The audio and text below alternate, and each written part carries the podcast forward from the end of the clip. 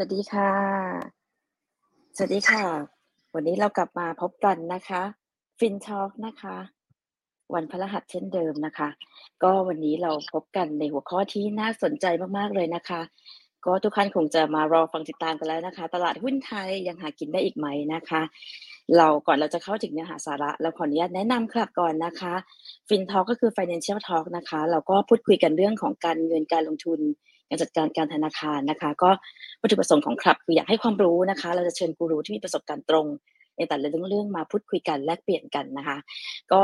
ขับเราก็คือเป็นลูกบ้านนะคะ ใน Clubhouse สามารถกดติดตามได้นะคะ ทุกครั้งที่มีการจัด session ก็จะมีการแจ้งเตือนด้วยเช่นกันนะคะ แล้วก็ใน Facebook Fanpage นะคะของ FinTalk อ่าอ่าเพจนะคะ ก็มีเช่นกันเราจะมีไลฟ์กันด้วยเช่นกันนะคะ แล้วก็ YouTube ด้วยนะคะ ยังไงก็ตามขออนุญาตแนะนำขับแล้วนะคะ ขออนุญาตแนะนำ member นะคะ วันนี้เรามี member กัน หลายท่านนะคะเนื่องจากเราพูดคุยกันในทุกเรื่องของการลงทุนนะคะ ก็จะมี member ในทุก asset class นะคะ ก็แนะนำตัวเองก่อนนะคะออร่านะคะ ก็อยู่ในแวดวงการเงินการธนาคารนะคะ ก็ทำงาน Citibank มาเกือบ 10 ปี แล้วก็มาอยู่แบงก์ไทยนะคะ แล้วก็ไปทำงานต่างประเทศในเรื่องการลงทุนนะคะ ตอนนี้กลับมาทำงานที่ไทยนะคะ สั้นๆประมาณนี้ถ้าใครอยากรู้จักเพิ่มเติมเข้าไปดูใน bioของ Clubhouse ได้นะคะ มีร่ายยาวเหยียดเลยนะคะ ให้คุยกันนะคะ member ท่านต่อไปนะคะ คุณเอิร์ธแนะนำตัวหน่อยค่ะ ครับ สวัสดีครับชื่อเอิร์ธนะครับ ก็ผมเป็นผู้แนะนำการลงทุนนะครับ แล้วผมก็มีเขียนเพจเอ่อเกี่ยวกับ cryptocurrency DeFi นะครับ แล้วก็เป็นการนักลงทุนเองส่วนตัวด้วยครับ ก็แต่วันนี้นะครับ วันนี้มาขอดูที่ข้อมูลเกี่ยวกับตลาดหุ้นไทยหน่อยแล้วกันนะครับ เผื่อว่าต้องกระจายสินทรัพย์มาบ้างนะครับ ขอบคุณครับ ค่ะ ได้เลยค่ะเมมเบอร์ท่านต่อไปนะคะ คุณมุมค่ะ เชิญค่ะ สวัสดีค่ะ มุมนะคะ ก็เอ่อเป็น PR Consult นะคะทำงานอยู่ในแวดวงนี้แหละค่ะ สายเศรษฐกิจการ การลงทุนพวกหุ้นพวกอสังหานะคะ แล้วก็มีมีโอกาสได้มาพูดคุยเรื่องของเออจริง ๆ เป็นคนสนใจลงทุนอยู่แล้ว ก็ได้มีโอกาสมารวมตัวกันกับทีม FinTalk อย่างที่พี่ออล่าว่าว่าเรามีการพูดคุยในเรื่องของ Asset ของการลงทุนเนี่ยทุก Asset เลย แล้วก็วันนี้ก็เป็นอีกวันหนึ่งที่ได้รับเกียรติอยู่ตลอดนะคะสำหรับสำหรับแขกรับเชิญของเราวันวันนี้นี้นะคะตื่นเต้นนิดหนึ่งใช่ไหมคะใช่เพราะว่าใช่เราตื่นเต้นกับค่ะหุ้นไทยมาตลอดนะคะ วันนี้ก็ดียินดีมากเลยนะคะ ที่เดี๋ยวให้คุณมุมแนะนำอย่างเป็นทางการ เฝ้ารอค่ะเฝ้ารอคิวว่างขใช่องคุณใช่สันอยู่คุณสันคือบุมเชื่อว่าทุกท่านก็เฝ้ารอทั้งทั้งเอ่อแฟนคลับในคลับเฮาส์แล้วก็ใน Facebook วันนี้นะคะ แล้วก็ที่ที่พูดคุยกับสปีกเกอร์มาในหัวข้อวันนี้ก็เอาตรงๆ โดนๆเลยว่าตลาดหุ้นไทยเนี่ยยังหากินได้อีกไหม เราจะเอายังไงกันดีนะคะ วันนี้ได้รับ เกียรติอีกครั้งนะคะสำหรับเอ่อคุณกระทรวงจารุศิระหรือคุณซันนะคะเป็นผู้ก่อตั้งกลุ่ม Super Trader Holding แล้วก็เป็น CEO ของเอ่อ Super Trader Republic ค่ะ สวัสดีค่ะซัสนวัสดีค่ะครับสวัสดีสค่ะวัสดีครับพี่ออร่าสวัสดีสวัสดีค่ะเอิร์ธค่ะก็สวัสดีค่ะ แนะนำตัวคร่าวๆครับเป็นค่ะนักลงทุนในตลาดมาปีนี้ปีที่สิบน่าจะปีที่สิบเก้าละปีที่อืสิมบเก้าครับค่ะ แล้วก็เป็น full time trader มาปีนี้ปีที่สิบสามครับ ก็อยู่ในตลาดมานาน เห็นวงจรค่ะการขึ้นลงของของหุ้นมาหลายรอบครับ ใช่ใช่ก็เรียกว่าคือเป็นเป็นผู้มีประสบการณ์ ซึ่งซึ่งต้องย้อนกลับไปเลย สมัยที่รู้จักซันครั้งแรกก็ผ่านจอทีวีนี่แหละ แฟนพันธ์แท้ตลาดหุ้นไทยนะคะอ่าคือครับคือคนนี้เลยนะคะ ซึ่งซึ่งครับเป็นชายหนุ่มที่เก็บข้อมูลตลาด ละเอียดทุกเม็ดเอาจริงนะ เจอนักลงทุนมาก็เยอะไม่ไม่ไม่เคยเจอใครที่จะละเอียดกับข้อมูลเท่าซัน แล้วการ correct ข้อมูลต่างๆ ที่ซันมีเนี่ยซันก็จะสามารถเอามาวิเคราะห์อะไรต่างๆ แล้วก็วันนี้ที่ที่ซันบอกว่าอยู่ในตลาดมาเป็นแบบเกือบ20 ปีเนี่ยก็เชื่อได้เพราะว่าซันเป็นเป็นคนที่คนเป็นคนที่จริงจังแล้วก็ศึกษามันอย่างละเอียดจริง ๆนะคะ ทีนี้เนี่ย อยากจะรู้แล้วว่า โอเค ก่อนที่เราจะลงไปในรายละเอียดว่า เอ้ยตลาดหุ้นไทยเนี่ยมันยังหากินได้อยู่ไหมเนี่ย เออสภาพตลาดตอนนี้มันเป็นยังไงคะซันเออหลายๆหลายๆเออเขาเรียกว่าสองสามอาทิตย์ที่ผ่านมาที่ก่อนหน้านี้ก็รู้สึกว่าตลาดมันแบบ เอ้ยมัน มันจริงๆแล้เราวไม่ก็แอบเออแอบแอบจะเกิดนิดนึงนะเพราะว่าพวกเราพูดคุยกันในเรื่องคริปโตมาหลายคือเซสชันมากเลยอะไรอย่างเงี้ยค่ะ นี่เราก็เลยแบบอยากสนใจกลับมาดูใช่หุ้นไทย เราลืว่าตมอนนี้มันหุ้นไทยไปเลยใช่ช่วงที่ผ่านมา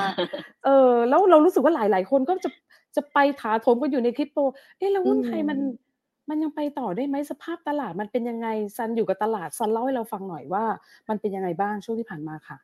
ครับเชิญค่ะต้องบอกว่าโดยโดยส่วนตัวผมผผมก็มีพอร์ต ต่างประเทศนะครับ ก็มีดูหุ้นอเมริกาหุ้นจีนนะครับ แล้วถามว่าผมมีเปิดใบนั้นไหมผมก็มีเปิดใบนั้น แต่สุดท้ายผมก็เอาเงินส่วนใหญ่อยู่ในตลาดหุ้นไทยอยู่ดี ต้องบอกว่าประมาณ 90%ผมก็ยังเอาเงินวางไว้ในตลาดหุ้นไทย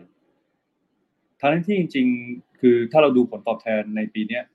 เราจะเห็นว่าคริปโตอะ โตขึ้นมาแบบระเบิดระเบ้อนะครับ แต่เนื่องจากผมเองอะต้องออกตัวว่าผมไม่มีไม่ได้มีความเชี่ยวชาญนะครับ เคยศึกษามาบ้างโอเคจริงอยู่คริปโตเนี่ยมันอาจจะใช้เรื่องของกราฟเทคนิคในการเทรดได้ แต่สิ่งที่ผมยังยังยังอ่านไม่ออกนะครับ อันนี้ยอมรับตรงๆ ว่าผมไม่รู้ว่าผมจะประเมินมูลค่าเหรียญคริปโตแต่ละเหรียญยังไง ซึ่ง ผมก็พยายามศึกษามา ไม่ว่าจะเป็นเรื่องของการประเมินจากต้นทุน วิธีการทำบัญชี ต้นทุนในการขุด หรือเอามาแทนค่าเงินคือ ผมยอมรับว่าผม ผมยังไม่ in กับการประเมินมูลค่าครับ ก็เลยทำให้บางทีอาจจะมีการ bias bias ว่าเราเรายังไม่เข้าใจมันจริง ๆ ก็เลยไม่กล้าเอาเงินมาเล่น อันนี้พูดตามตรงนะครับ หรือถ้าเกิดจะเอาเงินมาเล่นเนี่ย ผมก็คิดว่าผมน่าจะเอากำไรจากตลาดหุ้นไทยอะมามาเล่นมากกว่า คราวเนี้ยบางทีคนอาจจะรู้สึกว่าเราพลาดโอกาส แต่ผมผมเฉยๆครับ เพราะว่าผมมีความรู้สึกว่าในเมื่อตลาดหุ้นไทย ผมยังสามารถหาเงินได้อยู่แล้ว ผมก็เลยไม่รู้สึกเดือดร้อนที่จะต้องไปไปที่ตลาดอื่นเลยครับ แม้แต่นิดเดียวในตลาดอเมริกาเนี่ย ผมเคยผมเคย ศึกษาแบบจริงจังนะครับ อยู่ช่วงหนึ่งก็ พอเทรดเทรดตลาดไทยเสร็จ เสร็จห้าโมงเย็นทำการบ้านตลาดไทย เสร็จหกโมงเย็นไปทำการบ้านตลาดอเมริกา เพราะว่าตลาดอเมริกาเนี่ย มันไม่มีซีลิงไม่มีฟอร์นะครับ ตลาดเปิดสามทุ่มกว่าตลาดจะปิดอีกทีตีสี่พอพอผมเข้าไปอยู่กับมันจริงๆอะผมรู้สึกว่า คือมันได้เงินนะครับ เพราะมันก็ใช้เทคนิคเทรดได้เหมือนกัน แต่เริ่มรู้สึกไม่มีความสุขครับ เพราะว่ามันไม่สามารถจัดสรรเวลาให้กับตัวเองได้ คือสมมุติตลาดปิดตีสี่ตีห้าใช่ไหมครับกว่าเราจะนอนบางทีนอนไม่หลับอีกสิบโมงเช้าผมก็ต้องมาเจอตลาดไทย คราวนี้ผมผมก็เลยตกผลึกว่าเราเราไม่สามารถที่จะได้ทุกอย่างบนโลกครับ โดยส่วนตัวนะ ไม่ได้บอกว่าที่ไหนดีกว่า แต่ผมแค่รู้สึกว่าผมถนัดตลาดหุ้นไทยมากที่สุดจริง ๆ ก็เลยปักหลักอยู่กับตลาดหุ้นไทยครับ จริงค่ะครับจริง ๆ แล้วก็ก็เป็นสิ่งที่ตอบโจทย์นะคะ ว่า ถ้าเรามีความรู้ด้านไหนแล้วเราไปที่มันเต็มที่แล้วเราก็ไปโฟกัสกับมันเนี่ย ยังไงมันมีอะไรกลับมาให้เราแบบดีกว่าการที่เราไม่รู้ตลาดอะไรแล้วก็ไปเสียเวลาแล้วก็ไปเครียดด้วยในการลุ้นว่าเมื่อไหร่มันจะขึ้นจะลงอะไรเงี้ย อันนี้ก็เป็นมุมมองอีกอันหนึ่งของคุณซันเนอะที่อยู่ในวงการนี้มานานนะคะ ครับผมค่ะส่วนที่บอกว่าตลาดหุ้นไทยไม่ไปไหนอืมเอ่อ ถ้าเราดูในเซ็ตอินเด็กเนี่ยมันไม่ไปไหน เพราะมันก็จะวนอยู่แถวประมาณสักพันห้าร้อยแปดสิบถึงพันหกร้อยห้าสิบมาได้สักพักแล้วแต่ถ้าคนที่เทรดจริง ๆ จะรู้ว่ามันมีตัวให้เล่นตลอดเลยครับ มันไม่เคยไม่มีตัวให้เล่นเลย พอจบกลุ่มนี้ มันก็จะมีอีกกลุ่มหนึ่งให้เราเล่นตลอดนะครับ ซึ่งผมเลยมองว่าถ้าใครที่เป็นเทรดเดอร์ ในตลาดหุ้นไทยเนี่ย ไอตัวที่ไม่เล่น เราก็ไม่ต้องเสียเงิน เอาเงินไปจมกับมัน อย่างบางตัวเนี่ย ผมผมชอบพื้นฐานนะ คืออย่างผมยกตัวอย่างว่าอย่าง CPF แล้วกัน CPF เนี่ยถ้าไม่ไม่นับงบงบไตรมาสเนี้ยจริงๆ CPF เป็นบริษัทที่ผมเชื่อว่าทุกคนก็รู้ว่าดีใช่ไหมครับ ก็พื้นฐานดี PE ต่ำปันผลก็ใช้ได้ โอเค มีไตรมาสเนี้ยที่ขาดทุนนะครับ แต่ผมก็ไม่เคยคิดจะซื้อ CPF เลยนะครับ แล้วก็มีหลาย ๆ ตัวที่จริง ๆ ถือว่า PE ไม่แพงนะครับ แต่ผมก็ไม่คิดจะซื้อ สาเหตุที่ผมไม่คิดจะซื้อ เพราะว่ามันไม่ขึ้น พอมันไม่ขึ้น ผม ผมก็มีความรู้สึกว่าทำไมเราจะต้องเอาเงินไปวางไว้ในตัวที่มันไม่ขึ้น คราวนี้ถ้ามันขึ้นเมื่อไหร่เนี่ย ผมผมก็ยอมซื้อแพงเพื่อที่จะไปขายแพงกว่าครับ ดังนั้นถ้าสังเกตดูดี ๆ เนี่ย ยังไงก็แล้วแต่ตลาดหุ้นไทยเนี่ยก่อนหน้านั้นกลุ่มที่ขึ้นมาแรงมาก ๆ ก็คือกลุ่มคอมม o ดิตี้นะครับ ผมเท้าความไปตั้งแต่ต้นปีที่ขึ้นมาแรงๆมาก ๆ ก็จะมีกลุ่มเหล็กนะครับ กลุ่มเรือค่าระวางเรือนะครับเอ่อ PSL TTA RCL นะครับ แล้วก็ยางนะครับ แล้วก็ปิโตรนะครับ ขึ้น commodity เนี่ยมันเป็นรอบที่ขึ้นมาพร้อมกันทั้งโลกนะครับ ช่วงที่ อมมูนิตี้ขึ้นมา ผมก็ไป trade commodity ตอนนี้มันเป็นช่วงลงของ commodity แล้วไม่ว่าจะเป็นเหล็กเรือยางถ่านหินนะครับพอมันลงมาเนี่ย มันก็จะมีกลุ่มที่เข้ามาแทนที่อยู่อยู่ดีนะครับ จริง ๆ กลุ่มใหญ่ ๆ ที่เข้ามาเป็นผู้นำตลาดในช่วงเนี้ยผมดูแล้วมันจะมีอยู่สองกลุ่ม ก็คือกลุ่มธนาคาร กับกลุ่มอิเล็กทรอนิกส์ครับ ซึ่งถ้าเราเปรียบเทียบ ดัชนีของกลุ่มธนาคารกับกลุ่มอิเล็กทรอนิกส์เนี่ยเราจะเห็นว่าแม้ในวันที่ตลาดหลักดัชนีตลาดหลักทรัพย์ลบเนี่ยมันก็จะลบน้อยนะครับ แต่ในวันที่ตลาดบวกเนี่ยกลุ่มธนาคารกับกลุ่มอิเล็กทรอนิกส์จะบวกมากกว่า เพราะฉะนั้นคือผมก็จะ definition ว่ากลุ่มธนาคารกับกลุ่มอิเล็กทรอนิกส์เนี่ยมันเป็นผู้นำตลาดตอนนี้ เราก็ควรจะเอาเงินไปวางไว้ในกลุ่มที่มันเป็นผู้นำตลาด เพราะเวลาย่อมันก็จะย่อน้อยครับ ทันทีที่ตลาดมันหยุดย่อ แล้วมัน ขึ้นต่อเนี่ยไอ้กลุ่มที่เป็นผู้นำตลาดมันก็จะขึ้นก่อนอยู่ดีครับอืมผมก็เลยมองครับว่าตลาดหุ้นไทยไม่ได้เทรดยากเลยครับ อือหือแปลว่าก็คือลักษณะของการที่เราดูตลาดก็คือ อาจจะดูเป็น sector sector ไป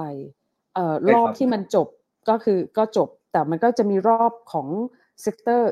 อื่นที่มันมันขึ้นมา อย่างตอนเนี้ยซันกำลังมองว่า sector ที่เป็นผู้นำตลาดตอนนี้คือธนาคารกับอิเล็กทรอนิกส์เออพอมาพูดถึงธนาคารเนี่ยซันลองวิเคราะห์หน่อยพอดีพอพอยานแม่ประกาศเนาะอย่าง SCB อย่างเงี้ยโอ้มันก็ขึ้นมาแบบพึบพับพึบพับเลยเงี้ยมันมันไปไกลหรือยังมันยังเล่นได้เหรอคำถามอะค่ะคือในเชิงกราฟครับ ผมมองว่ากลุ่มธนาคาร หลาย ๆ ตัวยังไม่ได้ break chart pattern ใหญ่เลยด้วยซ้ำไม่ว่าจะเป็น KBank หรือว่า BBL แต่ SCB เบรกไปแล้วนะครับ SCB เนี่ยผมมองว่าอ่อ upside gain ก็จะน้อยลงนะครับ แต่ถ้าเป็น BBL KBank หรือแม้กระทั่งตัวอย่าง TTB Bay Tisco เกียรตินาคิน แล้วก็ TCAP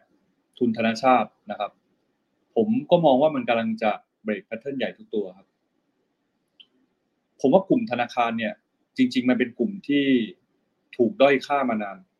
ถ้าเราไปดูหุ้นกลุ่มธนาคารจริง ๆ เนี่ย ส่วนใหญ่แล้ว PE ไม่ไม่มีตัวไหนเกิน 12 เท่านะครับ ถ้าไม่นับตัว CIMB ตัวเดียวที่ PE จะเกินนะครับ ถ้าเราไปดูกลุ่มธนาคารส่วนใหญ่เนี่ย PE เทรดกันอยู่ที่ประมาณ 8-12 เท่าเท่านั้นเองนะครับ อย่างที่สองเนี่ยถ้าเราไปดูในส่วนของ price per book value เนี่ยกลุ่มธนาคารหลายตัวเทรดต่ำกว่ามูลค่าทางบัญชีด้วยซ้ำนะครับ ผมคิดว่าสาเหตุที่ทำให้กลุ่มธนาคารเนี่ย อาจจะเรียกว่าเทรดเทรดบนค่า PE ที่ต่ำแล้วก็ price per book value ที่ต่ำมา เพราะก่อนหน้านั้นเนี่ยมันมีความความคิดที่รู้สึกว่าธนาคารกำลังจะถูก disrupt โดยเฉพาะอย่างยิ่งถ้าอย่างพี่มุ้งพี่ออล่าคุณเอิร์ธเนี่ยคุยในเรื่องของคริปโตเคอเรนซีคุยเรื่อง decentralized finance เนี่ยก็จะรู้สึกว่าระบบรูปแบบการเงินดั้งเดิมเนี่ย มันถูก disrupt มันทำให้อุตสาหกรรมเนี่ยดูดูไม่มีการเจริญเติบโต แต่คราวเนี้ยพอใช่ค่ะพอพอเราดูดีๆ เราไปดูสิ่งที่ SCB ทำเนี่ย แทนที่เขาจะถูก disrupt สิ่งที่ธนาคารมีข้อได้เปรียบก็คือธนาคารเนี่ยมีเงินสดเหลือเยอะมาก เพราะมีกำไรสะสมค่อนข้างเยอะนะครับ โดยเฉพาะแบงก์ใหญ่ ๆ สังเกตได้จากการที่เอ่อ SCB สามารถจ่ายเงินซื้อหุ้นบิตครับเนี่ย หนึ่งหมื่นแปดพันห้าร้อยล้านเนี่ย ถือว่าเป็นเม็ดเงินการลงทุนที่ใหญ่มากนะครับ ดังนั้นผมก็เลยมองว่าจากเดิมที่เราเคยเห็นว่าแบงก์เนี่ยเป็นธุรกิจที่อาจจะถูก disrupt แต่แบงก์เนี่ยเขามีเงินเยอะมาก เขาไม่ยอมให้ใครมา disrupt เขาง่ายๆครับ เขาจึงทำการ disrupt ตัวเอง โดยการเอาตัวเองเนี่ยเข้าไปสู่อุตสาหกรรมใหม่ ๆ เข้าสู่อุตสาหกรรมบล็อกเชนเข้าสู่วงการของคริปโตเคอเรนซีนะครับ ก็จะเห็นว่าพอเราเห็น SCBX ประกาศแผนมาเนี่ยเขาไม่ได้ลงทุนเฉพาะบิตครับนะครับเขาชี้ให้เห็นถึงโครงสร้าง holding company ที่แบบเข้าไปลงทุนในธุรกิจฟินเทคแล้วก็ธุรกิจสตาร์ทอัพอีกมากมายที่มันจะสามารถเติบโตได้ในอนาคต เพราะฉะนั้นคือในสิ่งในสิ่งที่ SCB ทำขนาดเนี้ยมันเลยทำให้ภาพของกลุ่มธนาคารเนี่ยดูดีขึ้นมาทันที และไม่ใช่เฉพาะกับ SCB แค่บริษัทเดียว แต่เป็นทุกบริษัท เพราะว่าธนาคารทุกธนาคารผมบอกเลยว่า มีเงินเยอะมาก ทั้งในส่วนของกำไรสะสม และทั้งในส่วนของเงินสดสำรอง ที่เขาสามารถที่จะเข้าไปลงทุนในธุรกิจฟินเทคได้อีกมากมาย เพราะฉะนั้นคือต่อไปผมเชื่อว่าธนาคารเนี่ยจะไม่ได้อยู่บนการเทรดบนค่า PE แบบ 8 เท่า หรือว่า price per book ที่ต่ำต่ำต่ำกว่าหนึ่งแล้ว ผมเลยมองว่าอัพไซด์ของกลุ่มธนาคารเนี่ยยังไปได้ไกลครับ ค่ะ อยากเสริมนิดนึงนะคะ จริงๆ ในเรื่องของแบงค์เนี่ยก็ก็อยู่แบงค์กันมานะคะ แล้วก็มีคนแบงค์ข้างล่างฟังอยู่หลายท่านนะคะระดับสังเกตแล้วจริงๆแล้วก็คือเราก็อยากเราก็มีความกังวลเรื่องจะโดน disrupt กันมาได้สักพักใหญ่ๆแล้วล่ะค่ะ แต่ว่าพอมาถึงตอนนี้ตั้งแต่สาขาเริ่มปิดแรงต่างๆนานาที่จะเข้ามาเรื่องของดิจิทัลอะไรอย่างเงี้ยค่ะพอมาถึงตอนนี้เนี่ยมันก็เป็นอย่างที่คุณซันว่าแหละมันช่วยในการทำให้มันเห็นโกรธมากขึ้น แต่ที่สำคัญคือมัน unlock ในสิ่งที่มันโดนล็อกด้วย regulator หลายๆอย่างทำให้แบงก์เนี่ยมีความสามารถ ในการขยายไปทำอะไรที่มันเป็นฟินเทคมากขึ้น แล้วก็ช่วยให้เพิ่มศักยภาพมากขึ้น เพราะว่าเขาก็มี know how มี capability มี capacity แล้วก็มี resources ครับดังนั้นมันก็เลยไปในสิ่งที่มันถูกที่ถูกทางด้วยอะค่ะผมว่าจริงๆครับแบงค์เนี่ยมีศักยภาพในการที่จะขยายธุรกิจสูงมาก เพราะว่าแบงค์มีมีกำไรสุทธิค่อนข้างดีนะครับ ทุกแบงค์แล้วก็กระแสเงินสดเยอะ และและสิ่งที่แบงค์มีนะครับ เรื่องหนึ่งเลยที่แบงค์จะชนะสตาร์ทอัพทุกอย่างก็คือเรื่องของ trust ครับ สมมุติว่ามีบริษัทสตาร์ทอัพเปิด payment gateway gateway ขึ้นมาตัวหนึ่งกับค่ะธนาคารมาเปิด payment gateway เนี่ย ผมเราในจะใช้แง่บริขอการงประชาใครชนเนี่ย ผมผมต้องเลือกธนาคารอยู่แล้วครับ เรื่อง trust ยังไง ผมก็ต้องเชื่อ ผมก็ต้องเชื่อธนาคารที่เป็นสถาบันการเงิน มากกว่าฟินเทคที่เปิดใหม่แน่นอนครับ เพราะฉะนั้นผมผมคิดว่าแต้มต่อของของธนาคารในการทำอุตสาหกรรมที่เกี่ยวกับฟินเทคหรือสตาร์ทอัพเนี่ย มีมากกว่าสตาร์ทอัพทั้งหลายทั้งปวงอีก ฉะนั้นในในเชิงแต้มต่อทางธุรกิจก็ในในในกลุ่มแบงค์เนี่ยซันมองว่ามันมันยังไปได้ได้อีกเยอะ มี upside gain ในส่วนของราคาหุ้นด้วยนะคะ ทีนี้มันเหมือนกับว่ากลุ่มนี้ก็กลายเป็นเรือธงเลยไหมเพราะว่าถ้ากลุ่มนี้ขยับถ้าเทรดที่ PE ตอนนี้ PE ต่ำอยู่ ถ้าเขาไปได้เนี่ย มันแปลว่าตลาดหุ้นไทยจะไปถึงไหน เฉพาะกลุ่มแบงค์ถ้ามันขยับนะคะก็พอดีผมถ้าถ้าผมได้แชร์นะ ขอขอขอแชร์จอด้วยนะครับสำหรับคนที่ดูผ่าน โอเคเฟซบุ๊กอ่าค่ะตอนเนี้ยค่ะพอเรามาดูเซตอินเด็กครับ ครับขออนุญาตนิดนึงครับคุณซันอ่าก็ตอนนี้ถ้าใครอยู่บนอ่าขับเฮานะครับ ก็ผมเห็นเกือบ 400 คนเลยก็อ่ายังไงตอนนี้บนลิงก์ข้างบนนะครับ ผมจะแปะที่เป็น YouTube นะครับ ก็คือสามารถกดเข้าไปเป็น YouTube ได้ หรือว่าจะเป็น Facebook Live ก็ได้สำหรับใครที่ตามอยู่แล้วอะไรเงี้ยครับ ก็ดูบน YouTube ได้นะครับรือจะได้เห็น Facebook ก Live ราฟนะคะ จะได้เห็นโอคกราฟครับเพราะว่าเดี๋ยวจะได้โชสองว์ที่โชว์จอเต็มๆเลยครับ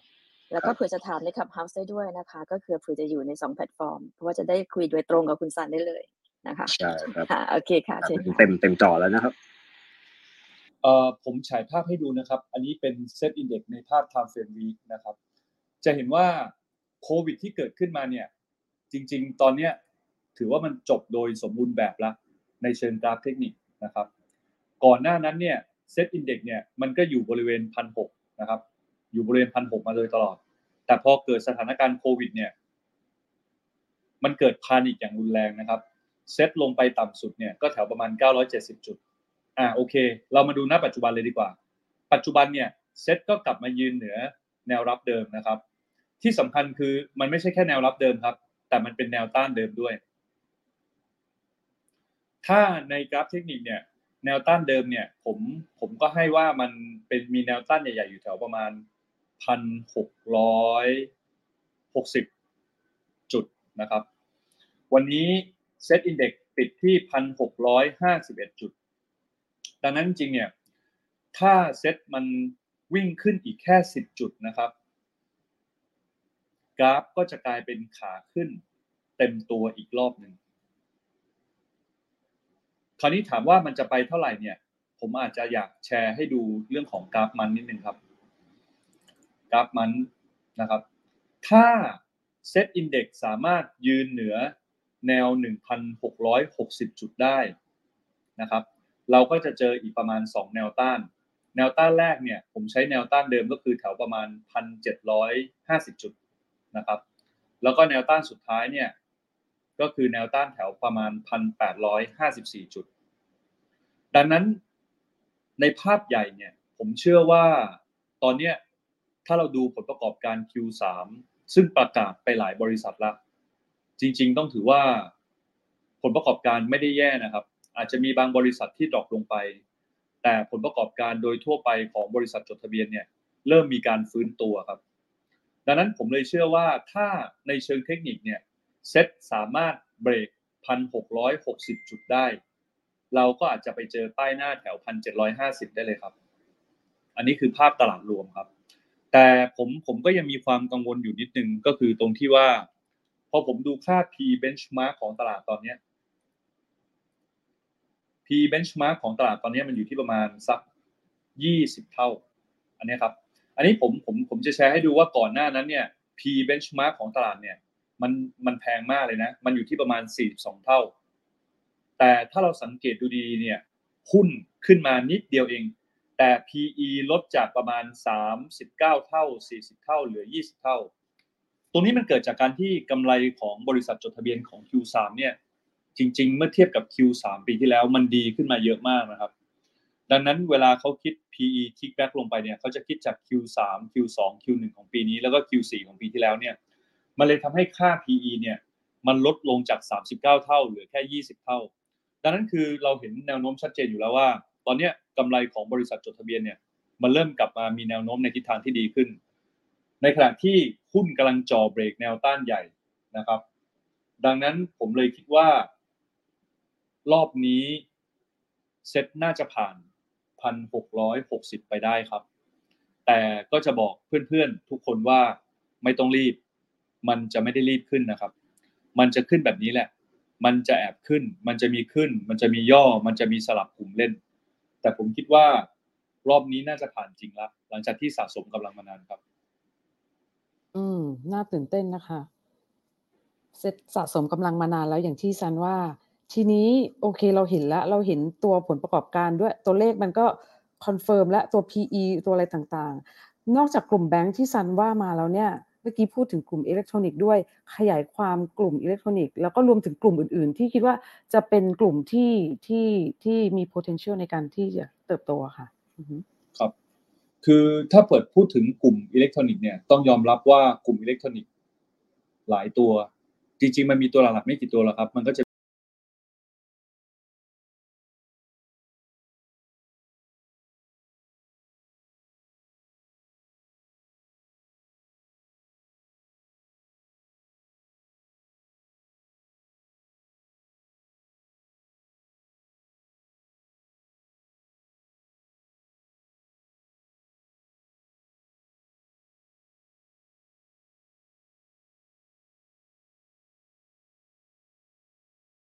จุดย่อของทางเฟรมันเนี่ย ผมจะบอกว่าหุ้นชุดนี้มันเป็นหุ้นที่มันสตรองเทนมากๆ เพราะว่า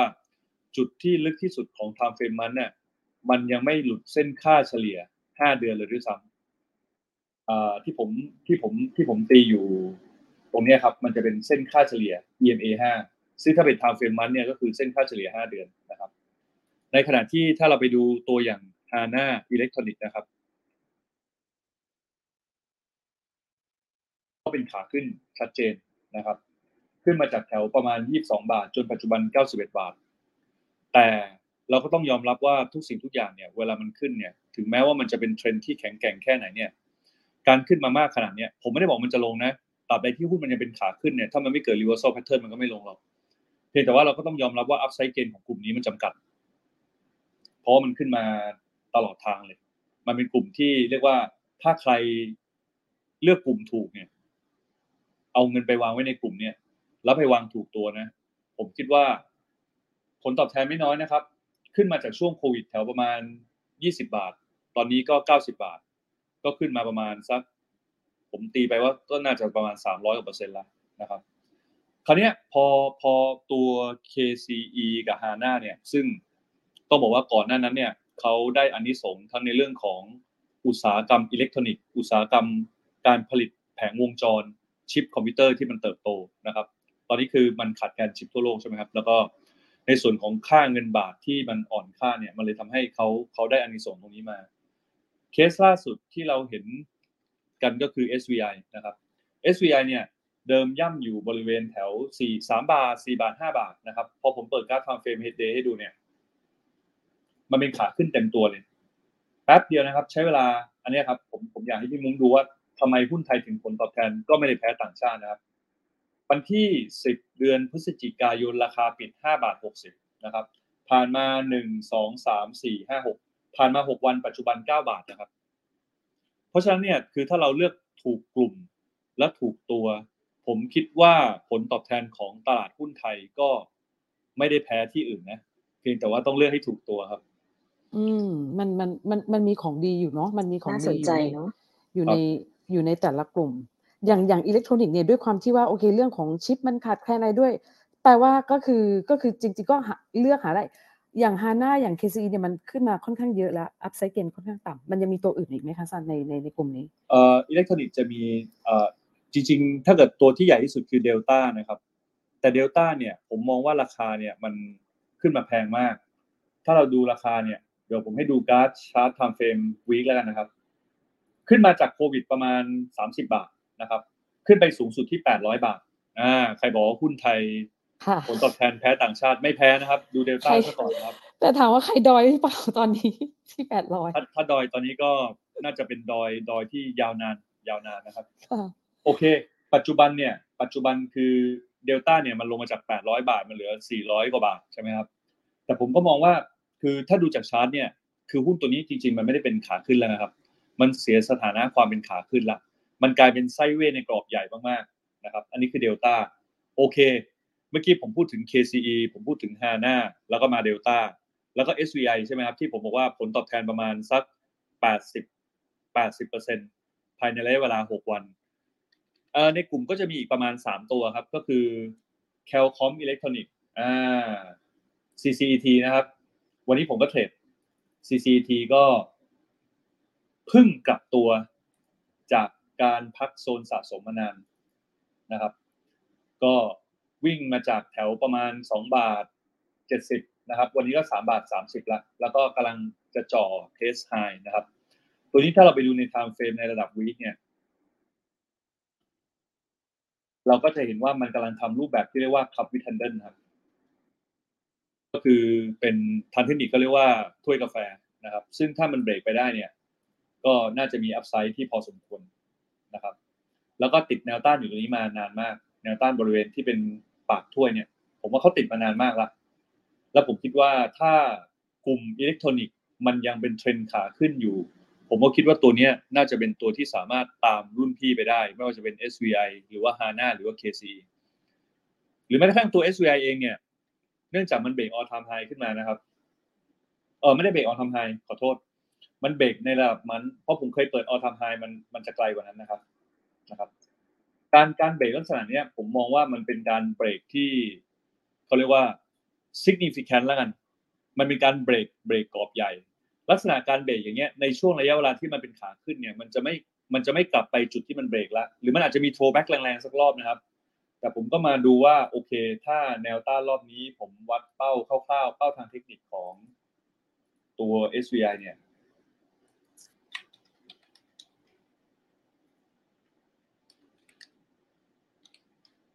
สักค รู่นะครับ ตอนนี้มันมาติดที่เป้าทางเทคนิคที่161.8พอดีนะครับ เป้าทางเทคนิคของมันนะจะว่าไปแนวไฟโบจริงมันก็ มันก็แม่นจนน่าตกใจนะครับ นี่มันมาถึงเป๊ะพอดีเลย แต่ถ้ามันสามารถยืนเหนือแนวไฟโบนัชชีที่160.8เนี่ยนักเทคนิคก็รู้อยู่แล้วว่าแนวต่อไปที่มันจะไปคือ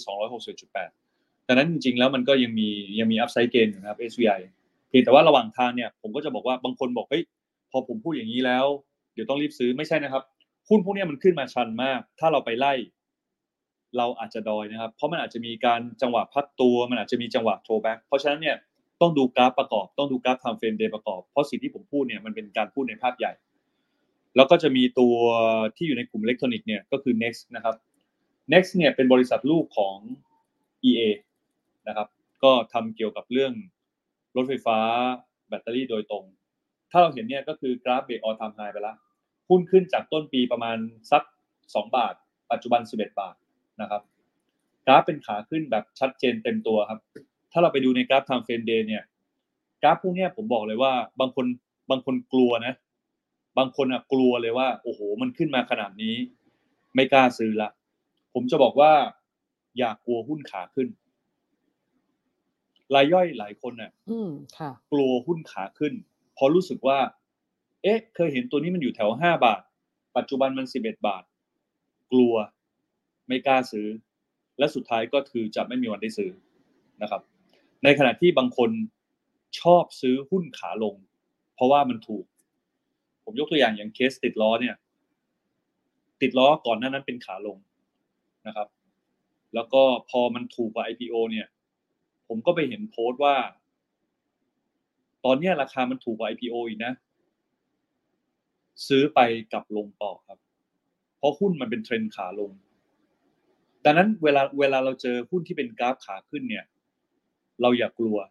ทำไมเราถึงไม่ต้องกลัว เพราะว่าอะไรที่มันเป็นเทรนมันจะไม่จบเทรนง่าย ๆ ถ้าเป็นเทรนใหญ่นะครับ ไม่เอาเทรนย่อยนะ ถ้าเป็น majority trend เนี่ย มันจะไม่ได้จบเทรนง่าย ๆนะครับ พียงแต่ว่าจุดซื้อเนี่ยเราอาจจะต้องเข้าไปดูกราฟทางเทคนิค เราอาจจะไม่ได้ไปซื้อตอนที่มันไล่จนเป็นบิ๊กไวท์เต็มแท่ง ซึ่งมันจะทำให้เราดอยนะครับ แต่การที่เราติดดอยในหุ้นขาขึ้นก็ยังดีกว่าการติดดอยในหุ้นขาลง เพราะว่าการติดดอยในหุ้นขาขึ้นเนี่ยสุดท้ายถ้าหุ้นมันยังคงลักษณะความเป็นขาขึ้นอยู่ สุดท้ายเราก็จะหลุดดอยครับ อย่างที่ผมสอนลูกศิษย์ไปส่วนใหญ่ผมก็จะบอกว่าหุ้นขาขึ้น strong trend ดักรับเส้น EMA 5 EMA 15 นะครับ ก็มีคนเอาไปใช้ติดใจบอกโอ้โหท่านี้มันดูมันดูไม่มีอะไรเลยเนาะแต่ทำไมมันได้กำไร ก็เพราะเราอยู่ในเทรนที่มันเป็นขาขึ้นไงเราอยู่ในเทรนที่มันเป็น strong trend นะครับ เพราะฉะนั้นเนี่ยคือถ้าเป็นนักลงทุนทางเทคนิคเนี่ยไม่มีใครกลัวหุ้นขาขึ้นนะครับ แต่จะกลัวหุ้นขาลงนะครับ แล้วก็ทุกตัวมันมาหมด มันสอดคล้องกันเป็น คือเวลามันมาครับ ผมสังเกตว่าเวลามันมาเนี่ยมันมาทั้งกลุ่ม อีกตัวหนึ่ง SMT วันนี้เพิ่งเอ่อเบรกกรอบ consolidate นะครับ แล้วก็จอเบรกไฮเหมือนกัน ดังนั้นผมก็เลยมองว่าหุ้นกลุ่มเนี้ยมันอาจจะมีขึ้นบ้างลงบ้าง แต่สุดท้ายแล้วอะมันก็ยังเป็นขาขึ้นอยู่ดี ครับ อืมค่ะ อย่ากลัวขึ้นหุ้นขาขึ้นนะคะคุณซันอันนี้ไมเซ็ตนี้ดีมากนะคะ ก็แต่ก็แอบกลัวกันนะ ในความเป็นจริงอะไรเงี้ย พอมันขึ้นก็แบบว่าเอ๊ะจะซื้อดีไหมนะอะไรอย่างเงี้ยใช่ไหมให้ซื้อตอนย่อครับ ให้ซื้อตอนมันพักอืมพักตัวแล้ว ถ้ายิ่งย่อแล้ววอลุ่มยิ่งหายเนี่ย แสดงว่าเวลาลงไม่ค่อยมีคนอยากขาย อือืมมโอเคใช่ใช่ใช่ต้องเรียนรู้หุ้นไทย แต่คุณซันอ่าจะนิดนึงแต่หลายคนแบบเอ๊ะเอ๊ะพอมันลงมาปุ๊บเหมือนหุ้นขาลงอ้าวมัน มันลงมาแล้ว รับลงมาแล้ว เอ้ยลงอีก รับอีกรับไปเรื่อยๆก็เป็นใช่เพขาราะเราลเป็นงส่วนก็เทรจะนเนี่ยครับ อ่าใช่ไหมคะ อ่า อันนี้ก็เป็นเทคนิคที่คุณซันบอก ทีนี้ทีนี้พอเราเราเราเราพูดกันมาสองเซกเตอร์ละมันมีเซกเตอร์อื่นอีกไหมซัน นอกจากสองเซกเตอร์นี้ที่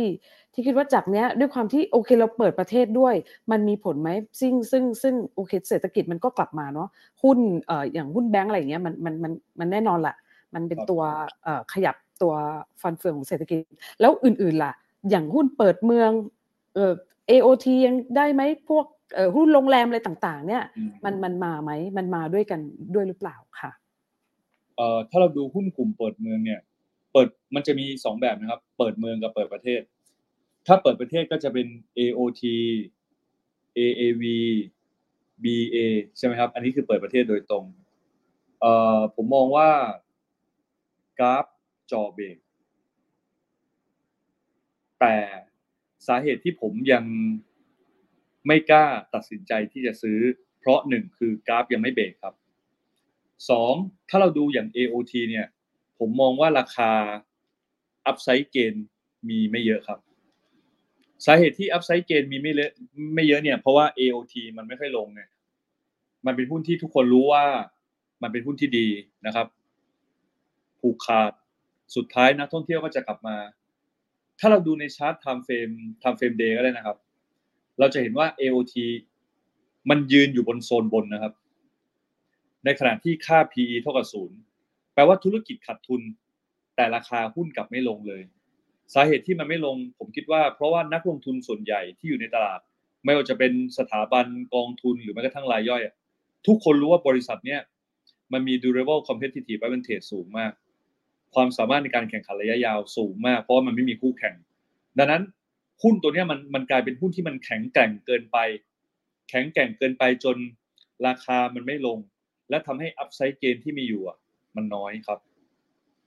ถ้าเกิดสมมุติว่าจะไปดูในส่วนของเปิดประเทศเนี่ย ถ้าจะไปพูดถึงเรื่องของ upside gain เนี่ย ผมกลับมองว่า AAV หรือ BA เนี่ยจะมี upside gain มากกว่า เพราะว่ากราฟเนี่ยมันกำลังสะสมกำลังอยู่ในกรอบโซนประมาณ 2 บาท 30 จนถึง 3 บาท 10 เนี่ย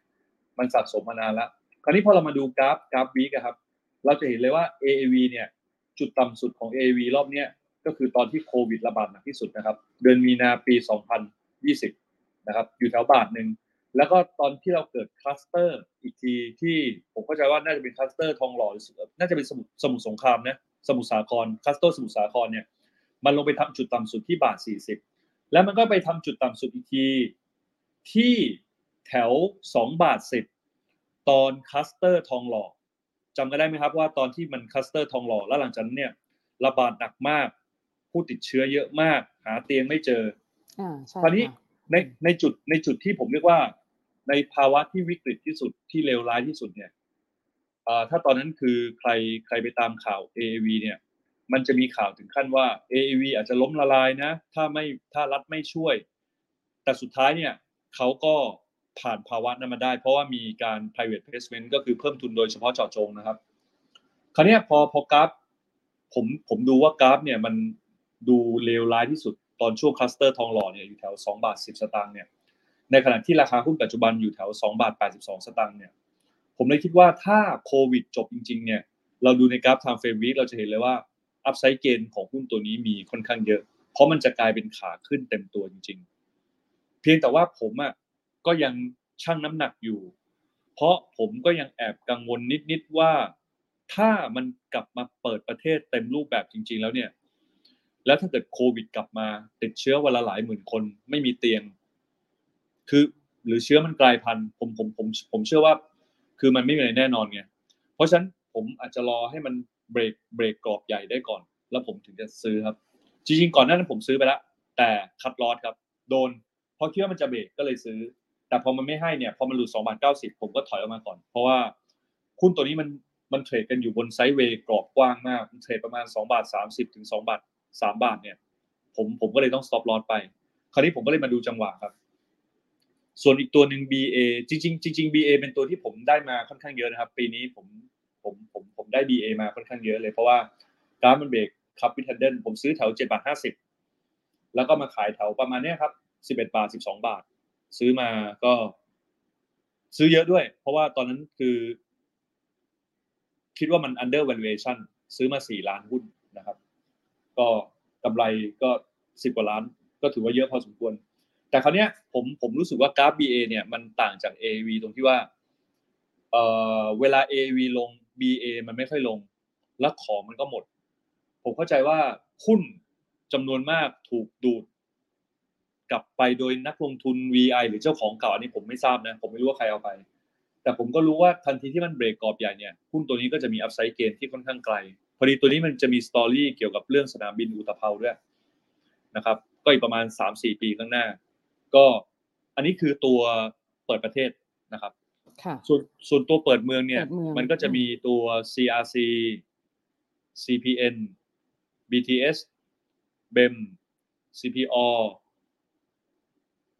ผมคิดว่าหุ้นหลายตัวตอนเนี้ยมันก็อยู่ในโซนที่เรียกว่ากำลังจะเบรกกรอบไซส์เวย์เช่นเดียวกัน อ่า อันนี้ผมเอาตัวใหญ่ก่อน เอา CPN นะครับ CPN เนี่ย เดิมมันเทรดกันอยู่บนราคาแถว 70-80 บาทนะครับ ตอนช่วงโควิดลงไปเร็วร้ายสุดก็ประมาณ 30 กว่าบาท ตอนนี้มันมันมันจ่อเบรกบนละ มันจ่อเบรก 60 บาท ซึ่งผมคิดว่าหุ้นอย่างเงี้ยดูง่ายครับ ต้องบอกว่า พออันเนี้ยมันคือแค่แค่เปิดเมืองเนาะสุดท้ายยังไงผลประกอบการเขาต้องกลับมาสุดท้ายมันเบรกแน่นอน อันนี้ผมผมว่าไม่ค่อยน่ากลัว อย่างเปิดประเทศผมยังรู้สึกกังวลนิดนึง แต่ถ้าเกิดเปิดเมืองอย่างเงี้ย ผมไม่ค่อยกลัวครับ ส่วนหุ้นกลุ่มกลุ่มโรงแรมเนี่ย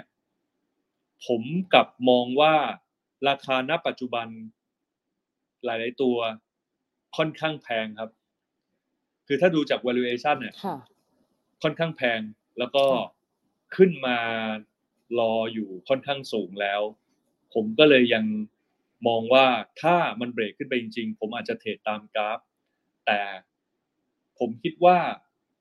มันมีกลุ่มอื่นที่มันมีอัพไซด์เกนมากกว่าครับ มันก็ยังหาเลือกหาที่ตัวที่ที่เขาเรียกว่าเออมี upside gain มากกว่าอย่างที่ที่ซันว่าได้เนาะเพราะว่าในตลาดครับก็ยังมีอีกหลายตัวนะคะครับอาจจะ อาจจะมีคนเก็บมาแล้วก่อนหน้านี้ แล้วก็ใช่สูงขึ้นมาเรื่อยๆ อะไรประมาณนี้ ทีนี้ครับอีกกลุ่มหนึ่งที่แบบ เออ ก็ค่อนข้างเป็นขวัญใจในช่วงที่ผ่านมาเหมือนกันอย่างกลุ่มไฟแนนซ์ล่ะคะก็ก็ก็หวือหวากันมากแล้วเออซันมองยังไงไฟแนนซ์ในในส่วนของกลุ่มนี้ กลุ่มไฟแนนซ์ต้องต้องอืมแบ่งเป็นสามกลุ่มครับ ค่ะ กลุ่มแรกก็คือพวก leasing กับ personal loan ก่อนหน้านั้นถ้าถ้าดูในกราฟ time frame day มา มันมีการพักตัวนะครับ ไม่ว่าจะเป็น MTC หรือสวัสด์มันเพิ่งจะมากลับตัววันสองวันนี้เองครับ เนี่ย MTC ยังเป็นไซด์เวย์อยู่เลยครับ ไซด์เวย์กรอบใหญ่ สวัสด์ก็ดูเป็นขาลงด้วยซ้ำนะครับเพิ่งกลับตัวเมื่อวานวันแรก แล้วก็ถ้าเราไปดูเนี่ย กลุ่มกลุ่ม leasing เนี่ย ก็น่าสนใจ เพราะก่อนหน้านั้นเนี่ย ราคาลงมาค่อนข้างเยอะ อาจจะด้วยความที่ว่ากังวลเรื่อง ผมคิดว่าเขาอาจจะกังวลเรื่องที่แบงก์อะจะเข้ามาทำธุรกิจแข่งกับเขา เพราะหลังจากที่ SCBX อะประกาศปลดล็อกกฎทางการเงินเนี่ย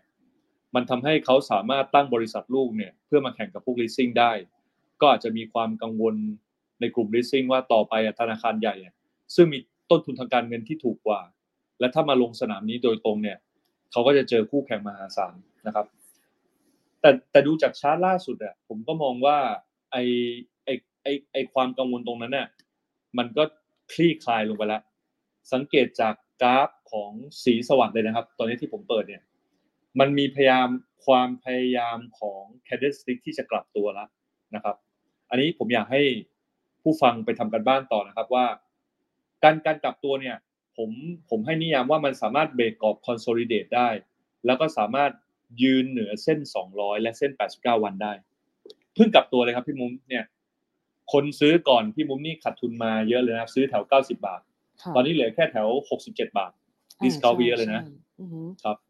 แล้วก็ค่ะพอมาดูกราฟของกลุ่ม leasing ทุกตัวเนี่ย มันก็เป็นไปในทิศทางเดียวกัน คือมันเพิ่งกลับตัว ไม่ว่าจะเป็น NCAP นะครับ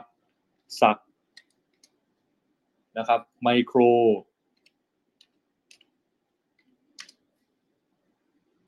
นี แล้วก็อมนะอ่าธานีอาจจะช้านิดนึงเป็นตัวแรกกาดที่สุดในกลุ่มในกลุ่ม leasing นะครับอมนะกราฟทำทรงเดียวกันหมดทุกตัวในอุตสาหกรรม คือลงมาลงมาค่อนข้างเยอะนะ หลายตัวลงมาจากจุดที่มันทำไฮอืมในช่วงใช่ต้นปีเนี่ย เนี่ยลงมาจากเจ็ดบาทกว่าค่ะปัจจุบันเหลือห้าบาท ผมมองว่ากลุ่มนี้ค่ะก็น่าสนใจอืมเพราะลงมาค่อนข้างเยอะครับ ค่ะ ที่ซันเปิดกราฟให้ดูนี่ก็ค่อนข้างจะเห็นว่ากราฟมันทรงเดียวกันเลยเนาะมันมันใช่มันลงมัมานเยลอะงแล้วก็พร้อมกันด้วยเนาะน่าสนใจมากใช่เลยเป็นอินดัสทรีนี้ครัใครบที่ต้องการอยากเข้าก็อาจจะจังหวะนี้ไหมคะคือถ้าคนที่ชอบซื้อหุ้นกลับตัวเนี่ย ผมมองว่าเป็นจุดที่เริ่มพิจารณาในการเข้าได้ละ แต่อืมการเข้าที่จะ confirm ที่ดีที่สุดนะครับ ในเชิงเทคนิคเนี่ยผมอยากให้ซื้อตอน break high ให้ได้ครับ อย่างเคสเนี่ยถ้าเป็นตัว AMANAH เนี่ยมันอาจจะเป็นแค่การเด้ง rebound ก็ได้ แต่ถ้ามันจะ confirm เนี่ยมันควรจะ break high หัวเก่าแล้วยืนได้ครับ มันถึงจะเป็นการ confirm การกลับตัวที่แท้จริง แต่คราวนี้พอผมมาดูอย่างในกลุ่มในกลุ่ม personal loan ว่าจะเป็น KTC เห็นไหมครับ KTC นี่ลงมาเยอะนะ ลงมาจาก 90 บาท ตอนนี้เหลือ 59 บาทเองนะครับใช่ใช่ลงมาเยอะมาก KTC อืมกราฟยังไม่ค่อยกลับตัวเท่าไหร่นะ แต่ผมมองว่ามันเริ่มไม่ค่อยมีแรงขายแล้วอ่าอีออนกราฟจะดูสวยกว่า สังเกตไหมครับว่ากลุ่มกลุ่ม leasing กับกลุ่ม personal loan เนี่ยกราฟเหมือนกันทุกตัวเลย แสดงว่าก่อนหน้านั้นเนี่ยอืมที่ตลาดมอง valuation ของมันเนี่ย ผมคิดว่าเขาก็อาจจะมองว่าเอ่อ มันเริ่มเติบโตลดน้อยลง แล้วก็กลัวการเข้ามาแข่งของแบงก์ใหญ่นะครับ แต่ดูจากกราฟล่าสุดผมผมคิดว่าถ้าตลาดมันสามารถเบรกแนวต้านขึ้นไปได้กลุ่มนี้ก็เป็นกลุ่มที่เป็นเป็นตัวขับเคลื่อนเซต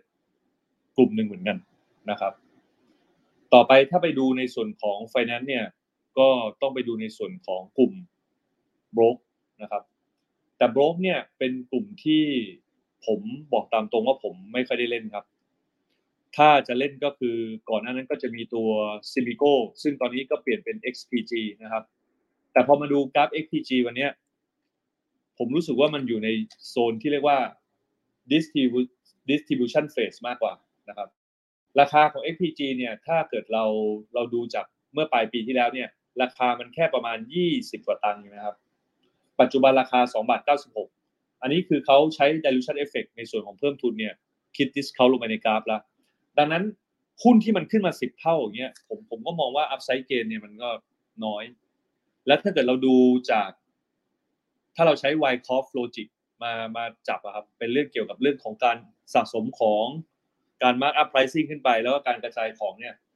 เราจะดูออกเลยว่าตอนนี้มันเป็นมันเป็นช่วงระยะการกระจายของชัดเจนนะครับ ดังนั้นผมเลยมองว่าไอ้ตัวเนี้ยมันกำลังจะกลายเป็นขาลงนะครับ ส่วนกลุ่มค่ะโบรกตัวอื่นเนี่ย มันก็ ไม่ได้เล่นมานานสักพักละ ก็ค่ะ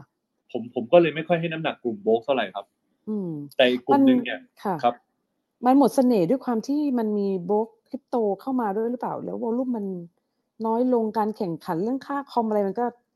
ยังอยู่อะไรอย่างเงี้ยซัน โดยธรรมในชาเชิงติอุตสาหกรรมอะกค่ะลุ่มกลุ่มกลุ่มบริษัทหลักทรัพย์เนี่ยเขาจะไม่มีเรื่องของ comparative advantage ในระยะยาว ถ้าเราสังเกตดูดีๆนะครับโบรกทุกวันเนี้ย หลายโบรกนะผมไม่ได้บอกทุกโบรกนะหลายโบรกเขาแข่งกันโดยเป็น price war ครับเป็น red ocean ก็คือเวลาจะดึงลูกค้าเนี่ยเขาใช้เรื่องของการจูงใจโดยการลดค่าคอมมิชชั่นใช่ไหมครับ อันนี้คือในในวงการผมว่าเขาก็รู้กันอยู่ครับ เพราะฉะนั้นคือในมุมหนึ่งคือเวลาเอ่อ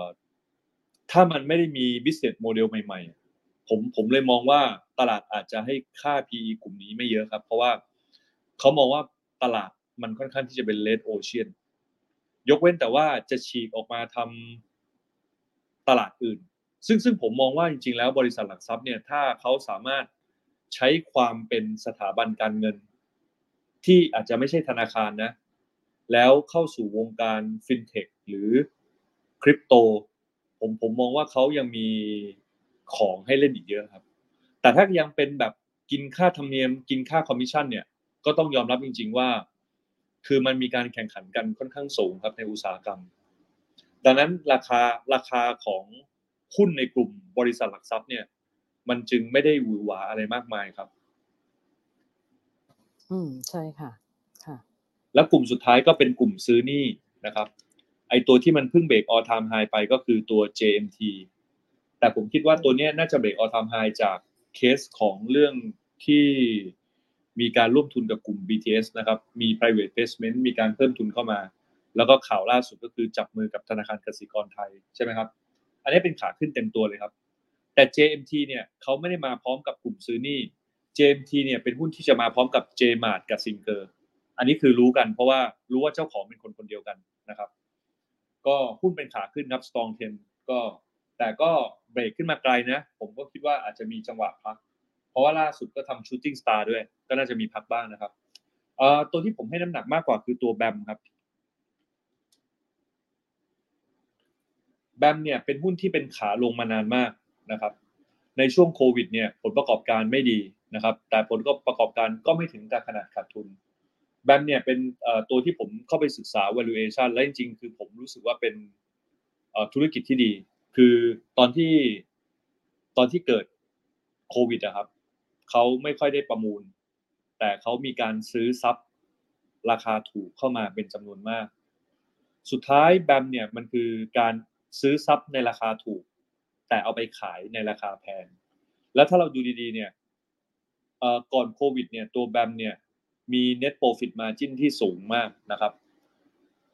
net profit margin ประมาณ 60% net profit margin 60%เนี่ยหมายความว่าของร้อยบาทเนี่ยกำไร 60 บาท หักค่าใช้จ่ายที่เป็น variable cost fixed cost หมดแล้วนะ แสดงว่าอัตราการทำกำไรของของ asset management เนี่ยสูงมาก เท่ากับเขาเอาของเนี่ยราคาสมมุติล้านหนึ่งเนี่ยมาขายประมาณสามล้านเลยนะครับ คือเขาซื้อของมาถูกมาก ดังนั้นพอผมอ่านข่าวว่าโอเคเอเขาตุนเรื่องของ asset ในระหว่างช่วงโควิดมา น่าจะรวมร่วมหลักแสนล้านมั้งแสนกว่าล้านนะครับ ก็รวมเบ็ดเสร็จจากของเดิมด้วยนะคราวเนี้ยพอพอกราฟมันกลับตัวเนี่ย ผมผมคิดว่าอันเนี้ยน่าสนใจ เพราะว่ามันมันเป็นอะไรที่มันต้นรอบมากๆครับ อันนี้อันนี้สำหรับแบมนะครับ อืมใช่ค่ะ เพราะว่าก่อนหน้านี้มันลงไปลึกมากนะลงไปสักสิบหลกงนะลงไปถึสิบหกบาทใช่ซึ่งซึ่งใช่ซึ่งมัน16เคยไปทำจุดสูงสุดแถวประมาณสามสิบหกบาทนะครับ แล้วเนี่ยถ้าเราดูกราฟ time frame day เราจะเห็นว่ามันเพิ่งกลับตัวเลยครับ กลับตัวก็คือเบรกไฮแล้วก็สามารถยืนเส้นสองร้อยวัน อันนี้มันก็คือขาขึ้นชัดเจนอยู่แล้ว มันคือหุ้นที่กลับตัวจากขาลงเป็นขาขึ้นนะครับ เพราะฉะนั้นหุ้นแบบเนี้ยคือ คือถ้าผมซื้อผมผมไม่ค่อยเทรดหุ้นแบบนี้นะ ก็คือผมซื้อแบบกึ่งกึ่งๆลงทุนมากกว่านะครับอืมซื้อถือไว้เลยอย่างนั้นใช่ซื้อถือไว้เพราะมันเพิ่งเริ่มเริ่มเริ่มเริ่มเป็นต้นรอบครับก็ก็ลองศึกษากันต่อนะคะ ในส่วนนี้เพราะว่านิสสันก็ถือว่าก็ก็ให้รายละเอียดค่อนข้างค่อนข้างเยอะพอสมควร แต่ละคนก็ก็ลองศึกษาดู ทีนี้มุมเองเนี่ยพยายามจะถามให้ให้ครบในครบก ลุ่มทุกกลุ่มอุตสาหกรรมก่อนนะคะ แล้วเดี๋ยวเรามีคำถามอะไรเพิ่มเติมเนี่ยสามารถถามพูดคุยกันได้นะคะ กับโค้ชซันซึ่งเอ่อซันก็มาให้เวลากับเราตรงนี้แถมมีทีนี้มีคอมเมนต์นิดนึงด้วยพี่มุ้มพี่ซันค่ะปล่อยของจัดเต็มมากจริง ๆ ค่ะไม่มีกักเลอ๋อยคนนี้ลูกศิษย์ครับผมจำได้ขอบคุณพี่ซันใช่มากๆเลยครับค่ะ ทีนี้ในยังปล่อยในไม่หมดใช่ไหมคะใช่เดี๋ยังวปล่อยเรายังฟัปล่อยไม่หมดพี่อ๋อจริง ๆ มี อย่างเซกเตอร์ที่ที่เอ่อช่วงโควิดนี่ก็ โอ้อย่างหุ้นโรงพยาบาลหุ้นโรงพยาบาลนะคะซันเออเอ่อตรงเนี้ยเอ่อซันมองยังไงบ้าง เพราะตอนนี้ก็คือทุกอย่างมันก็เริ่มกลับมาแล้วนะวัคซงวัคซีนเข้ามาเอ่อเอ่อมันจะมีผลอะไรไหมกับเรื่องของผลประกอบการประกอบการต่างๆ ของกลุ่มเนี้ยค่ะ ผลประกอบการ Q3 ของโรงพยาบาลดีมากครับพี่มุ้มและดีทุกโรงพยาบาล ดีแบบโตแบบร้อยเปอร์เซ็นต์อ่าสองร้อยเปอร์ใช่เซ็นต์ทุกค่ะโรงพยาบาลค่ะ แต่ราคาหุ้นไม่ขึ้น นี่ไงจะมาถ้าไปต่อได้ไหมในเชิงของราคาเอ่อค่ะผมมองว่า price discovery จริงครับ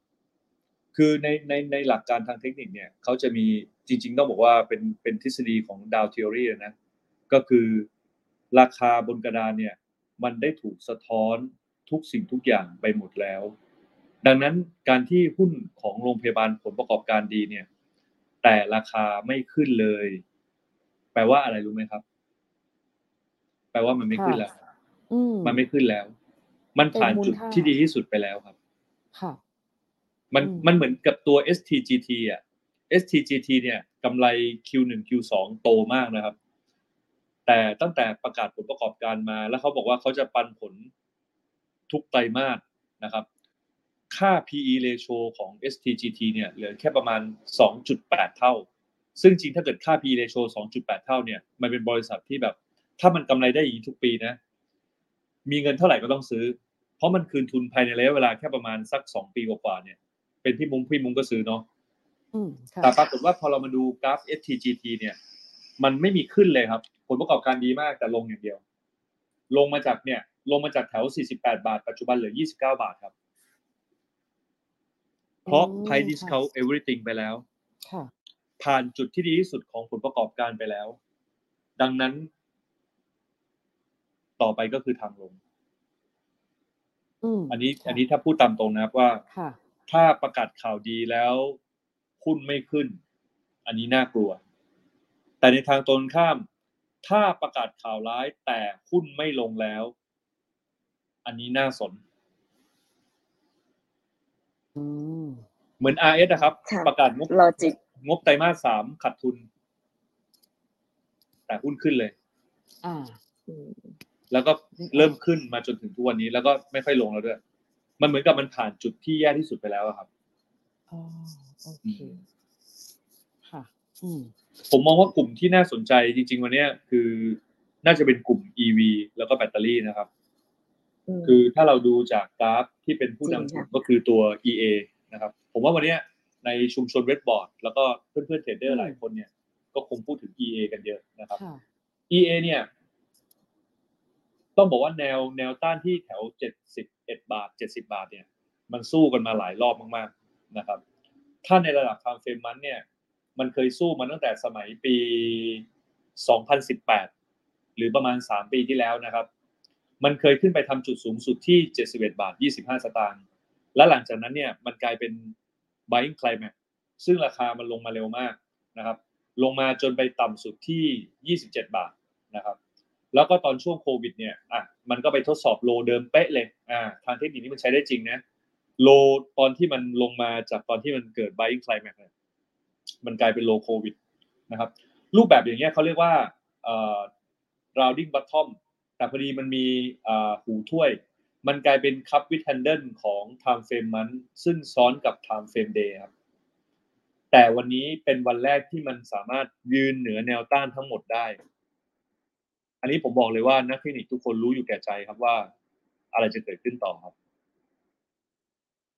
ไม่สายเทคนิคอะคะ บอกได้ไหมเนี่ย ถ้าเป็นถ้าถ้าเป็นสายเทคนิคเนี่ย ถ้าไม่ใช่สายเทคนิคคือ หุ้นที่มันเคยทดสอบแนวต้าน all time high all time high หมายถึงแนวต้านที่สูงที่สุดเนี่ยมาหลายครั้งแล้วไม่ผ่านสักที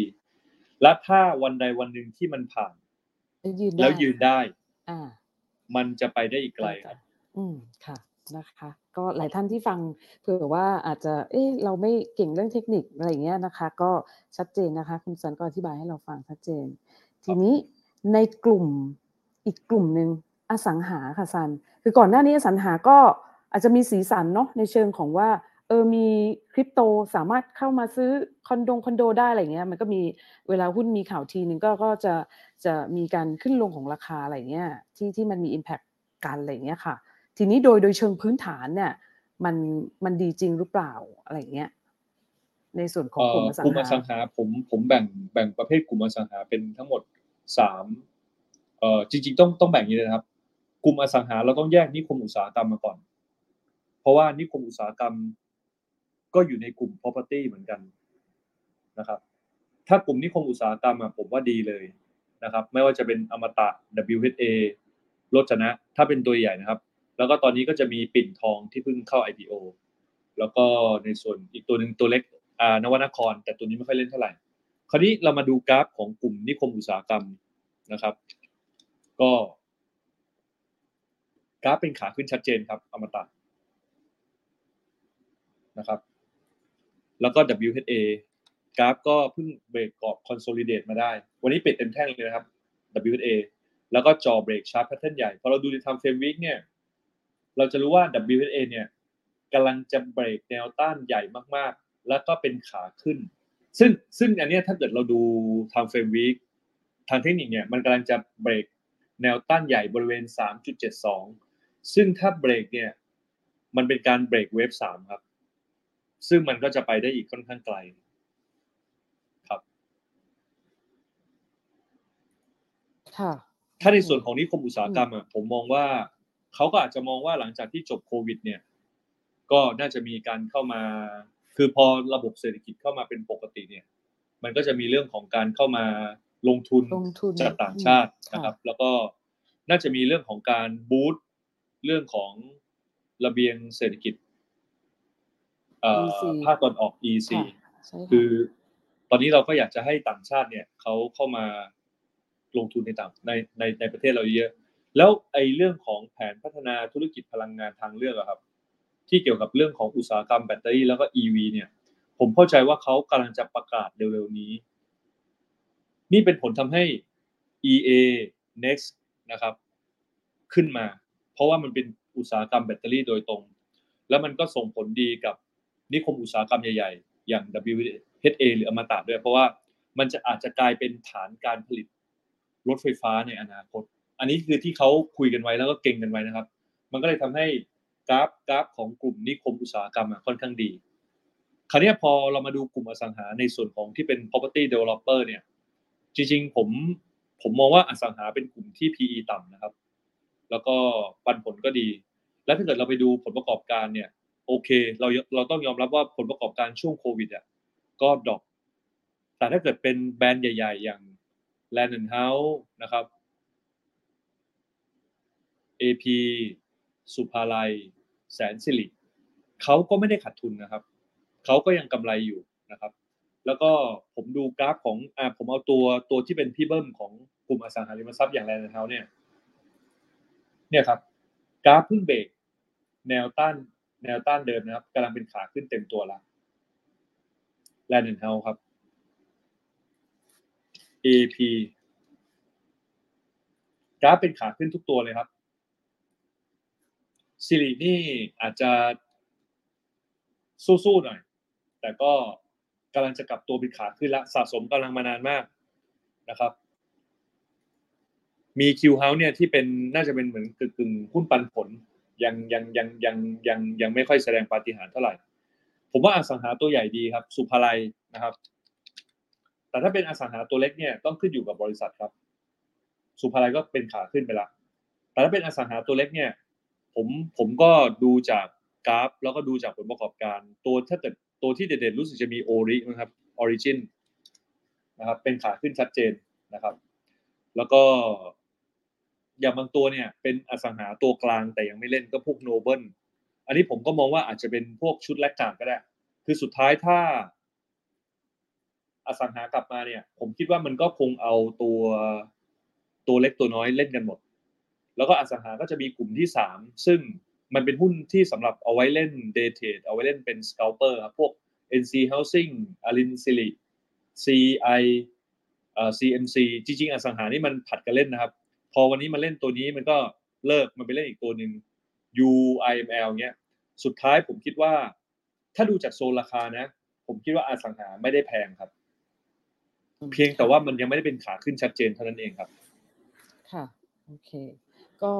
ในส่วนของอสังหาและอีกกลุ่มหนึ่งที่อยากจะถามก็คือ พอเดี๋ยวมีข่าวลงข่าวลือเนาะอย่างอย่างกลุ่มสื่อสารเนี่ย ที่มันขึ้นมาวันสองวันเนี้ยอันเนี้ยในกลุ่มนี้ซันมองว่ายังไง การควบรวมของกิจการใหญ่มันเกิดขึ้นได้ไหมนู่นนี่เอ่อที่ขึ้นมาในช่วงช่วงช่วงสองสามวันนี้น่าจะเป็นข่าวเรื่อง d t แทกับ True ใช่ไหมครับอ่าว่าอาจจะมีการควบรวมกิจการกัน คราวนี้เรามาดูธรรมชาติของกลุ่มสื่อสารอ่าอันนี้ถ้าเกิดผมไม่พูดตัวอื่นนะ ผมเอาแค่เรื่องของโอเปอเรเตอร์ผู้ให้บริการอ่อสัญญาณโทรศัพท์นะอ่อตลาดของโอเปอเรเตอร์ในเมืองไทยเป็น oligopoly นะครับ เป็นตลาดผู้ขายน้อยราย เดิมมีคู่แข่งอะผมให้สามเจ้าแล้วกันในตลาดหลักทรัพย์ ก็คือ Advance True d t a c เอ่อในการที่ ถ้ามันเกิดเหตุการณ์ควบรวมกิจการจริง ๆ รู้ไหมครับว่า ใครได้ประโยชน์ และใครจะเสียประโยชน์ค่ะคนที่ได้ประโยชน์ซันมงคือไงผู้ประกอบการครับ น่าสนใจค่ะ คนที่เสียประโยชน์คือผู้บริโภคครับค่ะใช่ค่ะเพราะผู้บริโภคจะมีทางเลือกน้อยลง ถูกค่ะ ดังนั้นในมุมของข่าวลือเรื่องการควบรวม ซึ่งผมไม่รู้ว่าสุดท้ายแล้ว จะควบรวมสำเร็จหรือไม่ แต่ถ้าเกิดดูจากทิศทางการดำเนินงานธุรกิจเนี่ย คือตอนเนี้ยดีแทคเป็นของเทเลนอร์ใช่ไหมครับ เพราะว่าตระกูลเบญจรงคกุลเนี่ยเขาขายให้เทเลนอร์มานานแล้วอืมแล้วก็ผมเคยอ่านบทสัมภาษณ์ของ CEO ของเทเลนอร์เนี่ยว่าคือเขาไม่ได้คิดจะถอนการลงทุนจากประเทศไทยนะเขาเคยให้สัมภาษณ์ แต่เขาก็ไม่ได้คิดว่ามันจะเป็นแบบตลาดที่จะเติบโตได้สูง อ่าเขาเขาพูดแบบ คือ ไม่ได้คิดว่ามันจะต้องมาแข่งอะไรกันมากมายดังจะเห็นว่าไอตัวคลื่นทั้งหลายทั้งปวงช่วงหลังเนี่ยดีแท็เขาก็ไม่ค่อยแข่งนะ ไอตอนประมูล 5G ครับ ดังนั้นถ้าเกิดผมดูจากสิ่งที่มันผ่านมาเนี่ย โอกาสที่ถ้าเขาขายแล้วเขาได้เงินกลับไปเยอะๆ ผมก็คิดว่าเขาขายครับ ถ้าราคาดี ผมคิดว่าเขาขาย ดังนั้นอืมการที่กลุ่มสื่อสารตอบรับโดยการขึ้นมาทั้งในส่วนของ d t แท d t แทก็อาจจะเป็นเรื่องของการเก็งกำไร เพราะถ้าเกิดสมมุติว่ามันมีการ take over เนี่ยเขาต้องทำ tender offer ถ้าเกิดซื้อเกิน 25%เขาต้องทำ tender offer อยู่แล้วนะครับ ส่วนเรื่อง True เนี่ยก็จะคงเป็นเรื่องของแบบ เรียกว่าเอาฐานลูกค้าของ d t แทเข้ามา แต่วันนี้ Advance ก็ขึ้นนะ ผมก็เลยมองว่าจริงๆแล้วการควบรวมถ้ามันเกิดขึ้นจริงอะคนที่ได้ประโยชน์ก็คือโอเปอเรเตอร์ที่เหลืออยู่ครับ ส่วนคนที่เสียประโยชน์ก็คือผู้บริโภคทั้งประเทศครับ ซึ่งมันจะทำให้กำไรเขาโตขึ้นนะเพราะคัดมันแข่งกันน้อยลงอืมเขาเรียกว่ายิ่งไปต่อค่ะนะคะ อืม โอกาสไปต่อการลุ้นนี้ครับต่อถ้าเกิดมีการควบรวมต่อ แต่ถ้าเกิดเรามาดูชาร์ตจริงๆ เนี่ย ผมก็คิดว่าสื่อสารเป็นกลุ่มที่ก่อนหน้านั้นไม่ค่อยได้เล่นนะครับ คือตอนที่ลงไปโควิด เนี่ย ผมผมให้ดูกราฟ Advance เลย Advance เนี่ยเป็นตัวที่ถือว่าขึ้นมาน้อยมากนะ Advance ตอนเดือนมีนาคมปี 2020 ราคาต่ำสุดอยู่แถว156บาทนะครับ แล้วก็ตอนที่แบบวิกฤตหนักๆเลยอีกรอบหนึ่งเนี่ย ผมก็ให้ Advance อยู่แถวประมาณ170บาท ปัจจุบันมันแค่197บาทเองนะครับ ถ้าเราดูจากกราฟ time frame week เนี่ย Advance นี่ยังยังมี upside gain มันเป็นแค่ต้นรอบเองนะครับ time frame week time frame month เนี่ย มันมาจากข้างล่างเลยอะครับอืมแล้วก็ส่วนหนึ่งที่ผม จริงๆ ผมก็สนใจ Advance เนาะค่ะผมว่า Advance ตอนนี้เขาเปลี่ยนเจ้าของละเดิมคือ Temasek ซึ่งเป็นสิงคโปร์นะครับ ตอนนี้เจ้าของ Advance โดยเชิงนิตินัยก็น่าจะเป็นกราฟใช่ไหมครับอืค่ะผมมองว่ามันมีเรื่องของอะไรที่คือ คือต้องบอกว่าหุ้นสื่อสารเป็นหุ้นที่กลัวค่าปรับ กลัวค่าปรับจากกสทช เพราะปรับทีหนึ่งหมื่นล้านปรับทีหนึ่งแสนล้าน ถ้าใครไปอ่านนะจะรู้เลยว่าไอ้หุ้นสื่อสารเนี่ยมันไม่กลัวอะไรหรอกมันกลัวแต่ค่าปรับ แต่ตอนเนี้ยพอพอเจ้าของเปลี่ยนเป็นกลุ่มกลุ่มไทยแล้วเนี่ย แล้วถ้าเกิดค่ะพูดตามตรง ใครๆก็รู้ว่าเอ่อทางกราฟกับคอนเน t ชันรัฐบาลเนี่ย ดีมากคุณอันนี้พผมลัว่างอ่าเขาเขาคือ super power เขาคือเขาเขาคือ power ของของของรัฐบาลเลยแหละ ดังนั้นผมเลยคิดว่าไอ้เรื่องค่าปรับเนี่ย มันก็คลายความกังวลลงไปได้นะครับ ในขณะที่ว่า ผมคิดว่า Advance เนี่ยมันยังมีตัว asset ที่ซ่อนอยู่ ก็คือพวกเสาโทรคมนาคม อย่าง True เนี่ยเขาเคยไปตั้งกอง Infrastructure Fund ก็คือทำ True If นะครับ ตอนนั้นเขาขายได้เงินมามาประมาณสักเกือบสองแสนล้านมั้งก็มีการประเมินกันว่าถ้า Advance เนี่ยไปตั้งกอง Infrastructure Fund เนี่ยเสาของ Advance น่าจะมีมูลค่าประมาณ3 0 0แสน3แสนกว่าล้าน ซึ่งตรงนั้นเนี่ยถ้าถ้า Advance ตั้งกองขึ้นมาเนี่ย Advance จะ มีกระแสเงินสดกลับมาเยอะมากเลยนะครับ ค่ะ ใช่ใช่ซึ่งตรงเนี้ยผมมองว่ามันอาจจะช้าแหละ หุ้นหุ้นตอนต้นรอบมันช้าทุกตัว แต่บทถ้ามันจะเร็วมันก็จะเร็วของมันได้เองนะก็ไปเลยเนอะครับ ผมก็เลยมองว่ากลุ่มสื่อสารน่าสนใจอยู่แล้วนะครับจริงๆผมพูดมาสามเดือนแล้ว ผมบอกกลุ่มสื่อสารน่าสนใจ เวลาผมบอกสมาชิกรีพับลิกหรือลูกศิษย์ผมบอกกลุ่มสื่อสารน่าสนใจครับ ก็พูดมาตลอด ครับค่ะก็ก็ลองลองอ่านในในในเชิงของกราฟ แล้วก็เกมธุรกิจเนาะซึ่งซึ่งในกลุ่มสื่อสารเนี่ยก็ถือว่าเป็นกลุ่มที่ที่มันก็อยู่กับอนาคตของของโลกใบนี้อยู่แล้วอะนะคะ ทีนี้ก็พยายามจะสนใจถามมาตลอดในใช่อืมพยายามจะถามในทุกกลุ่มแล้ว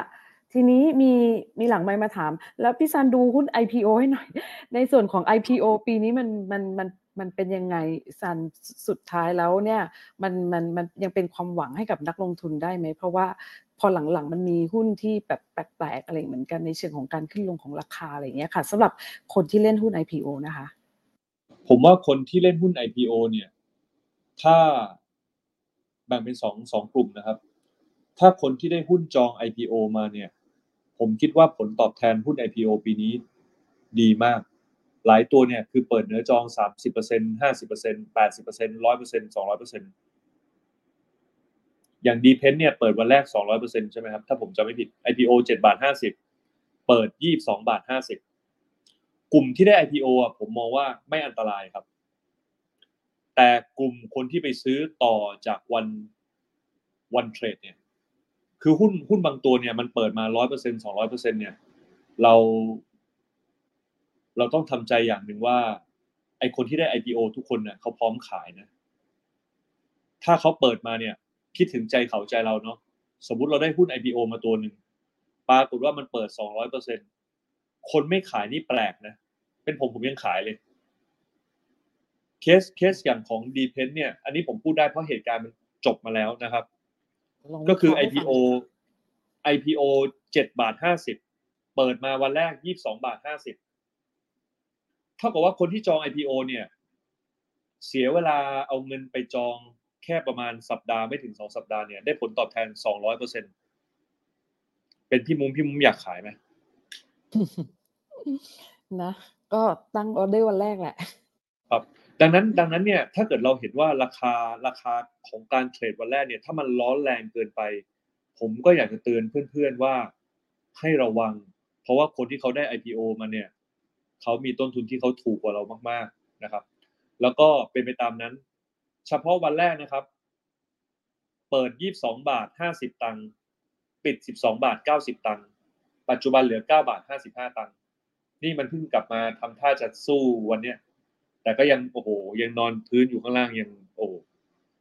คือเส้นทางยังอีกยาวไกลครับ คือต้องบอกว่าหุ้น IPO เนี่ย ถ้าในมุมของการลงทุนนะ น่าจะต้องไปอ่านหนังสือชี้ชวนให้ละเอียดนะครับ แต่ถ้าในมุมมองของการเทรดเนี่ย ผมบอกเลยนะ IPO หลักการถ้าจะเทรดคือต้องเทรดสั้นครับ คือถ้ามันยืนเหนือราคาเปิด ในวันนั้นจะถือว่ามันเป็นขาขึ้น แต่ถ้าวันวันนั้นน่ะวันที่มัน IPO วันแรก ถ้ามันยืนต่ำกว่าราคาเปิดเมื่อไหร่เพนนะครับ เพราะราคาเปิดมันจะกลายเป็นแนวต้านที่ใหญ่มาก เพราะวอลลุ่มมันจะไปกองราคาเปิดเยอะมาก ดังนั้นผมคิดว่าการเล่น IPO เนี่ย น่าจะต้องใช้กราฟเทคนิคเข้ามาประกอบ แล้วก็จะต้องมีวินัยในการ cut loss ครับ เพราะบางตัวเราก็ต้องยอมรับว่ามันเป็น IPO ที่อย่างเปิดมาอย่าง BE8 เนี่ย BE8 เออจริง ๆ กลุ่มนี้ผมก็เล่นมาตลอดนะ ก็คือกลุ่มที่เป็น consult เรื่องของดิจิ t a ลทรานส์ฟอร์เมชันในกลุ่มก็จะมี BE8 นะครับ BE8 มี Bluebik มี I IIG แล้วก็มี AIT แล้วก็มี BOL นะครับ เป็นพวก Data Analytics นะครับ ก็คิดว่าเรื่องของ Digital Transformation เนี่ย มันมันเป็นเทรนด์เนาะดังนั้นผู้ให้บริการเกี่ยวกับเรื่อง Digital Transformation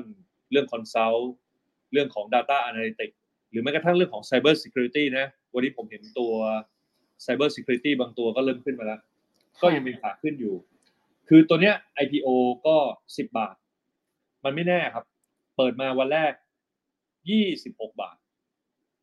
แล้วปรากฏว่ามันก็ยำยำยำยำแต่ทันทีที่มันสามารถเบรกไฮได้ครับ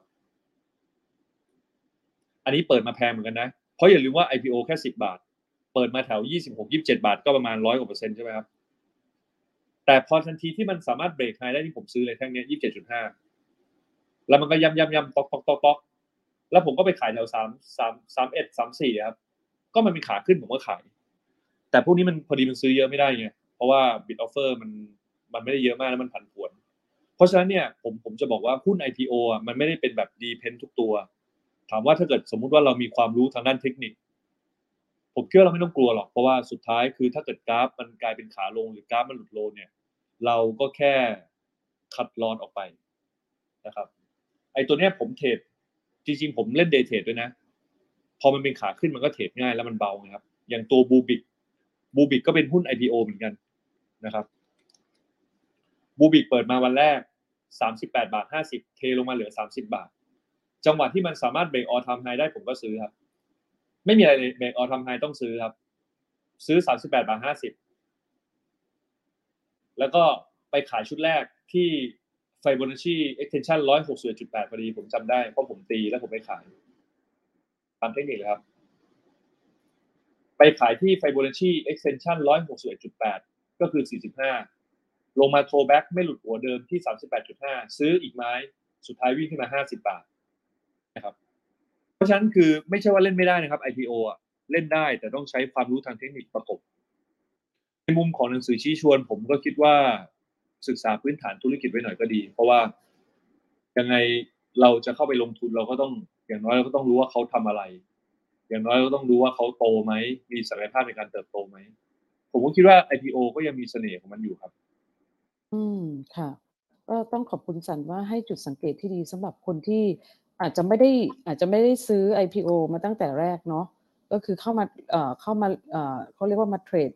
ในกระดานอะไรอย่างเงี้ยก็อาจจะดูจังหวะจากโคนอะไรต่างๆนะคะ ทีนี้เราคุยกันมาประมาณชั่วโมงกว่าละก็อยากจะให้แต่ละท่านเนี่ยถ้าเกิดใครมีข้อสงสัยเออสงสัยนะคะ ก็สามารถยกมือถามขึ้นมาได้ หรือว่าจะถามใน Facebook Live ก็ได้นะคะ วันนี้เพราะว่าซันค่ะก็ให้เวลากับเราในการที่จะมาพูดคุยแล้วก็ตอบคำถามต่างๆ ทีนี้ระหว่างนี้เนี่ยระหว่างรออาว่ามีใครจะถามในในคลับเฮาส์สามารถยกมือขึ้นมาได้นะคะ แล้วก็อ่า ในจริงๆ Facebook Clubhouse ด้วยมีเหมืคอนนกันมีคนแอบกระซิบว่ารอคำถามอยู่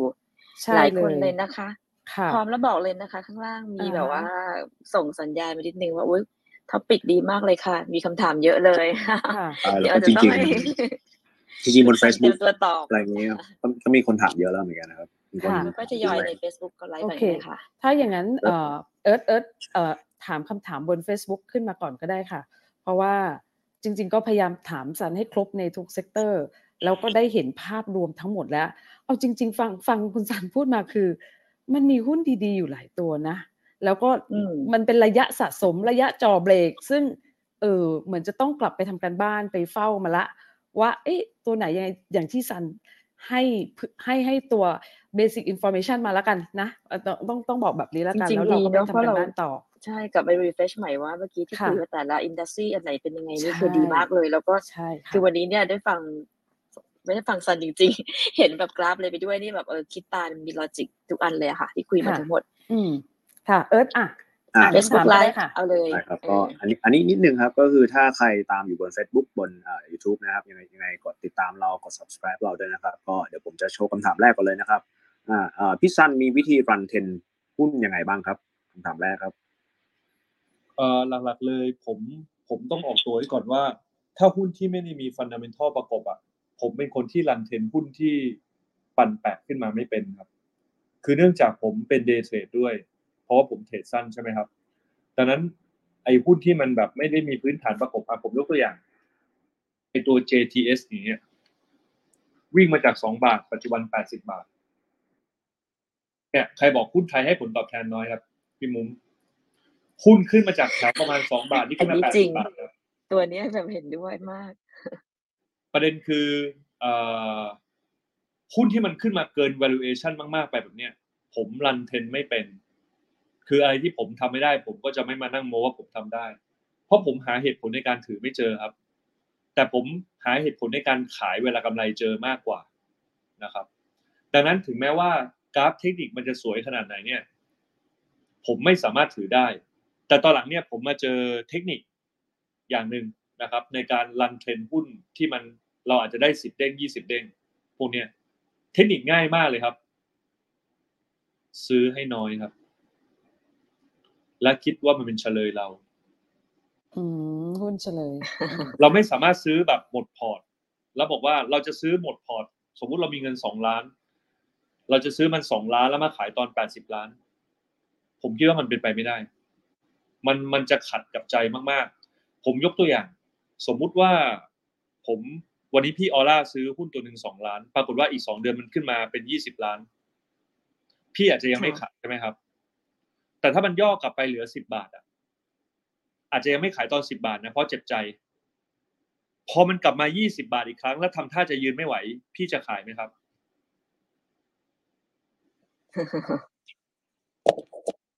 ส่วนใหญ่คนขายหมดครับค่ะ เพราะเพราะเรารู้สึกว่าเราถ้าถ้ามันขึ้นมาทางเดียวเราจะไม่ขาย แต่พอมันมีอาการย่อขึ้นมาอย่างอย่างผมยกตัวอย่างเนี่ยอย่างพูดตัวเนี้ย จังหวะที่ย่อย่อมาจากสิบแปดบาท ย่อมาเหลือ เหลือสิบบาทอย่างเงี้ยครับ สมมุติว่าจากเงินสิบแปดล้าน เหลือสิบล้านเนี่ย บางคนก็อาจจะขายไปเลยกลัวนะครับ คราวนี้มันกลับมาสิบแปดบาทเหมือนเดิมสิบแปดบาทเนี่ย มันย่ำอยู่ตรงเนี้ยแล้วทำท่าจะหลุดด้วยนะทำท่าจะย้อยลงอีกแล้วไอ้จังหวะนั้นน่ะที่เราจะทนไม่ไหวครับ เพราะหุ้นมันขึ้นมาจากสองบาท เราจะรู้สึกว่าเรากำสิบแปดล้านวันเนี้ย ดีกว่าเราจะต้องไปดีกว่าขายตอนมันหลุดโลตอนเหลือสิบสิบสิบล้าน แล้วหลังจากที่เราขายของออกไปจนหมดแล้วเนี่ย ผมใช้คำว่าหุ้นมันไม่เหลือแล้วกัน พอหุ้นมันไม่เหลือเนี่ย มันก็เข้าสู่ Grand Super Cycle Dynamic ครับก็เนี่ยเจ็ดสิบแปดบาทที่เห็น แต่ในมุมหนึ่งคือผมคิดว่าการการที่เราจะ run trend ได้ดีเนี่ย เราต้อง run trend แบบไร้ใจครับ สิ่งที่จะทำให้เราไร้ใจได้ก็คือหนึ่งเราเอากำไรมาเล่นครับ ถ้าเราเอากำไรมาเล่นเนี่ย เราจะไม่ค่อยคิดมาก เหมือนพอร์ตเชลยครับ ผมทดลองสร้างพอร์ตเชลย ขึ้นมาหนึ่งพอร์ตนะครับ โดยการเอาเงินแค่หนึ่งแสนบาทมาทดสอบ ปรากฏว่า พอร์ตเชลยตรงเนี้ยมันกลับกลายเป็นพอร์ตที่ได้ผลตอบแทนที่ดีที่สุดในบรรดาทุกพอร์ต คือได้ผลตอบแทน ประมาณหนึ่งหมื่นเปอร์เซ็นครับมอันนี้เรื่องจริงนะครับหนึ่งหมื่นเปอร์น่าเซ็นสนก็ใจคือจากหนึ่งแสนเป็นสิบล้านในระยะเวลาสิบเอ็ดเดือน ประมาณสิบสองสิบเอ็ดสิบสองเดือนครับอืมผมไปซื้อพวกวอลเลนเดนตายครับ แบบวอลเลนสองสตังค์ แล้วก็ไปขายวอลเลนค่ะตอนที่มันยี่สิบตังค์แล้วก็ไปซื้อพวกตัวเดนตายทุกตัวครับซื้อพวกหุ้ลงทุนแบบไร้ใจโอเคอ่าใช่เพราะว่าเข้าใจผมคถือนอว่าเซ็ปต์ถ้า ถ้าผมขาดทุนเนี่ย ผมก็จะขาดทุนแค่หนึ่งแสนไงคราวนี้อ่าคราวนี้ค่ะคราวนี้ผมผมเลยจับหลักได้ว่า ไอการที่เราจะ run trend เก่งๆได้เนี่ย เราต้องไร้ใจครับ เราต้องกล้า run trend ตามกราฟเทคนิคโดยที่เราไร้ใจ แต่ในเราเป็นมนุษย์ครับ เราไม่มีทางที่จะเอาเงินทั้งหมดในชีวิตเนี่ย มา run trend โดยที่ทำให้เราแบบเราไม่หวั่นไหวขายระหว่างทางดังนั้นคือถ้าเกิดสมมุติว่าเงินน้อยเนี่ย ผมอยากจะให้ run trend เอาให้ไกลๆเอาให้คุ้มๆนะครับ แต่ถ้าเกิดเงินเยอะ ผมก็ยังแนะนำให้ล็อกกำไรระหว่างทาง เพราะมันจะทำให้เรา run trend ได้ดีขึ้นครับ อันนี้คือเรื่องของการ run trend ครับผมเอากำไรมาเล่นนะคะสำคัญที่สุดแล้วก็ถ้ามีอะไรเราก็จะได้ปลอดภัย แต่ถ้ามันได้มาเราก็ได้ใจ จากไร้ใจก็จะเป็นได้ใจนะคะ หรือไม่ก็อาจจะล็อกล็อกกำไรตามแนว Fibonacci extension ก็ได้ครับกำเช่นสมมติไปถึง 161.8ก็ล็อกสัก 30%ถึง 261.8ก็อาจจะล็อกอีกสัก 30%ส่วนที่เหลือเนี่ยเราก็ค่อยเลื่อน trailing stop ไป หรืออาจจะใช้เส้น EMA ก็คือถ้าหลุดเส้น 89 ก็คืนเข้าไปทั้งหมดครับ ประมาณนี้ ครับอ่ามีคำถามจากทาง Facebook อีกนะครับ ก็อ่าบางตัวฟรีโฟ t น้อยแต่ทำไมราคาหุ้นไม่ไปไหนเลยครับ มีวิธีคิดเรื่องฟรีโฟ t ไหมครับ ขอบคุณครับพี่ซัน หุ้นที่ free float น้อยก็แปลว่าหุ้นอยู่ในมือรายย่อยน้อยใช่ไหมครับ แต่ไม่ได้แปลว่าเขาจะต้องคือเจ้าของบางคนเขาก็ไม่ได้ทำหุ้นเนอะหรือบางทีมีคนอันนี้เอาตามตรงนะ อันนี้อาจจะแบบ gray side หน่อย คืออาจจะมีคนติดต่อเข้าไป แต่เขาก็ไม่ได้อยากทำเนี่ยครับคือคือเราต้องยอมรับว่าคนมีความแตกต่างกันเนอะ บางคนก็อยากทำบางทีก็เป็นเจ้าของทำเองก็มี บางทีก็มีคนไปขอเจ้าของทำก็มีเราต้องยอมรับว่าตลาดหุ้นไทยมันมีเรื่องแบบนี้อยู่ แต่บางทีเขาไม่ได้อยากทำนี่ครับ ดังนั้นหุ้นบางตัวฟรีโฟดน้อยมากวอลลุ่มน้อยมาก และเจ้าของก็อาจจะไม่ได้มองมองราคาหุ้นบนกระดานตัวเองเลย แล้วก็ไม่ได้อยากให้ใครมาทำด้วย ดังนั้นผมจะบอกงี้ครับหุ้นบางตัวไม่ได้แปลว่าฟรีโฟดน้อย แล้วมันจะไม่ทำ แล้วมันจะต้องทำผู้ผิดfree float น้อยไม่จำเป็นต้องทำในขณะที่บางตัว free float เยอะ มันก็ทำอยู่ดี ถ้ามันจะทำเพราะบางทีเขาก็ใช้วิธีการกระจายชื่อ เสมือนหนึ่งว่าเขาเป็นรายย่อย แต่จริงมันคือกลุ่มเดียวกันค่ะดังนั้นเปิดเผยนะครับเทคนิคเยอะ free float น้อย ไม่จำเป็นว่าจะต้องทำเพราะบางคนเขาไม่ได้สนใจนะครับ free float เยอะคิดว่าไม่ทำแต่บางทีเขาก็ทำเพราะจริงๆแล้วเป็นนอมินีเขาทั้งนั้น อ่า ประมาณนี้ ครับ เพราะฉะนั้นคือให้ดูชาร์ตเป็นหลักครับ อืมมันมีครับมันมี story behind บ้างสำหรับหุ้นวันนี้บางเปิดตัวเต็มที่ไม่มีกั๊กนะคะค่ะพี่ซันเต็มที่ค่ะอ่ามีคนถามหุ้นรายตัวด้วยพี่สันครับพี่ซันอันนี้แล้วแต่นะครับ อ่าพี่ซันครับแล้วแต่ MFEC รับได้ไหมราคานี้ครับอ่า Effect เอ่อถ้าเกิดเป็นในตามทางเทคนิคนะ ผมผมจะตอบ MFEC เป็นหุ้นในกลุ่มที่เป็นเอ่อที่ปรึกษาเรื่องทางด้าน IT แล้วก็ Digital Transformation ก็เป็นขาขึ้นมาตลอด แต่ถ้าเกิดดูดีๆเนี่ย ตรงเนี้ยมันมันไม่ทำไฮใหม่นะครับ แล้วก็ราคาล่าสุดเนี่ย เดิมเนี่ย MFEC เป็นขาขึ้น และเส้นที่เลี้ยงมันก็คือเส้น EMA 15 เส้นสีเขียวอ่อนเนี่ย ตรงเนี้ยมันหลุดไปนิดนึงนะครับ ซึ่ง ดยหลักการของผมเนี่ยเวลามันมันมันหลุดเส้น EMA 15 เนี่ย มันจะเสียสถานะความเป็นขาขึ้น มันอาจจะกลับไปไซด์เวย์เพราะฉะนั้นคือถ้ามันยืนบนเส้น EMA 15 ไม่ได้ต้องระวังครับ ผมคิดว่าไม่ต้องรีบรับ เพราะหุ้นกลุ่มนี้ขึ้นมาค่อนข้างแรง เราอาจจะรอดูมันฟอร์มตัวสักแป๊บหนึ่งแล้วมันยืนได้แน่น ๆ แล้วเดี๋ยวค่อยเข้าไปรับดีกว่าครับ แต่หุ้นยังเป็นขาขึ้นอยู่นะครับ อืม ค่ะ ก็ตอบ อยากได้คำถามเกี่ยวกับ mindset มากกว่า เพราะว่าผมว่าคำถามหุ้นรายตัวเนี่ยเอ่อผมอยากให้เป็น คือถ้าเกิดเป็นคำถามหุ้นรายตัว ผมว่าผู้ฟังท่านอื่นอาจจะไม่ได้ประโยชน์ แต่ถ้าเกิดเป็นคำถามที่เกี่ยวกับ mindset หรือวิธีการเนี่ย อ่า อย่างคำถามอย่างเงี้ยผมชอบมากกว่า เพราะว่าวิธีบริหารจิตใจอยากห้เป็นประโยชน์กับทุกท่านด้วยอ่าครับค่ะ มีวิธีบริหารจิตใจอย่างไรจากการขาดทุนหนัก และเป็นหนี้จากการขาดทุนครับพี่ซันเอ่อผมเคยขาดทุนหนักครับ จริง ๆก็ ตอนนั้นก็เล่าให้ฟังไปหลายรอบแล้วเนาะผมโดนหุ้นตัวเดียวก็คือ ECF ไปประมาณห้าสิบล้าน แต่ไม่ได้มาจากความไม่มีวินัยนะครับ มาจากความเชื่อใจอะผมไม่เล่าเรื่องภายหลังแล้วกัน นี่ก็มีคนนอกฟังเยอะ เอาว่าผมขาดทุนไปเยอะ นะครับ แล้วก็เป็นการขาดทุนที่มาจาก ผมว่ามาจากความเชื่อใจและความซื่อสัตย์ของผมเองอะแต่ผมด่าว่าตัวเองเป็นไอ้โง่แล้วกันนะ คือเราเราไม่ทันเกมอะไม่เป็นไรหรอกมันผ่านไปแล้ว คือตอนนั้นผมก็ blank นะครับ ผม blank blank อยู่ประมาณสักสองสัปดาห์ เพราะว่าผมอะรู้สึกว่าเงินห้าสิบล้านเนี่ย ถ้าผม ผมเอามาซื้อรถสปอร์ตเนี่ย พอดีผมผมก็เคยดูรถสปอร์ตเนอะก่อนหน้านั้นผมแบบเคยดูไอตัว BMW i8 เคยรู้สึกว่าอยากซื้อรถสปอร์ตมันซื้อได้สี่คันนะครับไอห้าสิบล้านนี่มันซื้อได้สี่คัน มันก็ทำให้ผมยิ่งยิ่งยิ่งดาวลงไปแล้วก็ คือพอเราเอาเงินไปเปรียบเทียบกับของบ้านหายไปหลังนึงรถหายไปสามคัน เนี่ย มันมันมันจะบ้าเหมือนกันนะคิดแล้วมันแบบมันเสียดายมันแบบ มันก็จะวนอยู่ในหัวแล้วมันจะโทษตัวเอง เอง ไม่ใช่ไม่เคยเป็นครับอันนั้นคือล่าสุดเลย แต่สุดท้ายผมผมผมรู้สึกอย่างหนึ่งนะว่า ผมก็มาย้อนคิดว่าเออ ผมอยู่ในตลาดมาสิบกว่าปีเนาะผมสร้างจากพอร์ตหลักแสนต้นๆ ผมสร้างมาจนเป็นแบบหลักร้อยล้านได้ ดังนั้นการที่ผมขาดทุนแบบเนี้ย ผมคิดว่าผมกลับมาได้ ผมก็เลยใช้คำว่าช่างแม่งนะครับ ก็ช่างแม่งทุกอย่าง แล้วก็าช็อตเอาคืนครับ แต่ทำการบ้านค่อนข้างหนัก แล้วก็ตอนแรกผมคิดว่าผมจะใช้เวลาประมาณสองปีหรือสามปีในการเอาคืนนะครับ แต่สุดท้ายผมเอาคืนด้วยด้วยหุ้นตัวเดียว ภายในระยะเวลาประมาณแปดเดือนครับ ด้วยวอลเลนตัวเดียว ตอนนั้นวอลเลนวีจวอลครับ ซื้อแถวห้าสิบตังค์แล้วมันก็ขึ้นไปสองบาท แต่ออินครับ ก็ใส่หนักมากใส่ไปเจ็ดสิบล้านหุ้น คือสุดท้ายผมมองว่าอะไรที่มันผ่านไปแล้วเนี่ย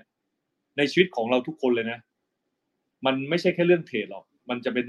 คือผมคิดว่าไม่มีใครที่มันจะสมหวังทุกอย่างไปไปทุกเรื่องเรื่องเรียนเรื่องงาน เรื่องแฟนเรื่องอะไรก็แล้วแต่เรื่องเพื่อน มันไม่มีใครที่มันจะได้ทุกอย่างไปหมดครับ เพราะฉะนั้นคือได้เท่าไหร่ก็เท่านั้นครับ แต่เราก็ทำให้ดีที่สุดแล้วกัน ส่วนอีกข้อที่บอกว่าเป็นหนี้จากการขาดทุนเนี่ย ผมอยากให้คนที่เข้ามาลงทุนในในหุ้นหรือว่าตลาดอะไรก็แล้วแต่เนี่ย อยากให้ใช้เงินเย็นมากกว่า เพราะถ้าเกิดสมมติว่าเป็นเงินที่กู้มา ผมเห็นบางคนนะ ไปกู้หนี้บัตรเครดิตมาแบบเป็นสิบสิบใบ แล้วก็เอามาเทรดบางทีไม่ได้เทรดหุ้นด้วยบางทีไปเทรด forex ก็มีไปเทรดคริปโตก็มี ซึ่งเขาเลเวลเลตคือต้องบอกว่าตลาดตลาดมันมีหลายประเภท ตลาดที่มันเลเวลเลตเนี่ยมันมันก็ถ้าเรามีการวาง MM ดีๆ เนี่ยมันปลอดมันโอเคนะแต่บางทีเราแบบเราอยากจะเกียร์ลิงไงเราอยากจะได้เยอะๆไปเทรดคริปโตเนี่ยเกียร์ลิงทีร้อยเท่าอย่างเงี้ยพอพอหายไปเนี่ยมัน โอ้โหคราวนี้หนักเลย ก็เลยอยากจะให้แบบใช้เงินเย็นครับ แล้วก็เล่นน้อยๆก่อน เราเราหาความรู้ไป แล้วก็ทดทดสอบระบบว่า ไอสิ่งที่เราทำอยู่เนี่ยมันมันสามารถทำซ้ำได้หรือไม่ แล้วถ้าเกิดมันเริ่มทำซ้ำได้เนี่ย ค่อยเพิ่ม position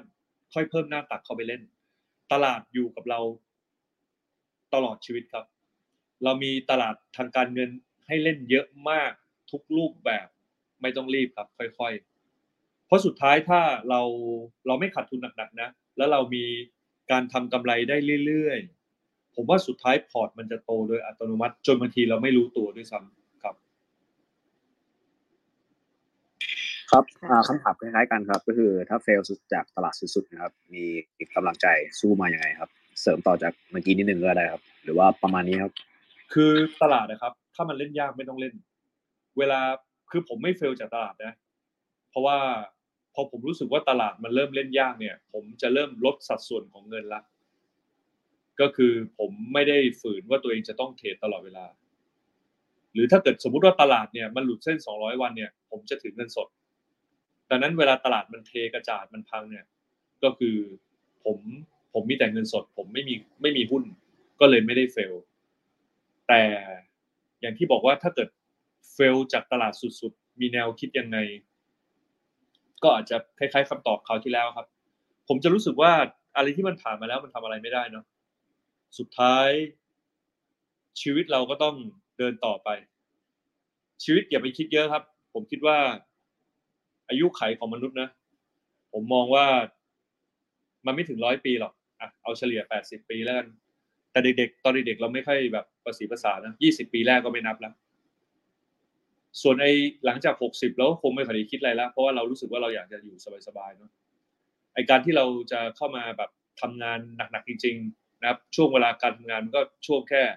อายุประมาณยี่สิบถึงหกสิบปี มันก็แค่สี่สิบปี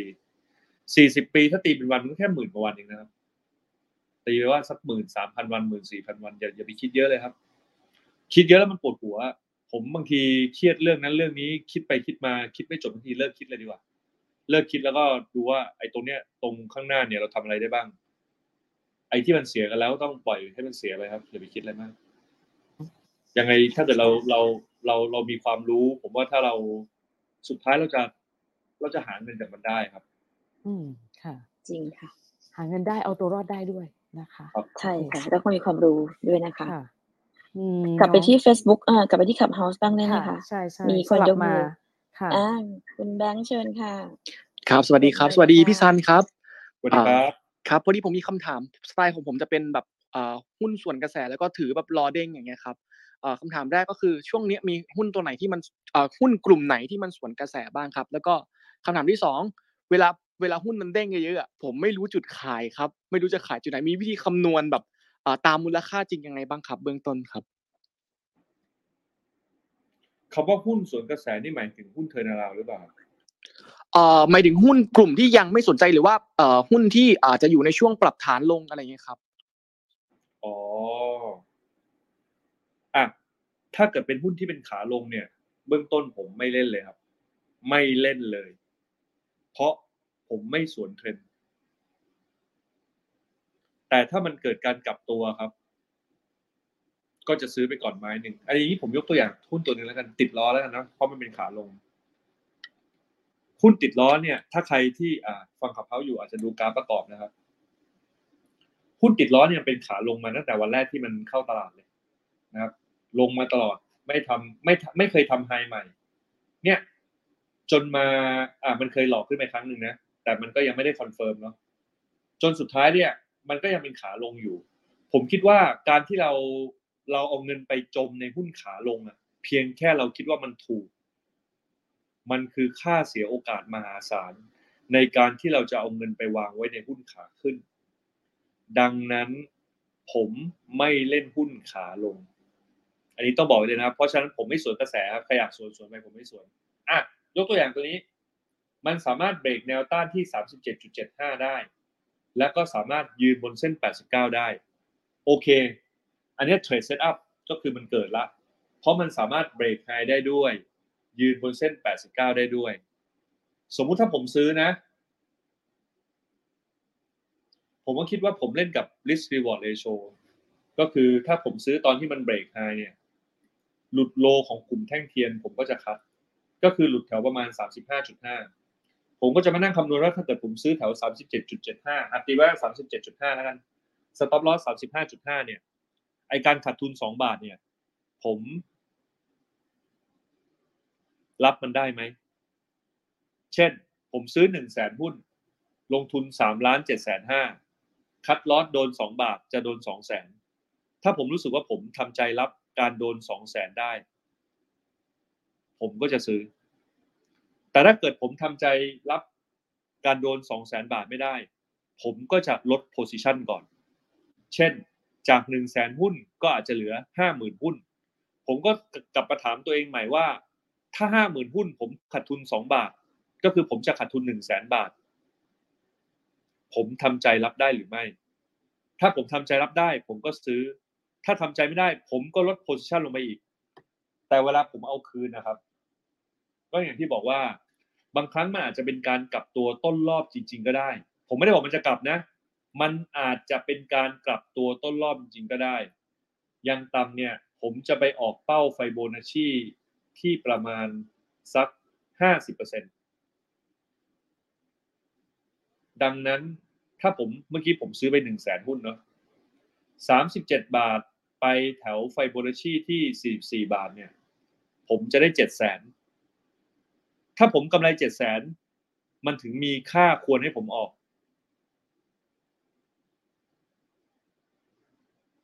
แสดงว่าเวลาผมขาดทุน ผมขาดทุนสองแสนใช่ไหมครับ แต่เวลาได้ผมได้เจ็ดแสนไงดังนั้นในระยะยาวเนี่ย ผมไม่มีทางพลาดทุกตัวแน่นอน มันอาจจะเป็นต้นรอบก็ได้ เพราะฉะนั้นคือเวลาเราซื้อหุ้นที่มันกลับตัวเนี่ย เราต้องเล่นกับค่า reward to risk ratio ด้วย เราจะไปดูแต่ว่าคือให้ผมซื้อ37.5ขาย38ผมไม่เล่นหุ้นแบบนี้ครับเสียเวลาจะเอาสองช่องผมไม่เล่นนะครับ ส่วนเรื่องการคำนวณ intrinsic value เนี่ยเนื่องจากเป็นหัวข้อที่กว้างมากครับ เพราะว่ามันมีในทั้งในส่วนของ P benchmark นะครับ cost approach market approach แล้วก็ DCF มันมีเรื่องของการใช้ qualitative quantitative ดังนั้นผมจึงไม่สามารถตอบคำถามนี้ในขับเฮาได้ เพราะน่าจะต้องเล่าประมาณสัก 5 ชั่วโมง ถ้าเรื่องนี้นะครับ intrinsic value ต้องขอโทษทีครับ ค่ะ โอเค ต้องเปิดคอร์สไหมคะ คุณแบงค์ตอบคำถามไหมเอ่ยคุณแบงค์ยังอยู่เปล่า ได้ครับ ชัดเจนครับ ขอบคุณครับ เดี๋ยวหลังไมค์หานะครับ ได้เลยค่ะ ครับ ขอบคุณครับ ค่ะ ขอบคุณค่ะ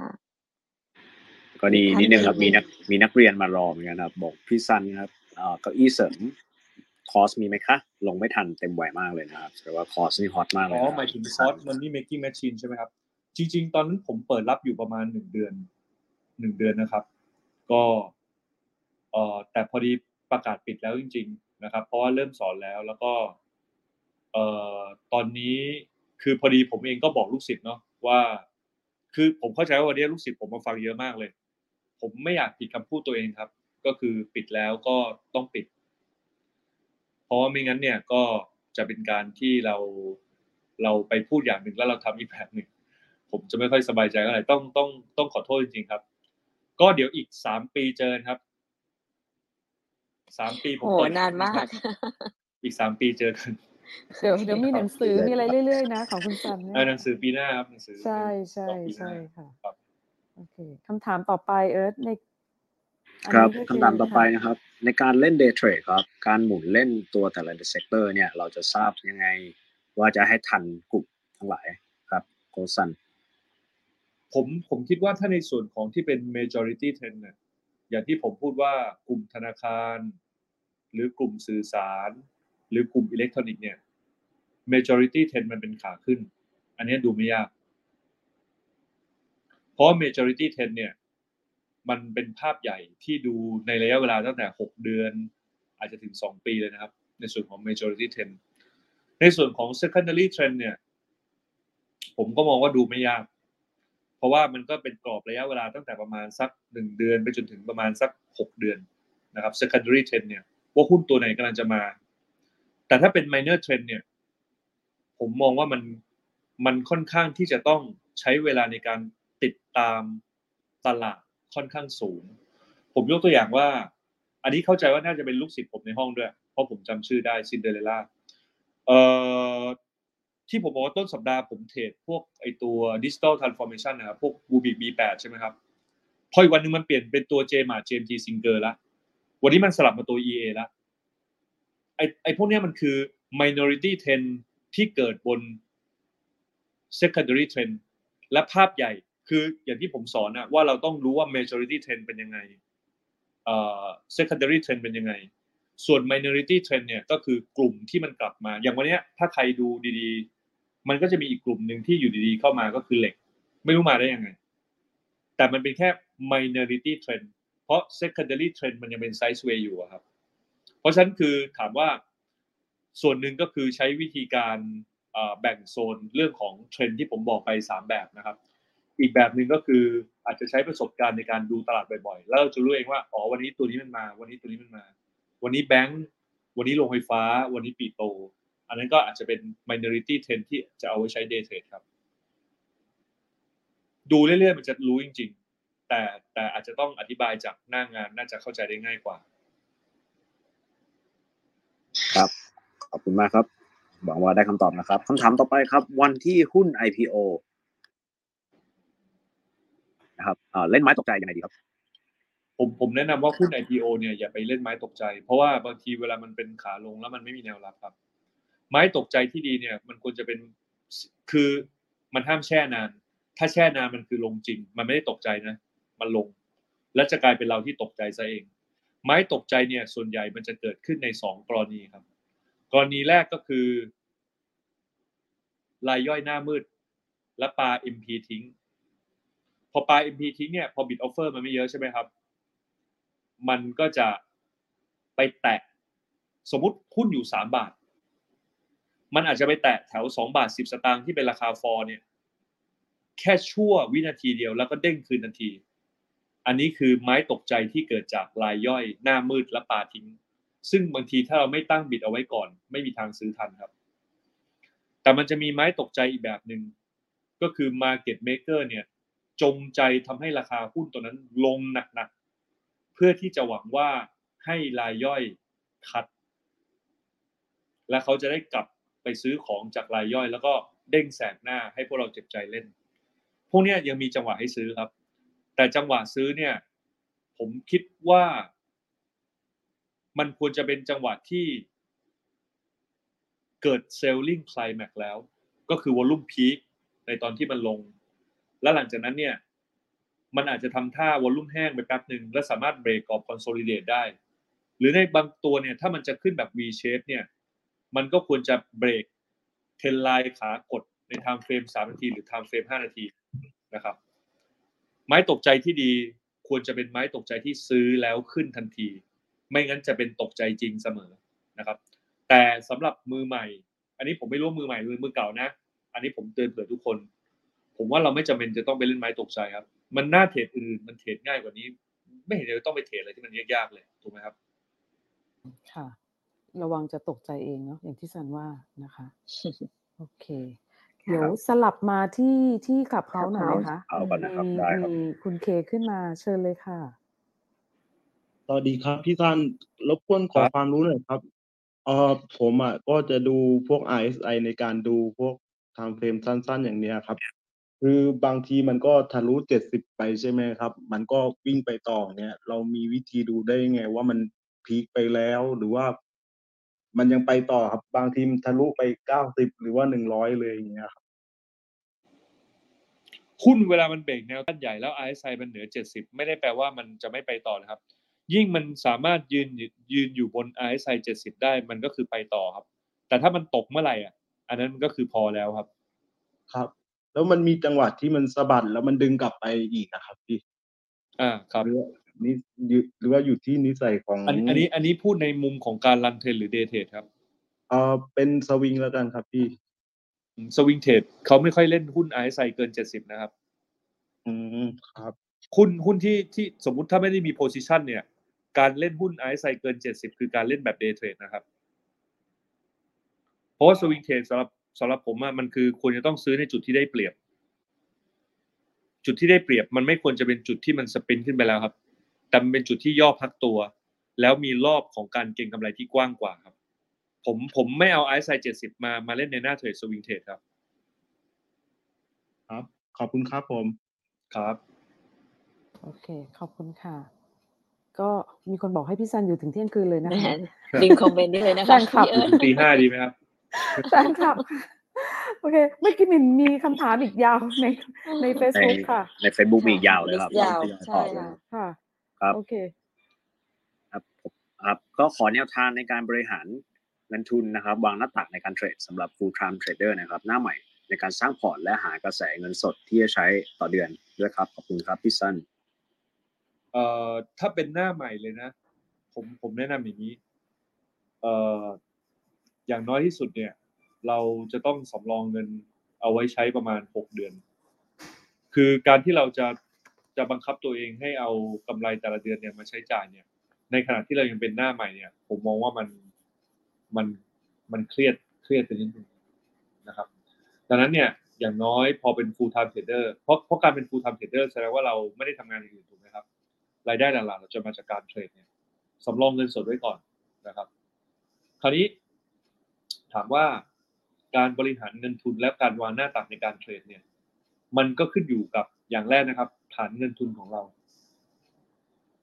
ฐานเงินทุนของแต่ละคนไม่เท่ากัน บางคนเริ่มต้นสามหมื่นบางคนสองแสนบางคนห้าแสนบางคนสองล้าน บางคนเปิดมามีสามสิบล้าน แต่ถ้าเกิดอะผมเอาตัวเลขกลมๆแล้วกันนะ เพราะว่าไม่งั้นมันก็จะมีตัวอย่างที่หลากหลายมาก สมมุติว่าเรามีเงินสักประมาณล้านหนึ่งแล้วกัน ว่าจะมาเป็น full time trader นะครับ ในมุมในมุมหนึ่งเนี่ย ผมมองว่าผมก็ต้องคำนวณรายจ่ายแล้วว่ารายจ่ายต่อเดือนเนี่ย ผมจะต้องมีรายจ่ายเท่าไหร่สมมติว่าผมมีรายจ่ายเดือนละห้าหมื่นบาท ก็แสดงว่าจากเงินต้นหนึ่งล้านเนี่ย ผมจะต้องทำผลตอบแทนประมาณห้าเปอร์เซ็นต่อเดือน ที่จะเอามา cover รายจ่ายถูกไหมครับ แต่จริงๆอะลำพังห้าเปอร์เซ็นต่อเดือนเนี่ยมันไม่เพียงพอครับ เพราะว่า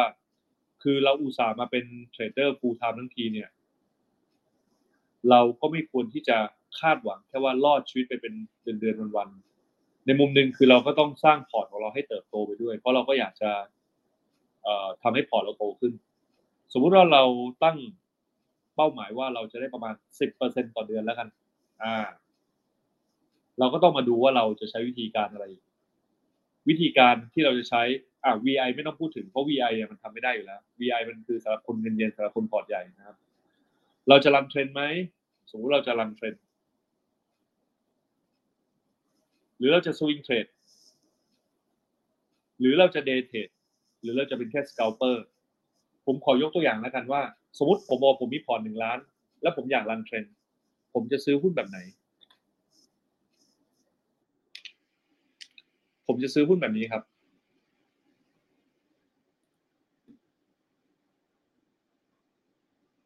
ซื้อตอนไหน ซื้อตอน break all time high ครับ เพราะอะไร ก็มันเป็น trade setup ที่ต้องซื้ออยู่แล้วสำหรับ run trend บางคนอาจจะเข้าใจว่า เฮ้ย ไม่ได้ซื้อตั้งแต่ข้างล่างไม่ใช่ พอมันกลายเป็นเทรนอีกรอบเราต้องกล้าซื้อครับ แล้วถ้าเกิดผมซื้อนะ คือคือในมุมหนึ่งถ้าเกิดมาเป็น full time trader ผมก็ต้องวัดกับมันเหมือนกัน อย่างเงี้ยผมคำนวณเลย ผมซื้อสองหมื่นหุ้นเลยนะครับ ไม้เดียว ซื้อไม้เดียวด้วย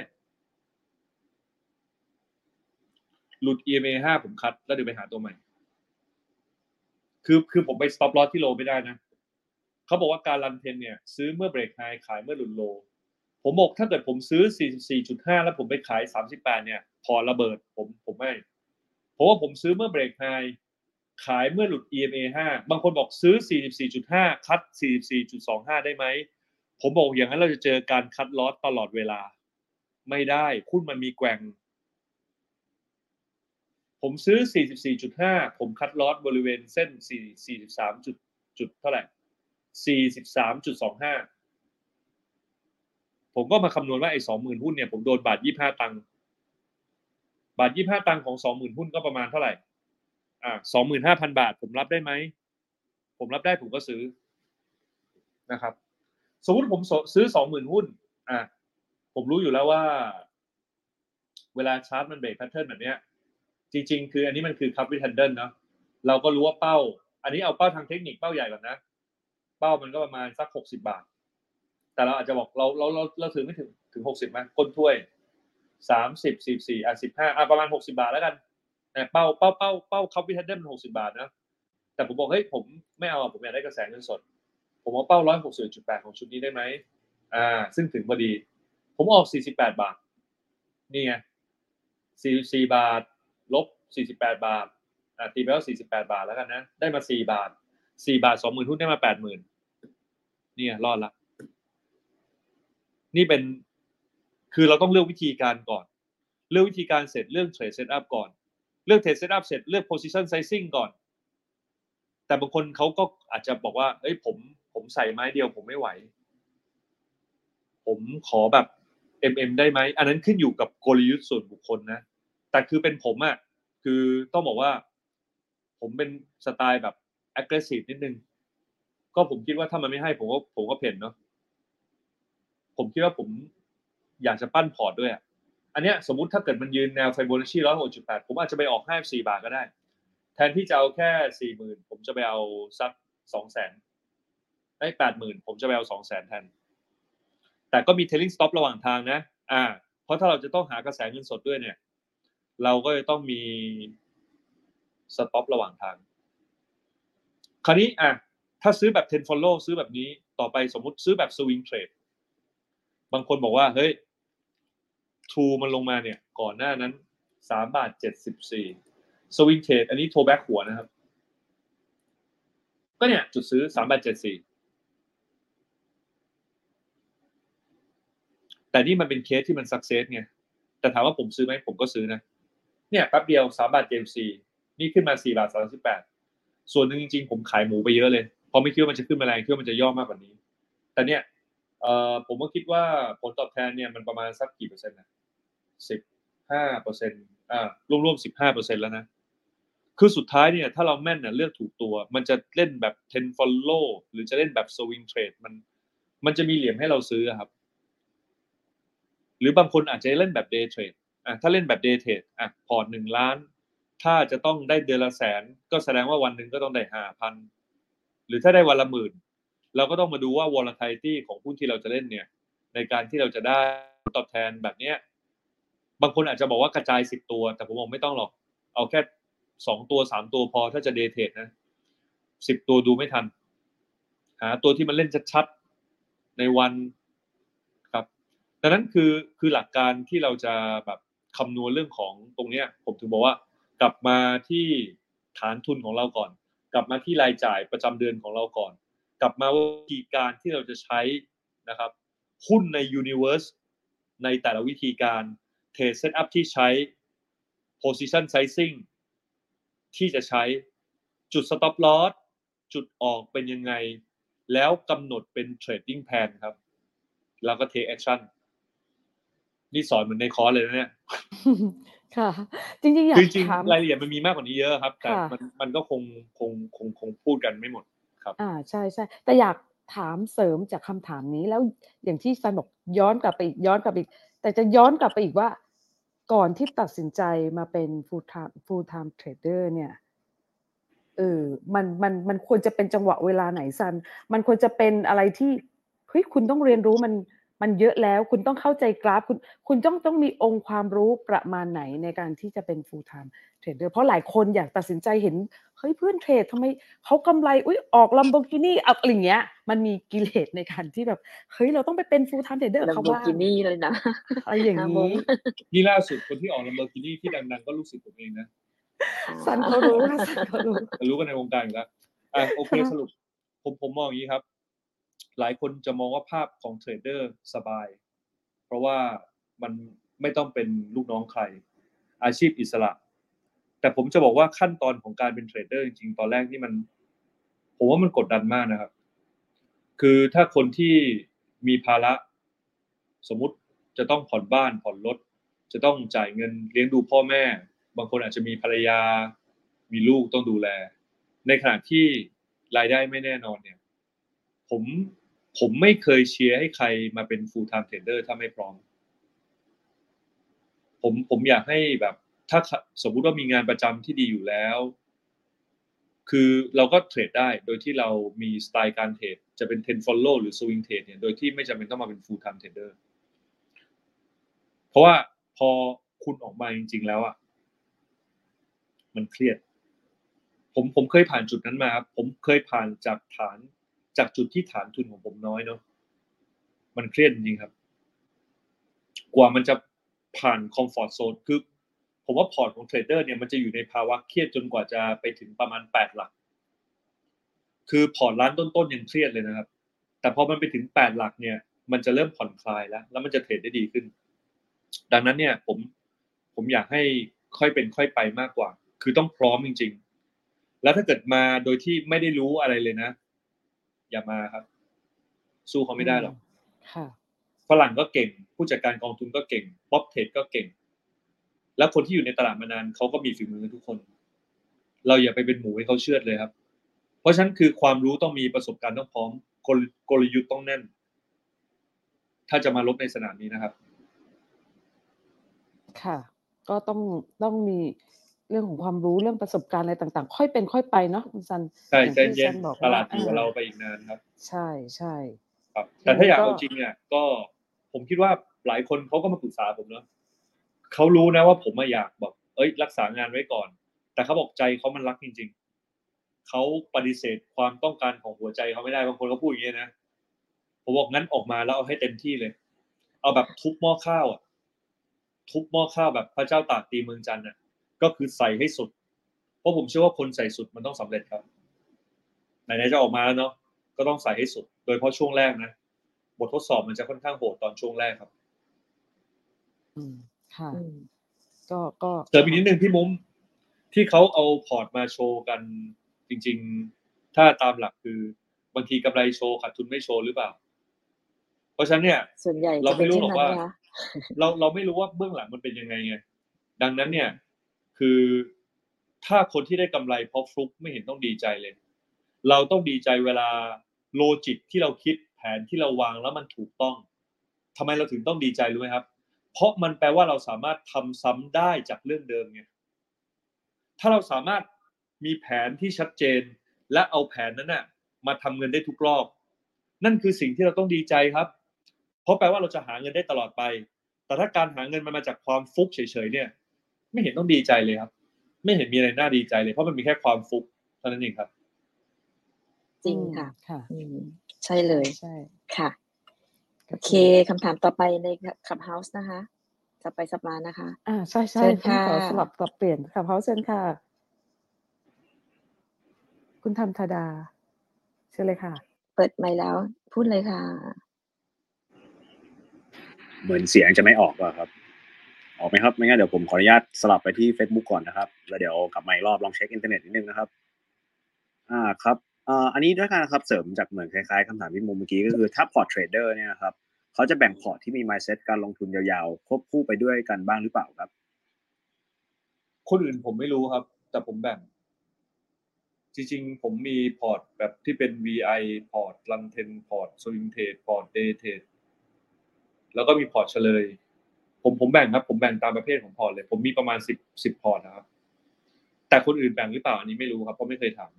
ำบางคนก็แบ่งบางคนก็ไม่แบ่งนะครับ อันนี้ไม่รู้จริงแต่จริงๆให้ดีก็ก็น่าจะแบ่งลักษณะของพอร์ตการลงทุนเนาะมียาวสั้นกลางยาวอะไรอย่างนี้ เพื่อที่จะเขาเรียกว่าใช่เอ่อเรื่องๆแต่ถ้าบพอร์ตเล็กมากไม่ต้องแบ่งครับ ค่ะ อ่า ถ้าอืมพอร์ตแบบ ผมว่าถ้าพอร์ตต่ำกว่าล้านไม่ต้องแบ่งหรอกครับ เอาเอาทีละวิธีดีกว่า ครับ อืมค่ะ อันนี้ก็เป็นเทคนิคนะคะ โอเค ค่ะ ในขับเฮาค่ะเชิญค่ะ ครับครับผมเออได้ยินหรือยังครับ ได้ยินครับได้ยินแล้วอ่าได้ยินแล้วค่ะครับเชิญค่ะอ๋อโอเคครับ เอ่อติดตามพี่ซันมาบ้างแล้ว พอจะทราบว่าน่าจะพี่ซันอยู่ตลาดมานานแล้ว ก็อยากถามว่าเทคนิคอลของเมื่อก่อนนะครับ กับตอนนี้ต่างกันเยอะไหมครับ แล้วก็ถ้าพอร์ตเหมือนกับว่าขึ้นไปแปดหลักแล้วอย่างเงี้ย พี่ใช้มาจิ้นในการเติบโตอีกไหมครับ ขอบคุณครับ ครับคำถามแรกนะครับ ว่าเทคนิคข้อมันเปลี่ยนไปจากเดิมไหม ในภาพใหญ่ไม่เปลี่ยนครับ ในภาพใหญ่ในระดับ 10 follow ไม่เคยเปลี่ยนเลยครับ แต่ถ้าเป็นเทคนิคในภาพเล็ก เปลี่ยนไปเยอะมาก เดี๋ยวนี้เจ้ามือหลอกบ่อยมากทำ false break บ่อยครั้งมาก แล้วก็หลอก รายย่อยให้ตบให้รายย่อย stop loss แล้วก็เด้งแสกหน้าบ่อยมาก ดังนั้นคือถ้าในภาพใหญ่เนี่ย ถ้าเป็นในระดับ 10 follow คิดว่าไม่เป็นไรครับ คือคนที่ซื้อแบบ 10 follow เนี่ย มันจะต้องมีความมั่นคงทางจิตใจในระดับนึงอยู่แล้ว ไม่ได้แปลว่าซื้อแล้วต้องขึ้นทันทีเนาะบางทีเราซื้อตอน break out wave สามหรืออะไรก็แล้วแต่เนี่ย มันอาจจะไม่ได้ขึ้นน่ะแต่ตราบใดที่มันยัง เลี้ยงทรงอยู่ข้างบนได้เราก็ถือ อันนี้คือ10 follow ภาพเพราะภาพใหญ่มันไม่ได้เปลี่ยน แต่ในเชิงภาพเล็กต้องยอมรับว่า market maker มันหลอกหลอกเยอะ แล้วบางตัวมันกระตุกกระตุกกระตุกกระตุกขึ้นมาเนี่ย เราไปไล่ตามระหว่างวันเนี่ย เราไม่ดูตามมาตาเรือนี่มันตบทีมันเอายี่สิบสามสิบเปอร์เซ็นได้เลยนะ ภาพเล็กเปลี่ยนไปพอสมควรหลอกบ่อยกว่า แต่สุดท้ายถ้าเราไปเรียนรู้นิสัยหุ้นแต่ละตัว เราจะรู้อยู่ดีว่าไอ้ตัวนี้นิสัยดีไอ้ตัวนี้นิสัยไม่ดี แล้วเราจะไม่ตกหลุมพรางไอ้ตัวที่มันนิสัยไม่ดีครับ ส่วนคำถามข้อที่สองว่าถ้าเกิดพอร์ตถึงแปดหลักแล้ว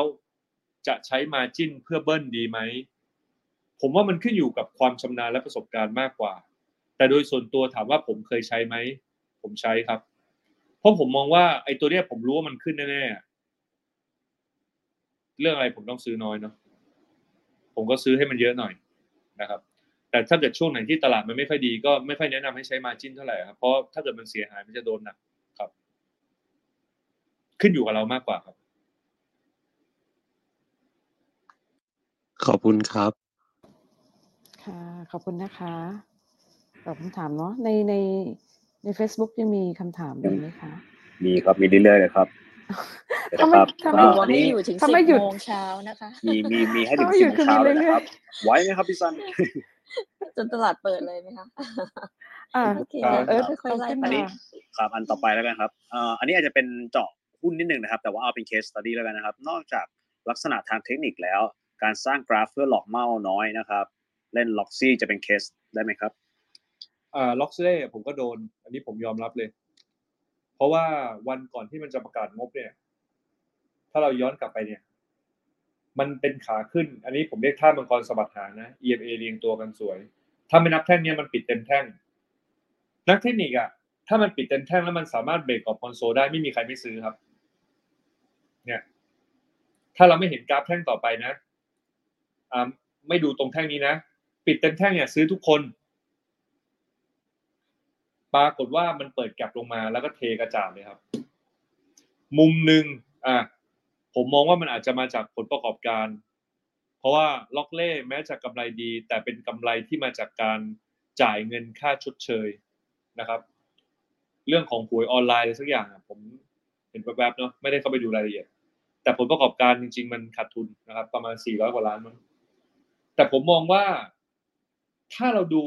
ธรรมชาติของหุ้นตัวเนี้ย มันหลอกมาแล้วหลายครั้งนะครั้งนี้ก็หลอกเห็นไหมครั้งเนี้ยไล่จนเบรกขึ้นไปแล้วก็หลอกนะ แต่มันก็มีแนวรับที่หนามากอยู่บริเวณโซนนี้เห็นไหมครับ เนี่ยโซนเนี้ยเป็นแนวรับดังนั้นโอเค วันนี้ผมติดดอยล็อกเล่ถามว่าผมรู้สึกอะไรไหมผมไม่รู้สึกอะไรเลยครับ เพราะอะไรรู้ไหมเพราะสุดท้ายเดี๋ยวมันก็เด้งให้ผมอยู่ดีเพราะภาพรวมผมรู้ว่ามันวิ่งอยู่ในกรอบไซด์เวย์ไง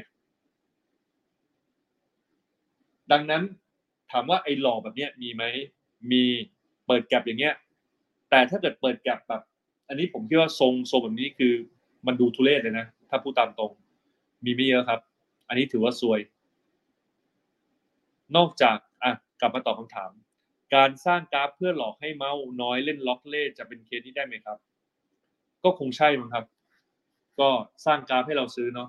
แล้วก็แบบตบตบเราจนหัวทิ่มพอเราทนไม่ไหวมันอาจจะไซด์เวย์ไปสักพัก เดี๋ยวมันก็กระตุกเล่นอีก ผมถึงบอกว่า position sizing สำคัญ position sizing ก็คือจำนวนที่เราซื้อ ถามว่าวันนี้ผมติดดอยล็อกเล่ ผมรู้สึกอะไรไหม ผมไม่รู้สึกเพราะผมซื้อนิดเดียว บางทีเนี่ย ถ้ามันไม่ได้เสียทรงลงมาผมเอาเพิ่มด้วยซ้ำเพราะผมรู้ว่าระยะยาวเนี่ย มันยังวิ่งอยู่ในกรอบที่สามารถหลุดดอยได้ แต่บางทีผมก็ไม่ได้คิดมากนะ ถ้าเกิดผมเครียดดู เห็นลกหูลกตา ผมก็เคลี้ยงทิ้งเหมือนกันนะครับ ก็ หุ้นอะไรที่เคยเคยหลอกหลอกหลอกรายย่อยบ่อยๆ อย่างเงี้ยทำเป็นเข็มทำเป็นพวก hanging man shooting star บ่อยๆเนี่ยก็ระวังนิดนึงครับก็ได้คำตอบนะครับอ่าคำถามต่อไปนะครับ เวลาหุ้นเปิดฟลอร์มาสนิทเลยนะครับ จะรู้ได้ว่ามันจะเด้งกลับไปได้ยังไงครับ ไม่รู้ครับ ใครจะไปรู้อะครับ นี่ไม่ได้กวนนะ มันเปิดมาฟอร์คนที่รู้คือเจ้าครับ ผมผมผมผมตอบตรงๆว่าผมไม่รู้หรอก แต่ผมรู้ว่าถ้า ถ้ามันฟอร์วันแรกส่วนใหญ่มันก็ฟอร์จริงอะแต่ส่วนใหญ่ถ้ามันฟอร์วันที่สามเนี่ย ผมสวน ถ้ามันไม่ได้ผลประกอบการแย่มาก หรือว่ามีข่าวร้ายสุดๆนะฟอร์แรกส่วนใหญ่ฟอร์จริงครับ แล้วก็ถ้าฟอร์เนี่ย มันจะมีแรงสู้ คือเวลาหุ้นมันกดลงมาฟอร์เนี่ย ถ้ามันกดลงมาช่วงเช้า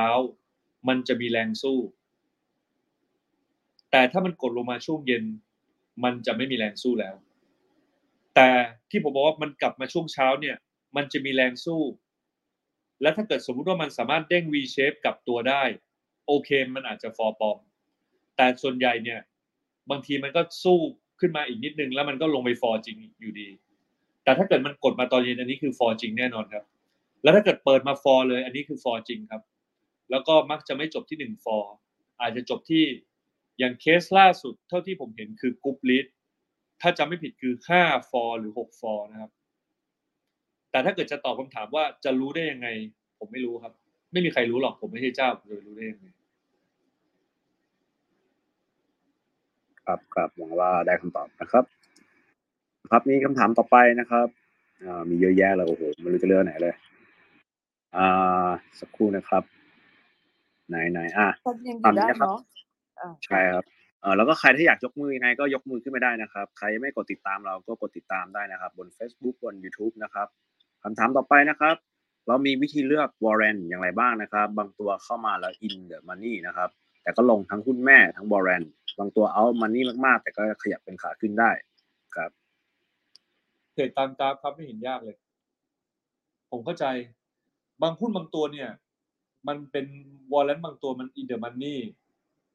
ก็คือเอาราคาแปลงบวกบวกราคา warrant เนี่ย ถ้าเอาไปแปลงเป็นแม่เนี่ย ยังมีราคาถูกกว่าซื้อแม่บนกระดาน แต่ต้องอย่าลืมนะครับว่า warrant มันไม่ได้แปลงได้ทุกวัน warrant เนี่ย บางทีสามเดือนแปลงที บางทีหกเดือนแปลงทีนะครับ เราจะรู้ได้ยังไงว่าถ้าเราถือวอลเลนต้นทุนนี้บวกกับราคา exercise price แล้วเอาไปแปลงเนี่ย เราจะมั่นใจได้ยังไงว่าหุ้นตัวนั้นน่ะณวันที่หุ้นที่เราเอาวอลเลนไปแปลงเข้าตลาดเนี่ย มันจะไม่ต่ำกว่าราคาที่เราซื้อ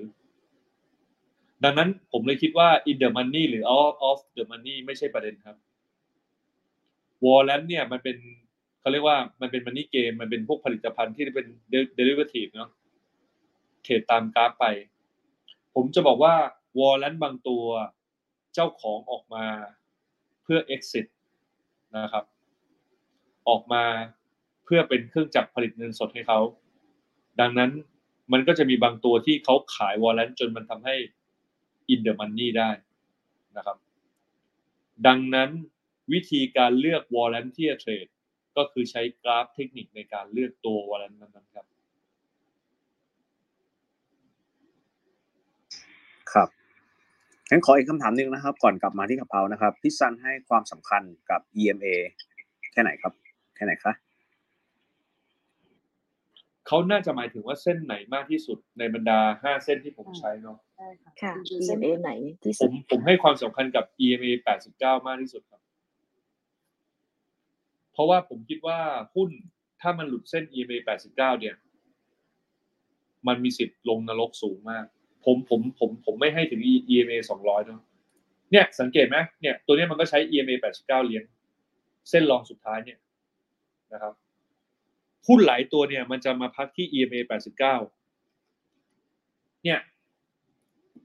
เห็นไหมครับว่ามันจะไม่ยอมให้หลุด EMA 89 อืม อะนี่ก็ EMA 89 เห็นไหมครับว่ามันจะไม่ยอมให้หลุด EMA 89 เส้น EMA 89 เนี่ย ผมมองว่ามันเป็นตัวกำหนดเทรนเลยด้วยซ้ำว่ามันจะเป็นขาขึ้นหรือขาลง มันเป็นเส้นสุดท้ายที่จะบอกว่าไอ้หุ้นตัวเนี้ยมันยังไปต่อหรือพอแค่นี้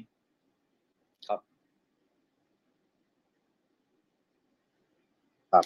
ว่าได้คำถามได้คำตอบนะครับสำหรับ EMA นะครับ พี่ซันขอถามอันนี้เพิ่มในเรื่องของ EMA นิดนึง มันใช้ได้ทุกตลาดนะครับ แบบไป community ไปคริปโตไป forex อะไรเงี้ยครับ ใช้ได้ทุกตลาดครับ แต่ผมว่าตลาดอื่นเนี่ยอย่างตลาดหุ้นอเมริกาที่เคย backtest เนี่ยเส้น EMA 35 เขาไม่ใช้ครับ EMA 5 ใช้ครับ แล้วก็จะมี EMA 20 EMA 50 EMA 75 ส่วนตลาดคริปโต ผมคิดว่าเส้น EMA ก็ใช้ได้ครับ แต่ผมยังไม่เคยเอาไป backtest ว่าเส้นไหนที่มันมีนัยยะที่ดีคำถามอย่างอย่างตลาดหุ้นไทยอะผมอยู่มานานเนาะเพราะฉะนั้นคือผมทำการบ้านบ่อย ผมก็จะเซตค่า EMA บ่อยมาก คือผมทำ backtest หุ้นเยอะมากนะ จนกว่ามันจะได้ ตอนนี้ไอ้ pattern ที่ห้าสิบห้าสามสิบห้าแปดสิบเก้าสองร้อยเนี่ย คือสถาบันรีพับลิกก็เอาไปสอน ซึ่งจริงๆมาจากผมนะ มันเลยกลายเป็นเส้นมาตรฐานที่เทรดเดอร์ส่วนใหญ่ใช้ไปโดยปริยาย แต่มันมาจากการ backtest ที่โอ้น่าจะเยอะครับ ก็ทุกตัวอย่างครับ ผมก็ test หมด ก็รู้สึกได้ แต่ของอันอื่น ผมไม่ได้มี backtest ที่มากพอ ก็เลยไม่ตอบครับ เพราะเดี๋ยวมันจะไม่ตรงครับ แต่ใช้ได้หมดทุกตลาดครับ อืมค่ะ ค่ะเอาคำถามเอิร์ธไหมครับได้อยู่ครับงั้นเป็นกลับไปที่ขัมาบที่เฮาขับส์เฮาส์นะคะอ่าครับเชิญคุณภาคภูมิเลยครับเอ่อสวัสดีสวัสดีครับโค้ชซันครับ แล้วก็วอลเลเตอร์ทุกท่านนะครับครับเอ่อผมก็เป็นลูกศิษย์ของโค้ชซันในในคลาสเหมือนกันนะฮะตอนนี้ก็เรียนอยู่นะครับ ก็เลยมันก็โอกาสดีก็ได้มานั่งฟังขับเฮาวันนี้นะครับ ครับผม เอ่อพอดีอยากจะถามโค้ชซันย้อนกลับไปหน่อยครับว่าจังหวะที่แรกๆที่โค้ชซัน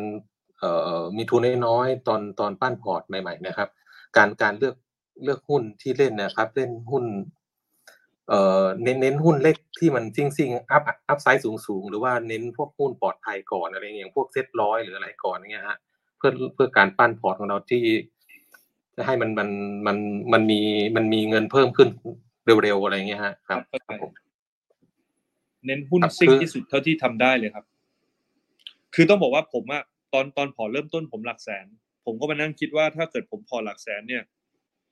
ถ้าผมไปซื้อหุ้นปลอดภัย ผมไม่มีทางรวยแน่นอน เพราะฉะนั้นผมจะเล่นหุ้นปั่นทุกตัวครับ ยิ่งซิ่ง ยิ่งปั่น ผมไม่กลัวครับ เพราะผมหนีหนีหนีเร็วอยู่แล้ว ผมไม่สน ผมแค่หมุนรอบ แล้วก็สร้างกระแสเงินสดให้มากที่สุด ผม ผมมองว่าถ้าเงินเราน้อยครับ และอายุเรายังน้อยนะก็มีสองเรื่องนะหนึ่งคือเงินน้อยสองอายุเรายังน้อย ผมมองว่าเราต้องพร้อมเจ็บ ถ้าเราพร้อมเจ็บเนี่ย ประสบการณ์เราจะเยอะครับ แต่ถ้าเกิดสมมุติว่า เงินเราเยอะ สมมติบางท่านอาจจะมีทุนเริ่มต้นที่อาจจะเป็นเจ้าของธุรกิจมาก่อน อาจจะมีเงินเริ่มต้นยี่สิบสามสิบล้าน ถ้ามันหมดไปอะ กว่าจะหาคืนกลับมาได้มันเหนื่อยนะครับ ดังนั้นผมเลยคิดว่าถ้าพอร์ตเล็กต้องกล้าเสี่ยง เพราะถ้าไม่เสี่ยง พอร์ตมันก็ไม่โตสักที แต่ถ้าพอร์ตใหญ่ผมคิดว่าอาจจะต้องใช้เรื่องของ portfolio structuring แบ่งพอร์ตตามวัตถุประสงค์ แล้วก็ทำ risk management ประกบครับ น่าจะดีกว่า แต่ถ้าปั้นพอร์ตผมแนะนำว่าเออผมคิดว่าแมวสีขาวหรือแมวสีดำจับหนูได้ก็พอครับ เพราะถ้าเกิดผมมัวแต่ไปรอแบบหุ้นแบบพื้นฐานดี สมมติผมซื้อแบบอย่าง WHA เนาะมันพอร์ตสองแสนมันมันไม่ได้อะไรครับ ผมอาจจะไปซื้ออย่างพวก JTS B8 b u b i c ไอตัวไหนเล่นผมก็เอาตัวนั้นหมดนะครับ เพื่อให้พอร์ตมันโตเร็วที่สุดเท่าที่จะทำได้ แล้วถ้าเกิดสมมุติว่าเกิดผมซวยเจ๊งหมดสองแสนผมก็เดี๋ยวไปหาตังค์ข้างนอกเดี๋ยวว่าหาได้ ไม่ได้กลัวนั้นเลยครับ เงินสองแสนมันหาได้ครับ แต่เงินยี่สิบล้านมันหาไม่ได้ไงมันคนละไซส์กัน ประมาณเนี้ยครับ ครับผมขอบคุณมากครับโค้ชครับ ครับก็ก็ก็ดีใจนะครับ ที่ได้ได้เรียนกับโค้ชนะฮะเพผราะว่าผมจำได้ ผมผมครับผมผมจำผมจำเสียงได้ด้วย ผมจำเนี่ยผมเห็ครับรูปผมก็จำได้ครับจำได้ครับ ครับครับ เพราะว่าผมผมผมก็ เออ เล่านิดนึงก็คือพอร์ตพอร์ตก็ยังไม่ใหญ่นะครับ แต่ว่าสิ่งที่สำคัญที่สุดเนี่ยก็คือก็อยากแนะนำทุกท่านที่ฟังอยู่นะครับ ก็คือ เราต้องหาความรู้ก่อนนะครับ ถ้าเรามีความรู้เนี่ยเราก็จะคือเงินมันพลาดไม่ได้นะฮะแต่ว่าเราเรามีความรู้ แล้วก็เราเราเราเทรดตามตามผู้รู้แล้วก็เรียนตามผู้รู้จริง เนี่ย ผมว่ามันมันจะทำให้เราเนี่ย ไม่หลงทางแล้วก็อยู่กับมันได้ยืนยาวฮะเพราะว่าโค้ชสันก็ย้ำเสมอว่า อย่างสุดท้ายเนี่ยเราต้องเน้นความยั่งยืนในการอยู่รอดกับตลาดนะฮะก็ชอบคำของโค้ชสันมากนะฮะว่าเอ่อถ้าเราไม่จนนะฮะวันหนึ่งเราก็จะรวยนะฮะจากตลาดนี้ครับผม ใช่ครับ เพราะครับกำไรสะสมเรื่อยๆ มันจะโตแล้วมันจะเป็นผลตอบแทนแบบ compound interest ครับ มันจะรวยขึ้นเองโดยอัตโนมัติครับ ครับผมครับขอบคุณมากครับค่ะโค้ชครับครับ ครับ สวัสดีครับ ขอบคุณนะคะ กลับมาที่ Facebook Live นะคะ วันนี้คำถามเยอะมากเลยนะคะ เยอะมากเลเลืยอกครับไม่สถูงกสัยเลยใช่ไหมเที่ยงคืนคะหรือสิบโมงเช้าเลยครับ เลือกไม่ถูกเลยนะเอิร์ธครับครับคำถามต่อไปนะครับ day trade นะครับ ซื้อไม่วิ่งนะครับ ต้อง cut เลยไหมครับ หรือถ้ารอรอไม่เกินกี่วันดีสำหรับการ day trade และ day trade แบ่งไม้ซื้อกี่ไม้ดีครับอ่าไม้คำถามซื้อแรกนะครับ day trade ซื้อแล้วไม่วิ่งต้อง cut เลยไหมครับ อันนั้นคือโลจิกของพวกส c า l เปอร์ครับ เทรดบน timeframe ที่มันสั้น ๆ มากๆ แบบสามนาทีห้านาที ซื้อแล้วต้องขึ้นเลยทันที อันนั้นเขาไม่เรียกว่า day trade day trade เนี่ยผมมองว่า definition มันกว้างกว่านั้น คือคำว่า day trade เนี่ยมันไม่จำเป็นต้องจบในวันนะครับ ถ้าทรงมันมันไม่ได้เสีย ทรงใน timeframe เล็กมันไม่ได้เสีย ผมมองว่ามันก็ควรจะถือไอการที่เราบอกว่าซื้อแล้วไม่วิ่งต้อง cut ทันทีเนี่ย ต้องถามว่าเราพร้อมจะ cut ทันทีจริง ๆ หรือเปล่า และถ้าเกิดสมมุติว่าผมนกตัวอย่างนะ ซื้อไปสิบตัวไม่วิ่งทั้งสิบตัว คัดทั้งสิบตัวเนี่ย พอเสียหายนะครับ ดังนั้นผมผมก็เลย definition คำว่า day trade เนี่ย ผมทำยังไงก็ได้ ให้วันนี้ผมได้กำไรกลับบ้าน แต่ไม่ใช่ว่าซื้อแล้วไม่วิ่งต้องคัดทันที เพราะหุ้นไม่จำเป็นว่าซื้อแล้วต้องวิ่งทันทีครับคำว่ารอรอได้ไม่เกินกี่วัน ผมคิดว่าหุ้นที่เราซื้อในระบบ day trade เนี่ย คือมันไม่ควรจะเกินสามวัน อย่างช้านะ คือถ้ามันมีลักษณะของการสะสมกำลังเนี่ยสามวันมันต้องเห็นล้วหรือถ้าเกิดกราฟมันเสียทรงไปก่อน เราก็ต้องออกไม่ต้องรอวันครับนะครับเดย์เทรดแบ่งไม้ซื้อไหมขึ้นอยู่กับตัว ถ้าบางทีเป็นตัวใหญ่ ผมก็จะมีซื้อไปไม้หนึ่งก่อน แล้วก็ถ้ามันเบรกแนวต้านสำคัญได้ก็อาจจะมีเบิ้ล แต่ไม่ค่อยมีเบิ้ลเบิ้ลทางลงไม่มีนะ แต่เบิ้ลทางขึ้นมี ซื้อเพิ่มทางขึ้น แต่ถ้าเกิดเป็นทุกตัวเล็ก ๆ ตัวน้อยๆผมผมซื้อไม้เดียวครับ ไม่ได้อยากซื้อเยอะครับ เพราะว่ามันมันต้องเผื่อให้มันพอออกได้ไม่งั้น ผมซื้อเยอะไปผมออกไม่ได้ไงเดี๋ยวโดนขังครับ ค่ะ ถ้าหุ้นมัน confirm ขาขึ้นเนาะการซื้อเพิ่ม ก็ก็ถือว่าก็ ก็กำไรเพิ่มบางทีผมซื้อตัวจ่อเบรกครับพี่มุ้งค่ะบางทีอะผมซื้อตัวจ่อเบรกไม่ได้แปลว่ามันต้องเบรกทันทีเนาะอืมแล้วพอมันเบรกทีผมก็เข้าอีกไม้ครับยังอืมยังยังผมมาซื้อ EA มาวันก่อน เพราะมันจ่อเบรกคือมันจริง ๆ มันมันจ่อเบรกหัวเดิมเนี่ยครับ มันจ่อละแต่พอวันนี้มัน confirm break ผมก็ค่อยซื้ออีกไม้แต่นี่ผมไม่ได้ซื้อแบบ day trade นะผมซื้อแบบออกออกเป้าพอพอสมควรนะก็มีการเบิ้ลไม้ตอนถูกทางครับ อืม ค่ะ ทีนี้มีคนถามหลังไมค์มาบอกว่า ถามว่า เอ๊ะ พี่ซัน แล้วถ้า เอ่อ ไม่ ไม่ได้รู้เทคนิค อะไรเงี้ย จะ success ในการลงทุนได้ไหม ได้นะ แต่ก็ต้องรู้อ่าพื้นฐานครับ ต้องตีค่ะธุรกิจให้ขาด คือ ถ้าอย่าง ผม ผมยกตัวอย่างนะว่า คนที่ไม่ได้รู้กราฟเลย แต่ประสบความสำเร็จในการลงทุนก็มี แต่เขาต้องอ่านพื้นฐานธุรกิจขาด เขาต้องเข้าใจธรรมชาติของธุรกิจนั้นอย่างแท้จริง เขาต้องลงทุนในธุรกิจที่มันถูกตัวถูกเทรนถูกทางจริง ๆ สามารถคำนวณราคาพื้นฐานได้ ราคา intrinsic value ได้ แล้วก็ออกเป้าไกลได้จริง ก็ไม่ต้องรู้พื้นไม่ต้องรู้เทคนิคก็สามารถทำได้ครับ แต่ถ้าเกิดบอกว่าไม่มีความรู้ทั้งพื้นฐาน ไม่มีความรู้ทั้งเทคนิค แล้วก็ไม่รู้อะไรเลยทั้งสิ้น จะประสบความสำเร็จได้ไหม ผมแนะนำให้เอาเงินไปซื้อกองทุนครับ น่าจะเป็นคำตอบที่ดีกว่า เพราะว่าไม่น่าจะรอด ถ้าพูดตามตรง อืมใช่ค่ะ ใช่ค่ะ ทุกอย่างมันต้องมีองค์ความรู้ของมันประกอบเนาะครับค่ะ แต่ว่าไม่ใช่ว่าคุณไม่รู้เทคนิคเนี่ย คุณก็ไม่สามารถที่จะเอ่อ ลงทุนมันได้เลย จริง ๆ ในแนวทางที่ซันว่าใช่อย่างแนวทางอย่างแนวทางของ value investing คนที่อ่า VI ด้วยอะไรก็อมีย่างเงี้ยค่ะ ใช่ใช่ก็ก็ลงทุนได้ค่ะ โอเคค่ะ เอิร์ธคำถามต่อไปครับต่อไปเลยนะครับโอ้ยังอีกยาวครับ อยากทราบนะครับ ว่าช่วงแรก ๆ ที่โค้ชซันปั้นพอร์ตนะครับ มีวิธีการหรือวิธีบริหารจิตใจนะครับ มา mindset แล้วนะครับ ก็กับขนาดที่ใหญ่ขึ้นนะครับ ช่วงที่พอร์ตเริ่มเปลี่ยนเป็นพอร์ตหลักครับ คือต้องบอกว่าผมเข้าตลาดหุ้นเนี่ย ผม ผมไม่เคยหวังน้อยอยู่แล้ว ผมไม่เคยคิดว่าผมเข้าตลาดหุ้นแล้ว ขอแบบสิบห้าเปอร์เซ็นต่อปีหมายถึงตอนตอนพอเล็กๆนะ ผมคิดมาตลอดว่าผม ผมต้องทำเงินจากอาชีพนี้ให้ได้ คือถ้าเกิดภาษาชาวบ้านคือ ผมผมต้องรวยขึ้นมาให้ได้ ดังนั้นถามว่าจังหวะที่พอร์ตมันโตขึ้นเนี่ย จากเจ็ดไปแปดไม่ยากครับ เพราะผมรู้สึกว่า ผมผมรู้อยู่แล้วว่าผมต้องไปถึง แต่ตอนแปดไปเก้าเนี่ย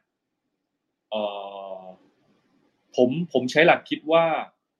ในเมื่อผมสามารถ scale up sizing จากเจ็ดไปแปดผมก็ใช้ i8 เนี่ยไปเก้าเพียงแต่ว่าเราขยายระยะเวลา แล้วก็แบ่งไม้ซื้อมากขึ้นนะครับ แต่ผมยังไม่ไปสิบเนาะ คราวนี้ผมก็เคยปรึกษากับพี่ป๋องว่าเรื่อง position sizing เนี่ยอันนี้คือ trader นะผมเข้าใจว่าเป็น trader ที่ปั้นพอร์ตได้ด้วย แต่มีปัญหาในการเพิ่ม position size ผมผมเคยคุยกับพี่ป๋องเคสหนึ่งพี่ป๋องตอนนั้นพี่ป๋อง all in IVL ไปช็อตนั้นพี่ป๋องกำไรตัวนั้นประมาณพันกว่าล้านมั้งถ้าผมจำไม่ผิด พี่ป๋องแบบโอ้ข้อมูลครบมากเลยเขาบอกเฮ้ยซันเนี่ยพี่มั่นใจแล้ว ถ้าเกิดพี่มั่นใจพี่ก็คิดว่ามันไป ขณะพี่ป๋องบอกผมนะ เชื่อไหมว่าผมไม่กล้าซื้อตาม คือผมซื้อแต่ผมซื้อไม่เยอะ เพราะผมมีความรู้สึกว่าถ้าเกิดใส่เป็นหลักร้อยเนี่ยโอ้โห มันย่อมาแบบทีนึงหน้ามืดเหมือนกันนะผมผมเลยรู้สึกว่าเนี่ยมันเริ่มติด position sizing แล้วผมก็เลยถามพี่ป๋องว่าเอ้ยพี่ป๋องอย่างเงี้ยเอ่อพี่ป๋องบริหารจิตใจยังไงเนาะเขาบอกว่าถ้าเขามั่นใจเนี่ยเขามองว่ามันเป็นมันเป็นโอกาสเขาเขาไม่กลัว คราวเนี้ยผมต้องบอกว่าไอ้เรื่องของขนาดของจิตใจอะครับ แต่ละคนไม่เหมือนกัน เราต้องยอมรับว่าแต่ละคนเนี่ยขนาดของจิตใจไม่เหมือนกัน อย่างอะพี่มุ้มอย่างอย่างโอมอะโอมนี่คือทุกคนรู้จักนะ คือในวงการเทรดเดอร์มันเป็นคนที่กล้าได้กล้าเสียจริงอืมอ่าค่ะๆขนาดของจิตใจมันมันใหญ่จริง ๆ คือต้องยอมรับใหญ่คือถามว่าบความรู้ความรู้โอมเหนือคนอื่นไหมผมบอกว่าไม่เลยด้วยซ้ำ แต่ขนาดของจิตใจโอมมันใหญ่จริง ๆ พอร์ตของโอมมันก็เลยโตตามขนาดของจิตใจของมัน อันนี้ผมพูดแบบพับลิกเลยนะ เพราะว่าในวงการเทรดเดอร์ทุกคนค่ะคือใช่ผมว่าฝีมือมันไม่ต่างกันมากหรอก มันก็เรียนมาใช่ตำราเดียวกันใช่คราวนี้มันวัดกันที่ขนาดของจิตใจแล้วครับ เพราะฉะนั้นคือถามว่า ผมก็ไม่รู้ว่า มันจะเป็นคำตอบหรือเปล่านะ แต่เนื่องจากแต่ละคนเนี่ย มันมันมีไซซิ่งไม่เหมือนกันอะ แต่ผมอะคิดอย่างนี้ คือผมผมไม่ได้เข้ามาตลาดนี้เพื่อแค่เอาชีวิตรอดนะครับ แต่ผมเข้ามาตลาดนี้เพื่อรวยเท่านั้น ดังนั้นคือผมผมไม่สนเกมเล็ก ผมสนแต่เกมใหญ่ครับ มันก็คือเรื่องของการวาง mindset ชัดเจนตั้งแต่แรกนะคะอืมครับอ่าค่ะชัดเจนค่ะค่ะครับครับ ขอขออ่านคอมเมนต์ชื่นชมหน่อยนะครับนะพี่สั้นตอบฮิตทุกพอยทุกประเด็นมากเลยขอบคุณมากๆค่ะ มีกำลังใจขึ้นเยอะเลยนะครับ แล้วก็อันนี้ครับครับพี่สั้นนะครับ สุดยอดจริง ๆ ครับ สอน เหมือนในคลาสไม่มีกักเลยนะครับไลฟ์ตอบไหมคะอ่าพลังงานเหลือเฟือมากนะครับ เราจะได้กลับมาคำถามเรื่องพลังงานนะครับใช่ก็เดี๋ยวสิบโมงเช้าก็เดี๋ยวไลฟ์สดกันอย่าอยู่ค่ะเดี๋ยวครับงั้นงั้นคำถามในนี้นะครับโค้ชสั้นครับพลังงานเหลือล้นมากครับ เห็นสอนแต่ละทีจัดหนักเต็มตลอดครับ มีวิธีจัดสรรเวลาให้ร่างกายมีสุขภาพพร้อมเทรดยังไงบ้างครับเอ่อถ้าเดิมก่อนหนั้นเนี่ยผมออกกำลังกายบ่อย ก็ผมออกกำลังกายก็ แทบจะทุกวันนะครับ แต่นี่พอดีผมประสบอุบัติเหตุ ล้มคางแตกมา แล้วก็คือทานอาหารไม่สะดวกเนอะแต่ตอนนี้หายแล้วแล้วพอดีผมก็ไม่ได้ออกกำลังกายมาประมาณเดือนกว่า พอไม่ได้ออกมาเดือนกว่านี่มันกลายเป็นขี้เกียจไปเลยอะ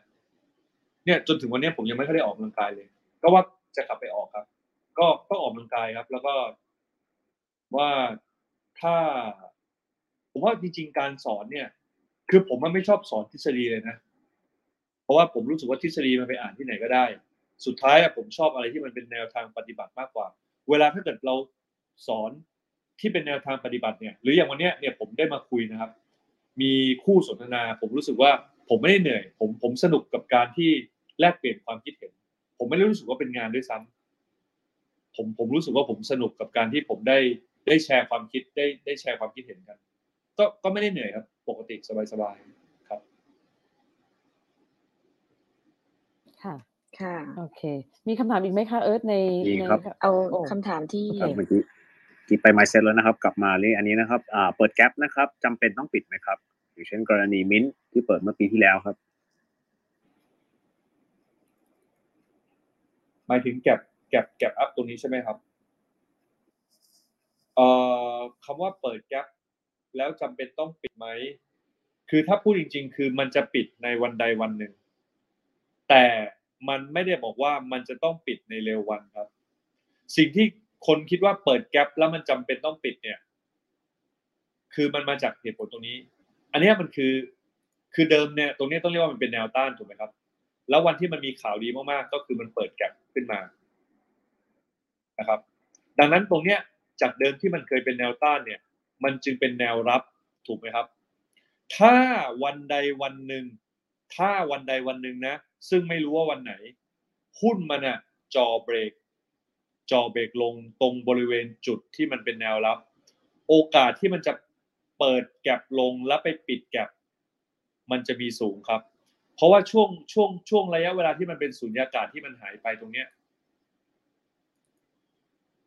ช่วงสุญญากาศตรงเนี้ยที่เป็นแก็บเนี่ย มันเป็นช่วงระยะเวลาที่เอ่อผมใช้คำว่า มันไม่มีคนอยู่แล้วกัน มันไม่มีคนอยู่ มันจึงทำให้แรงรับที่จะเกิดขึ้นอีกครั้งเนี่ย เป็นไปได้ว่าคนจะตั้งไปโซนไปไปไปรับโซนข้างล่างเลย ดังนั้นถามว่าเปิดแก็บจำเป็นต้องปิดไหมคือผมจะบอกว่าในระยะยาวมันจะปิด แต่มันไม่ได้บอกว่ามันจะปิดเมื่อไหร่ครับครับ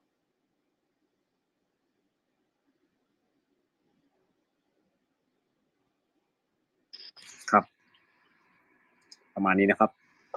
ครับนะครับ มีคำถามอื่นอีกสักหน่อยนะครับ พี่สันดูหน้าเหนื่อยล้า พักไหมคะ อ๋อแล้วแต่เลยครับได้ พักก็ได้ไม่พักก็ได้ครับสบายสบายก็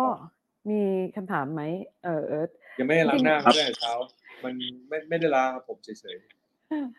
โอเคอันนี้แล้วกันครับ น่าจะ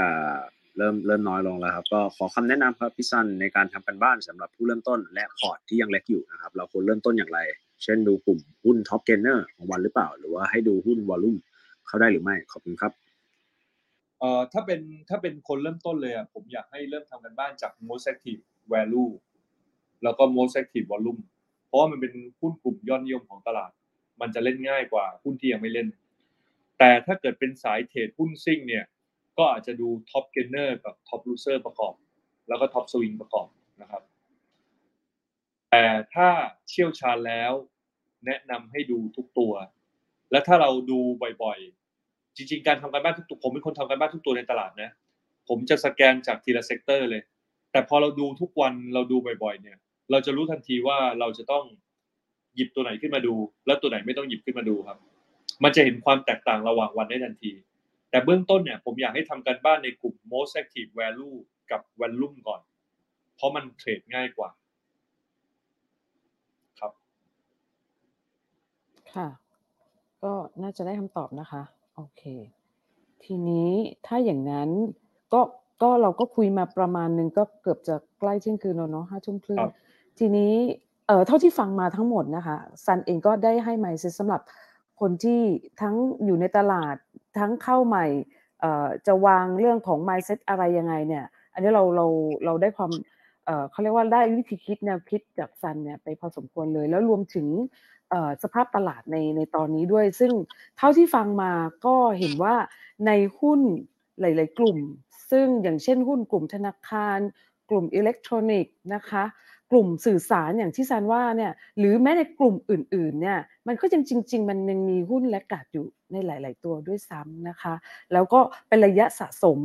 นะคะสะสมพลังจอเบรกเนี่ยมีมีอยู่เยอะมาก เพราะฉะนั้นคำถามวันนี้ที่ที่เราตั้งหัวข้อว่าตลาดหุ้นไทยยังหากินได้อีกไหมผมเชื่อว่าหลาย ๆ คนที่ฟังมาเนี่ยก็น่าจะเห็นโอกาสจากตรงนี้แล้วนะคะ ก็วันนี้ ก็ต้องขอบคุณซันเนาะพี่ออล่าที่ให้เวลาเราสองชั่วโมงครึ่งนะคะสองชั่วโมงครึ่งในการพูดคุยกับเอ่อทุกท่านในในในวันนี้จริงก็บอกว่า topic นี้น่าสนใจมากเลยมีคน comment มาว่าอันเนี้ยอยากจะฟังมากเลยว่าตลาดหุ้นไทยนี่ยังไงต่ออะไรเงี้ยค่ะสุดท้ายอยากจะให้คุณซันทิ้งท้ายได้ไหมคะว่า เราจะทิ้งท้ายจาก topic ตรงนี้เนี่ยเพราะว่าคนฟังนี้ก็รออยู่ว่า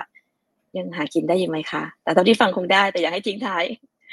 ในสิ่งที่ทำให้คนฟังไปต่อยอดได้ อยากอยากใช่พูดทิ้งท้ายเหมือนกัน คือค่ะผมว่าไม่มีใครเก่งทุกตลาด ผมอะคือจริง ๆ ผมเคยคิดว่าผมอยากจะเป็นเขาเรียกว่า trader ที่เก่งในทุกตลาด และทำกำไรได้ทุกแบบในทุก product ตลอดเวลาทุกวิธีการคราวเนี้ยคือต้องบอกว่า อย่าว่าแต่ อย่าว่าแต่แยกตลาดเลยนะครับ แม้กระทั่งกับตลาดเดียวกันเนี่ย สไตล์ของคนที่เล่นเนี่ย คนที่เป็น trend follow ก็เก่งแบบหนึ่งคนที่เป็น day trade ก็เก่งอีกแบบหนึ่งมันจะไม่มีคนที่เป็นเทพที่มันจะเก่งทุกสิ่งทุกอย่างบนโลกได้ ผมผมไม่เชื่อ เพราะฉะนั้นผมเลยมองว่าเราเราเราไม่ต้องบอกว่าเราต้องเก่งทุกอย่างหรอก แต่เราศึกษาทุกอย่างนะ ผมเองก็ศึกษา ผมศึกษาหุ้นต่างประเทศ ผมผมผมผมศึกษาหุ้นไทยมานาน ผมไปศึกษาหุ้นอเมริกา ผมไปศึกษาหุ้นจีนนะครับ ตลาดหุ้นจริงๆมันยังมีอีกเป็นเป็นร้อยประเทศ แต่ผมรู้สึกว่าผมก็ศึกษาไม่ไหวแล้ว ผมไปอเมริกากับจีนก็โอ้โหโดนไปอเมริกานี่เจ็ดตัวนะครับ ไม่รู้จะไปเรียนรู้หมดได้ยังไง ผม ผมอะอยากศึกษาคริปโต แต่ยอมรับว่า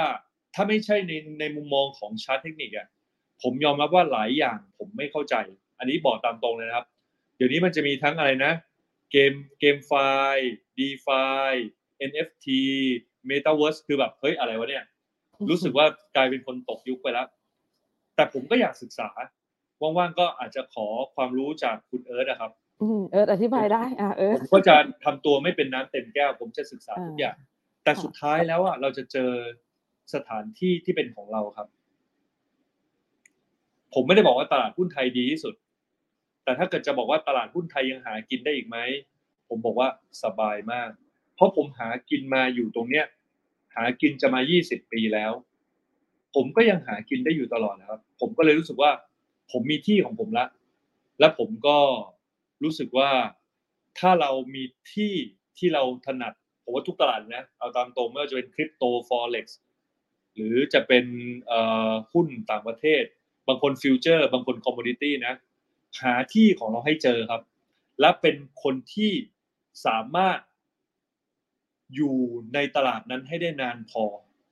สุดท้ายผมเชื่อว่าทุกคนจะประสบความสำเร็จ ถ้าเราอยู่กับมันได้นานพอครับ ค่ะ เห็นภาพมากเลยค่ะก็ก็จริง ๆ อย่างที่บอกว่าแต่ละคนก็ต้องมีความรู้ในสิ่งที่ตัวเองถนัดนะคะ แล้วก็สามารถที่จะใช้มันให้เกิดประโยชน์ได้นะคะ มีอีกท่านหนึ่งขึ้นมาในขับเฮาส์ใช่ไหมคะ ท่านสุดท้าย เปิดไมค์ถามได้เลยค่ะอะสวัสดีมอดเรเตอร์ครับ สวัสดีพี่ซันครับผม ครับผมอ้าวสวัสดีวินสวัสดีครับว่าใพี่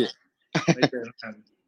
ครับพอดีเอ่อเห็นเห็นห้องสักพักแล้วล่ะนั่งฟังพักพักหนึ่งแล้วเห็นเห็นพี่ซันมาคุยก็เลยแบบเออเดี๋ยวว่าว่าแวะเข้ามาทักทายหน่อย พอดีว่า จริง ๆ ช่วงเนี้ยมันเป็นช่วงที่ผมเองปรับพอร์ตประมาณหนึ่งแล้วล่ะ แต่ว่าคือด้วยด้วยหลายปัจจัยบอกว่ามีโอกาสที่หุ้นยังขึ้นได้ แต่บางปัจจัยก็มองว่า มันแบบ gap มันเหลือมันเริ่มเหลือน้อยมากแล้วอืมเพดานมันเริ่มตันมากแล้วผมเองก็เริ่มลดพอร์ตเอ่อพี่มองมุมมอง มุมมองตลาดของของเอ่อตลาดโดยรวมแล้วกัน มองพี่มองยังไงบ้างครับตอนเนี้ยพี่กลับมีความเห็นที่ต่างจากวินนิดนึงตรงนี้ครับเอ่อไม่เถียงกับเรื่อง upside เพราะว่า upside มันขึ้นมา ตอนเนี้ยมันพันหกร้อยห้าสิบจุดเนี่ย upside เหลือไม่เยอะหรอก คือมองว่าถ้าเบรกแนวต้านตรงเนี้ย upside จริงๆ ถ้าในเชิงของเซ็ตก็น่าจะประมาณสักร้อยจุดเนาะซึ่งตรงนั้นนะครับมันก็จะเรียกว่า คือมันจะมันจะแน่นมันจะตัน แต่แต่ในมุมของหุ้นรายตัว หรือว่าอุตสาหกรรม บางอุตสาหกรรมเนี่ย คือถ้าเรา stock selection เราจัด universe ดีๆอะเราจะเห็นว่าตอนนี้มันเป็น sector rotation ยกตัวอย่างเช่น ช่วงสองสามสัปดาห์ที่ผ่านมาเนี่ย commodity ลงหมดทุกตัวเลยถ่านหินลงลงกันลงปิโตลง แต่ในขณะที่ถ่านหินปิโตลงกัน เรือยางลง แต่มันก็มีตัวที่ขึ้นกลับมา อย่างเคสส่วนนี้ชัดเจนมาก ตัวที่ขึ้นกลับมาก็อย่าง EA อย่างเงี้ยเบรกคัพวิ t แฮนเดิลมันอย่างเงี้ยแสดงว่าจริงๆแล้วภาพภาพเซตส่วนหนึ่งเนี่ยมันอาจจะบ่งบอกถึงตลาดโดยรวม แต่ใน sector หรือในหุ้นแต่ละตัวก็ตาม มันก็จะมีตัวเก่าที่มันเอาออกไป แล้วมันก็จะมีตัวใหม่ที่มันกำลังเข้ามาอยู่เสมอ เราก็แค่เอาเงินไปวางไว้ในตัวที่มันกำลังจะมาเท่านั้นเองก็พอแล้ว แล้วถ้ามันสูงแล้วมันจะเลิกหมด ก็ไม่เห็นเป็นไรนี่ เราก็มี trailing stop เราก็มี take profit แล้วเราก็อาจจะเอาเวลาไปดูตลาดอื่น ถ้ามันกำลังมีแนวโน้มว่ามันกำลังจะขึ้นอีกครับก็เลยก็เลยไม่ได้กลัวครับ ไม่ได้กลัว แต่ก็ระวังนะ ถามว่าระวังไหมระวังอยู่ตลอดครับ อันนี้พี่มีมีมีปรับพอร์ตยังไงบ้างครับ ตอนนี้ ปรับพอร์ตตอนนี้ก็เอ่อเพิ่งเพิ่งวันนี้วันวันนี้เพิ่งซื้อ EA ไปอ๋อครับ คือโดยโดยโดยส่วนตัวต้องบอกอย่างนี้ คือพี่รันแบงค์มา แบงค์เนี่ยพี่รันพี่รันแบงค์กับสื่อสารมา ไม่ได้ปรับก็ถือไว้ แต่ถ้าเกิดใส่เพิ่มก็ก็วันนี้ EA นักเทคนิคทุกคนมันก็คงต้องใส่เพิ่มมั้ง อืมใช่ครับเพราะฉะนั้นเป็นเรื่องปกติอยู่แล้ว ผมไปเอาตัวเอ่อดัชนี dollar index ครับพี่มามาเอ่อ compare กับกับเซตอันอันนี้คือ compare กันแบบแบบกรอบสิบปีเลยนะครับอือฮึคือมันมันจะเห็นมันจะเห็น เอ่อความสอดคล้องแล้วก็ความขัดแย้ง ซึ่งจะเกิดขึ้นเป็นเป็น loop แบบชัดเจนมาก อันอันอันนี้พี่พี่อยู่หน้าคอมอยู่ป่ะฮะอยู่ครับ เอองั้นงั้นรบรบกวนพี่พี่ลอง compare สองกราฟนี้ได้ไหม dollar index มันต้องเปิดใน Trading View หรือเปล่า ได้ครับได้ Trading View ก็ได้ครับ เปิดใน eFin ได้ไหมเพราะไม่งั้นมันต้องไปเปิด Trading View อีก พี่ลืมรหัสเข้าไปแล้วไม่ได้โอใช้เคนานอ๋อมันใช้ใช้ตัวฟรีได้พี่ เปิดเปิดตัวฟรีได้เลย คือผมจะบอกว่ามันเอ่อมันมีมันมี part ที่แบบสอดคล้องไปในทางเดียวกันตามตามนโยบายเศรษฐกิจของของทางฝั่งอเมริกาครับ ซึ่งมันจะสอดคล้องกับตัวตัวดอลลาร์อืมอ่าทุกๆ ครั้งที่แบบดอลลาร์แบบเอ่ออ่อนค่าใช่ไหมฮะกราฟมันก็จะเหวี่ยงขึ้น ซึ่งมันก็จะเอ่อ ตรงกันกับตลาดหุ้นทั่วโลกอยู่แล้ว ซึ่งกับเอ่อถ้าเทียบกับกับตลาดหุ้นบ้านเรา มันจะมีช่วงที่แบบไปในทางเดียวกัน แล้วก็จะก็จะเบรกแล้วก็ขัดแย้งกันตัวอะไรนะอย่างดอเงี้ลยลาร์อินเด็กอะใช่ครับ กับกับเซตกับเซตบ้านเราอ่าฮะ dollar index นี่นี่เป็นยังไงอะสะกดยังไงอะพี่ไม่อ๋อรู้เลย D- DX DX DX1 พี่ DX1 เหรอครับ DX1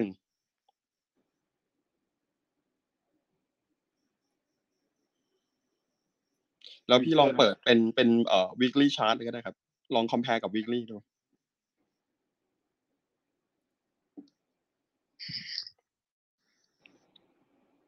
คือจะบอกว่าเรื่องเนี้ยมันมันน่าจะสอดคล้องกับนโยบายรอบเนี้ย แล้วก็กระแสที่มาตอนนี้นี่แบบมามาแรงมาชัดมาก เรื่องการเอ่อลดความร้อนแรงของของเอ่อเงินเฟ้อใช่ไหมฮะ ซึ่งอ่านี่คือ dollar index วินครับพี่ก็เหมือนจะกลับตัวจากข้างล่างนะ มันทำภาพเหมือนกับเอ่อ double bottom แล้วกำลังกลับตัวนะ dollar index ใช่ใช่ครับใช่อ่าฮะอย่าอย่าให้ compare กับกราฟเซตนะครับ ดูยาวๆมาตั้งแต่ 2014 เลยจะเห็นว่ามันจะมีจังหวะที่แบบไปทางเดียวกันแล้วก็เบรกทางเดียวกันแล้วก็เบรกตลอดอ่าฮะอ่าฮะซึ่งมันจะตรงตามนโยบายในแต่ละรอบของสหรัฐเป๊ะเลยอ่าฮะครับ ซึ่งซึ่งรอบรอบเนี้ยคือเอ่อด้วยด้วยนโยนโยบายเนี่ยมัน action ไปแล้ว ใช่ไหมฮะเงินเงินเฟ้อขึ้นไปละทองขึ้นแล้วบิตคอยน์ขึ้นแล้วตลาดหุ้นนี่ขึ้นมาไม่รู้จะขึ้นยังไง แล้วจนแบบมอร์แกนส a ต l ลีล่าสุดประกาศออกมาว่าเตือนเตือนนักลงทุนให้ไปลงทุนต่างชาติ และให้ไปลงทุนในยุโรปแทนอืมเออแบบ ถึงถึงตรงนี้พี่มองยังไงต่อครับ พี่มองว่าเดี๋ยวมันมายังไง เดี๋ยวพี่ก็ปรับตัวไปตามนะครับอ๋อคือคือต้องบอกงี้ พี่เป็นคนครับที่วิเคราะห์แมคโครไม่เก่งเลยวินโอ้ครับ แต่พี่รู้วิธีการว่าจะทำเงินจากมันยังไง แล้วก็จะเอาตัวรอดจากมันยังไง ก็พอแล้วอืมคือสุดท้ายถ้ามันไม่ให้พี่ก็เคว้งทิ้ง พี่เพ่นเร็วอยู่แล้วเพราะไอ้เรื่องเอาตัวรอดพี่พี่สายคือแม้จะเป็นพอร์ต10 follow พี่ก็ล็อกกำไรครับเป็น ครับไอ้พอร์ตเดทเทดอันนี้ไม่ต้องห่วงเลย เพราะว่าพี่เพ่นเร็วมาก พี่เอาตัวรอดไวมาก เพราะว่าอยู่ในตลาดนี่คือ มันมันเจอมาหลายเหตุการณ์จริงนะมันทำให้เราเอาตัวรอดเอาตัวรอดเก่งอะเพราะฉะนั้นเนี่ยคือในมุมในมุมหนึ่งพี่เลยจะแชร์กับวินอย่างนี้ ว่าครับพี่รู้ว่าพี่อะเอ่อถนัดเรื่องอะไร มีความเชี่ยวชาญเรื่องอะไร ไอ้สิ่งที่พี่ไม่รู้อะพี่ก็เลยเออไม่คิดต่อ เพราะว่าคิดแล้วปวดหัวโอ้ครับ จริง ๆ คือบางทีพี่คุยกับเป๊กพี่ก็คุยไม่รู้เรื่องเพราะเป๊กมันก็อะไร FOMC อะไรไม่รู้ ADB คือพี่บอกเออช่างมันเถอะครับสรุปคือพี่รู้ว่าพี่จะหยิบเงินออกมาจากตลาดยังไง กับถ้าเกิดเห็นท่าไม่ดีพี่จะเพ่นยังไง พอแล้วจบอืมจริง ๆ ก็พอนะ ใช่ พี่ขออืมแค่นี้ครับพอ คิดมากแล้วพี่ปวดหัวจริงค่ะๆมันมันมันวิเคราะห์เราเราเราวิเคราะห์ไม่ขาดมันทำให้เราแบบ เราเกิดไบแอสมากกว่าพี่ว่านะอืมครับอืมเดี๋ยวรอบหน้าเชิญเป๊กมา จริง ๆชวนเป๊กมาด้วยวันนี้แต่ว่าพอดีติดภารกิจนิดหน่อย คือสุดท้ายกราฟไม่ให้ผมก็เพ่นพี่ก็เพ่นแค่นั้นเองคือจริง ๆ ด้วยด้วยเอ่อเรื่องเนี้ยแหละทำให้ผมชั่งใจเรื่องเรื่องลดพอร์ตมาสักสักเดือนหนึ่งได้ละแสดงว่าพอร์ตส่วนใหญ่ของวินเป็น10 follow ไงใช่ปะ ใช่ครับใช่ผมรันมาตั้งแต่โควิดอ่าหนึ่งโควิดสองเลยฮะพี่รันมาไม่เยอะ พี่หลักๆ รอบนี้พี่รันกลุ่มแบงก์กับเอ่อกลุ่มสื่อสารมา กลุ่มอิเล็กพี่ยังไม่มีเลยตกรถหมดครับแล้วก็ถามว่าพอร์ตพอร์ตมันมีทั้งพอร์ตสวิงแล้วก็พอร์ต day ส่วนพอร์ต VI อะ จริง ๆ ถามว่าพี่ซื้อไป ถ้าในพอร์ต VI เนี่ยซื้อไปตัวเดียว ครับ อืมเพราะมันมีตัวเดียวให้ซื้อ เพราะมัน คือมันถูกแล้วมันเพิ่งกลับตัวก็เลยซื้อ แต่พอร์ต VI จริงๆ คือคือเงินสดพี่เหลือเหลือเหลืออยู่แล้วไงก็ก็เลยไม่ไม่ได้คิดว่าต้องลดพอร์ตอะไร ส่วนไอ้ตัวที่รันมาแบบ K-Bank รันมาแบบ Advance อะไรเงี้ย มันสวยๆ ก็ก็ไม่รู้ต้องทำยังไงก็ถือไว้เฉย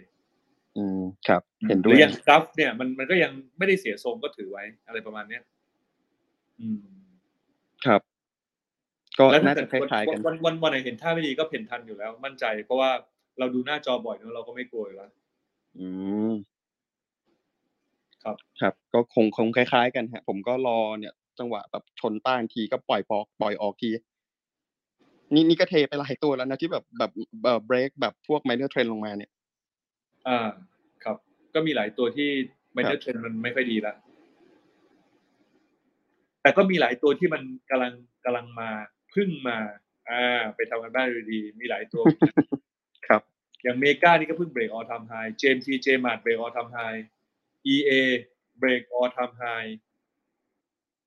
ตัวใหม่ๆมันก็มีตลอด อืม โอ้จะถามพี่อยู่เลยเนี่ยพี่ได้ไปไปตะลุมบอนเหรียญกับเขาบ้างไหมเนี่ยไปที่เขาวิ่งวิ่งกันในช่วงที่ผ่านมาเนี่ย JMART JMT เหรอมีมีมีใช่ก็เป็นใช่ครับเทรดอยู่แล้ว ครับ คือคือมันเทรดได้เราก็เทรดเนาะอืมครับ วิ่งกันหูดับตับไหมเลยอืม พี่เทรดตัวเล็กไอ้พวกบูบิกบีแปด IIG AIT พี่เทรดหมด คือขอให้มันขึ้นพี่เทรดหมดบูบิกผมช้อน เอ่อตอนตอนที่แบบ เอ่อ break เอ่อ EMS เอ่อแปดตัดสิบสามขึ้นมาพี่ อันนี้อันนี้คือ อันนี้คือในในช่วงที่มันที่มันลงไปทำฐานข้างล่างนะอ่าฮะครับ ยังยังไม่เห็นจังหวะขายเลยเนี่ยอ่าฮะอ๋อเราใช้แปดแปดตัดตัดตัดสิบสามแล้วใช้จะเป็นจังหวะซื้อเหรอ เออครับใช่ใช่แต่ว่ามันมีมันมีเอ่อสัญญาณอื่นแล้วครับขายต่ขายขายเวลาตัดลงเหรอยังครับยังยังมันมันยังมันยังรันอยู่เลย อ๋อ พี่รู้แล้วว่าทำไมเราถึงเล่นแบบนี้ เพราะเราเป็นสาย10 follow ไง ของพี่พี่เป็นสายแบบทั้งมี10 follow มีทั้ง day trade มีทั้ง swing trade มีทั้งบางทีเล่นแบบสเกลซื้อปุ๊บไม่ขึ้นพี่ก็ปาคือพี่เล่นทุกแบบไง เพราะฉะนั้นคือบางที portfolio structuring เราอาจจะต่างกัน อืมครับ อืม ส่วนพอ VI ส่วนใหญ่พี่พี่เป็นเงินสดอยู่แล้วอะเพราะว่าพี่มองว่าหุ้นตอนนี้มันไม่ได้ถูก ครับ ครับค่ะครับก็อาจจะพอแค่นี้ก่อวินนเป็นสั้นผู้ติดตามขับเราตลอดนะคะ พี่เห็นคำถามในเกือบทุกเซสชันวันนี้ได้มีโอกาสขึ้นมาถามเอง จัดเต็มนิดนึงนะคะโอ้ครับค่ะโอเคคุณซันมีอะไรจะทิ้งท้ายก่อนเราจะปิดห้องไหมคะอาจจะรบกวนเวลาเกือบจะเที่ยงคืนแล้วค่ะ ก็ผมไม่อยากให้คนที่เทรดคือหลายคนน่ะที่มาเทรดอะจะรู้สึกว่า คือผมอะฟังปัญหาของรายย่อยมาเยอะมากจริง ๆนะครับ เพราะว่าผมมีลูกศิษย์ค่อนข้างเยอะ คือผมจะบอกว่าหลายคนน่ะเครียดเกินไป แล้วบางครั้งก็จะรู้สึกว่าหวั่นไหวง่าย เพราะว่าไปยึดกับตัวเลขในบัญชีตลอดเวลา บางทีหุ้นมันยังเป็นขาขึ้นสวยๆเนี่ย คือเราต้องเข้าใจว่าหุ้นมันเป็นขาขึ้น มันไม่ได้แปลว่ามันจะต้องขึ้นทุกวัน จังหวะมันก็จะต้องย่อบ้างนะครับ หลายท่านพอหุ้นเนี่ยมันเริ่มย่อนิดหน่อยก็ก็มีความรู้สึกวันไหวนะครับ ผมฝากไว้แค่นี้ว่า คนที่จะรวยจากตลาดหุ้นได้เนี่ย ผมว่าเราต้องมองภาพใหญ่ เราต้องมองภาพกว้าง คือผมอะคิดว่าการที่เราเข้ามาตลาดหุ้นเนี่ย เราไม่ได้ต้องการแค่ชนะเงินเฟ้อนะ เพราะถ้าเกิดเราแค่ต้องการชนะเงินเฟ้อเนี่ย เราสามารถซื้อหุ้นกู้หุ้นกู้บริษัทดีๆเนี่ยอย่างผมเห็นอะไร MQDC ดอกเบี้ยต้องหกเจ็ดเปอร์เซ็นต์เนาะอันนี้ก็ชนะเงินเฟ้ออยู่แล้วนะครับ ผมคิดว่าการการที่เราเข้ามาในตลาดหุ้นเนี่ย เราเจอกับความผันผวนอยู่แล้ว เป็นธรรมชาติ ดังนั้นผมไม่อยากให้แบบเราต้องเราระวังแต่เราไม่ใช่ว่า กลัวระแวงเกินไป เพราะคนที่ขี้กลัวขี้ระแวงเนี่ย ไม่รวยครับ คนที่รวยจากตลาดหุ้นเท่าที่ผมเห็นใจถึงทุกคนครับ แต่ใจถึงแบบมีหลักการ ก็เลยจะบอกว่าถ้าเรามีความรู้ที่ชัดเจน เรามีประสบการณ์เนี่ยบวกกับใจที่ถึงนั่นนะครับ คือ key of success ในการที่จะรวยจากตลาดหุ้น ก็ฝากไว้เท่านี้ครับ ค่ะ โอเค ขอบคุณมากเลยค่ะ ก็จริง ๆ แล้วก็อย่างที่บอกว่าใจถึงอย่างเดียวไม่พอต้องมีความรู้ด้วยนะคะ เพราะคุณซันเขาอยู่ในวงการนี้มานานเป็นหลายสิบปี แล้วก็มีประสบการณ์เยอะในการที่จะเทรดต่างๆ แล้วก็เอามาเป็นการเทสแล้วก็ lesson learn แล้วก็เป็นอะไรที่เราเป็น direction ที่เราจะไปต่อในหุ้นต่อมานะคะ ก็ยังไงก็ ขอบคุณมากๆเลยวันนี้มาคุยกันนะคะ ก็เกือบสามชั่วโมงนะคะ ไม่เคยคุยกันถึงเที่ยงคืนมานานแล้ว วันนี้ได้ย้อนกลับมา Clubhouse เป็นสามชั่วโมงอีกนะบูมสนุกมากแล้วก็ได้ความรู้เยอะมากจใช่ค่ะใช่นะคะใช่ก็จริง ๆ แล้วอยากจะบอกว่าห้อง FinTalk เราก็ให้ความรู้ว่าค่ะเกี่ยวกับเรื่องการลงทุนทุกรูปแบบนะคะ ก็มีมีหลังไม่ถามมานะคะ ว่าอยากจะ มาเรียนกับคลาสคุณซานจะสมัครทันไหมอันนี้เดี๋ยวต้องถามคุณซานเองนะคะ แต่ใน part ของเราเนี่ยเรามีคริปโตนะคะ ที่เรายังค้างอยู่นะคะเป็นคอร์สที่เราเปิดมาเป็นสองอาทิตย์แล้วนะคะ อันนี้ก็จะเป็นคอร์สที่เราจัดเรื่องคริปโตกับเรื่องของ digital assets นะคะ from zero to hero นะคะจริงๆเราก็เริ่มต้นจากศูนย์เลยสู่มือโปรนะคะ จาก fundamental technical แล้วก็มีการทำเวิร์กช็อปในการเปิดพอร์ตดูต่างๆ การฝากการถอนการเทรด แล้วก็การเก็บรักษา safety ด้วย ทำยังไงให้สามารถที่จะเก็บรักษาพอร์ตของคริปโตได้อย่างถูกต้องนะคะ แล้วก็ปลอดภัย ก็ speaker เราก็อย่างที่ทราบไปก็คือมี CEO Zipmex คุณเอกลาภนะคะ คุณคุณแบงค์มาคุยไปแล้ว แล้วก็รอบที่สองเป็นอาจารย์พิริยะอาจารย์ตั้มนะคะ เมื่อเสาร์ที่แล้วแล้วก็จะมีเสาร์ถัดมาอีกสองเสาร์นะคะ แล้วก็สุดท้ายตามด้วยคุณซันเจย์กับคุณพิรพัฒน์นะคะ แล้วก็คุณเอกลาภจะมาอีกรอบหนึ่ง ก็ยังไงฝากติดตามด้วยนะคะ ยังไงคอร์สนี้ก็ยังน่าติดตามอยู่ แล้วก็ทาง อาจารย์ตั้มก็จะมีหนังสือ Bitcoin Standard ด้วยนะคะ ให้สำหรับจริงๆแล้วยังไม่ผลิตยังไม่เสร็จ แต่เดี๋ยวจะเริ่มประมาณธันวา ก็เราจะมีควิสหรือเกมให้คุยกัน ใครที่ attend class นะคะก็อาจจะมีการทำควิสด้วยนะคะ ยังไงฝากไว้ด้วยยังสนใจก็คือสามารถสแกน QR code ได้อยู่นะคะตามที่เห็นข้างหน้านี้เลยนะคะ โอเคค่ะยังไงวันนี้จะต้องขออนุญาตปิดห้องนะคะอ่าคุณเอิร์ธจะต้องถ่ายรูปกลุ่มเป็นเป็นพิธีการใช่ไหมคะ หรือยังไงเราต้องถ่ายรูปหมูหน่อยครับโหเป็นรอบโอเคนานก่อนๆปิดอาที่ได้อยู่ห้องเกือบเที่ยงคืนนะครับ เนี่ย เราต้องค่ะใช่เออเดี๋ยวผมมาแล้วตอนนี้แบตจะหมดทุกอย่างเมื่อกี้แบตแบตก็หมดใช่ใช่ทั้งแบตผมก็เกือบหมดแล้ว AirPods แล้วเนี่ยเดี๋ยวเนี่ยนะครับเดี๋ยวขอโชว์อ่าโชว์ชื่อห้องหน่อยนะครับ สักครู่สักครู่จริงๆยังโอเคยังสนุกนะ ที่จะคุยแต่ว่าก็ยังคุยได้อยู่ค่ะเดี๋ยวต้องขออนุญาตไปชาร์จแบต AirPods ใช่กับแบต แล้วพรุ่งนี้ซันมีมีสอนด้วยเนาะวันศุกร์นะใช้เทรดนะครับ ไม่ได้สอนอย่างเดียวใช่เออเป็น live trade ด้วย โอเค พร้อมไหมโอคุณเอิร์ธครับ เดี๋ยวผมขอแท็บที่มีชื่อคุณซันขึ้นมานิดนึงนะครับ อ่า จะได้มีว่าอันนี้คุณซันมากับเรานะครับค่ะครับแต่ระทุหกว่างทุกคนนี้จำหน้าก็พี่ซันได้อยู่แล้วนะครับ แต่ก็อยากค่ะให้ในชื่อพี่ซันขึ้นมาด้วยนะครับเดี๋ยวสักครู่นะครับอ่าตลาดหุ้นไทยยังหากินได้อีกไหมเอาไงดีนะครับ โอเคนะครับสามสองหนึ่งครับ ถ่ายรูปนะครับสามสองหนึ่งครับ โอเคครับ โอเคขอบคุณค่ะค่ะ ก่อนจะปิดห้องไงรบกวนอ่าแต่ละท่านนะคะ ใน Clubhouse ก็กดติดตาม Fin Talks ได้ใน Clubhouse แล้วก็ใน Facebook Live นะคะ เรามีเพจนะคะ แล้วก็มี YouTube ด้วย แล้วก็อ่าที่สำคัญคือ Spotify นะคะพอดแคสต์มีอะไรบ้างเอิร์ธเอิร์ธพูดทุกอาทิตย์เลย อ่าครับครับอ่าสำหรับตามคโลนโก้ที่เลยอยากฟังพอดแคสต์นะครับ ระหว่างออกกำลังกายระหว่างอะไรก็ตามได้ฟังคุณซันนะครับ ก็มาที่ Spotify นะครับ มาที่ Apple Podcast นะครับ Google Podcast นะครับ Podbean ก็ได้เช่นกันนะครับ ค่ะไปก็ฟังเรากันมีเป็นอีกครั้ง Line Official ด้วยนะคะ ที่พูดคุยกันได้ ยังไงก็ตามจริง ๆ มีคนสนใจอยากเรียนคอร์สคุณซันมาก ๆ เลยเดี๋ยวอนาคตอันใกล้หรือไม่ใกล้หรือยังไง หรืออาจจะมีการคุยกันว่าเราจะทำคอร์สด้วยกันได้ไหมอะไรอย่างเงี้ยค่ะรู้ว่าตอนนี้ยุ่งมากนะคะ อาจจะอาจจะดูลองเทอมแพนนิดนึงด้วยเหมือนกันนะคะ เดี๋ยวคุยกันนอกรอบนะคะ วันนี้ขอบคุณมากๆเลยขอบคุณมากนะคะขคอรับบคุณมากครับขอบคุณค่ะนะคะสวัสดีค่ะคุณปิดห้องนะคะสวัสคุณดีฟัค่ะงด้วยค่ะขอบคุณทุกท่านด้วยค่ะ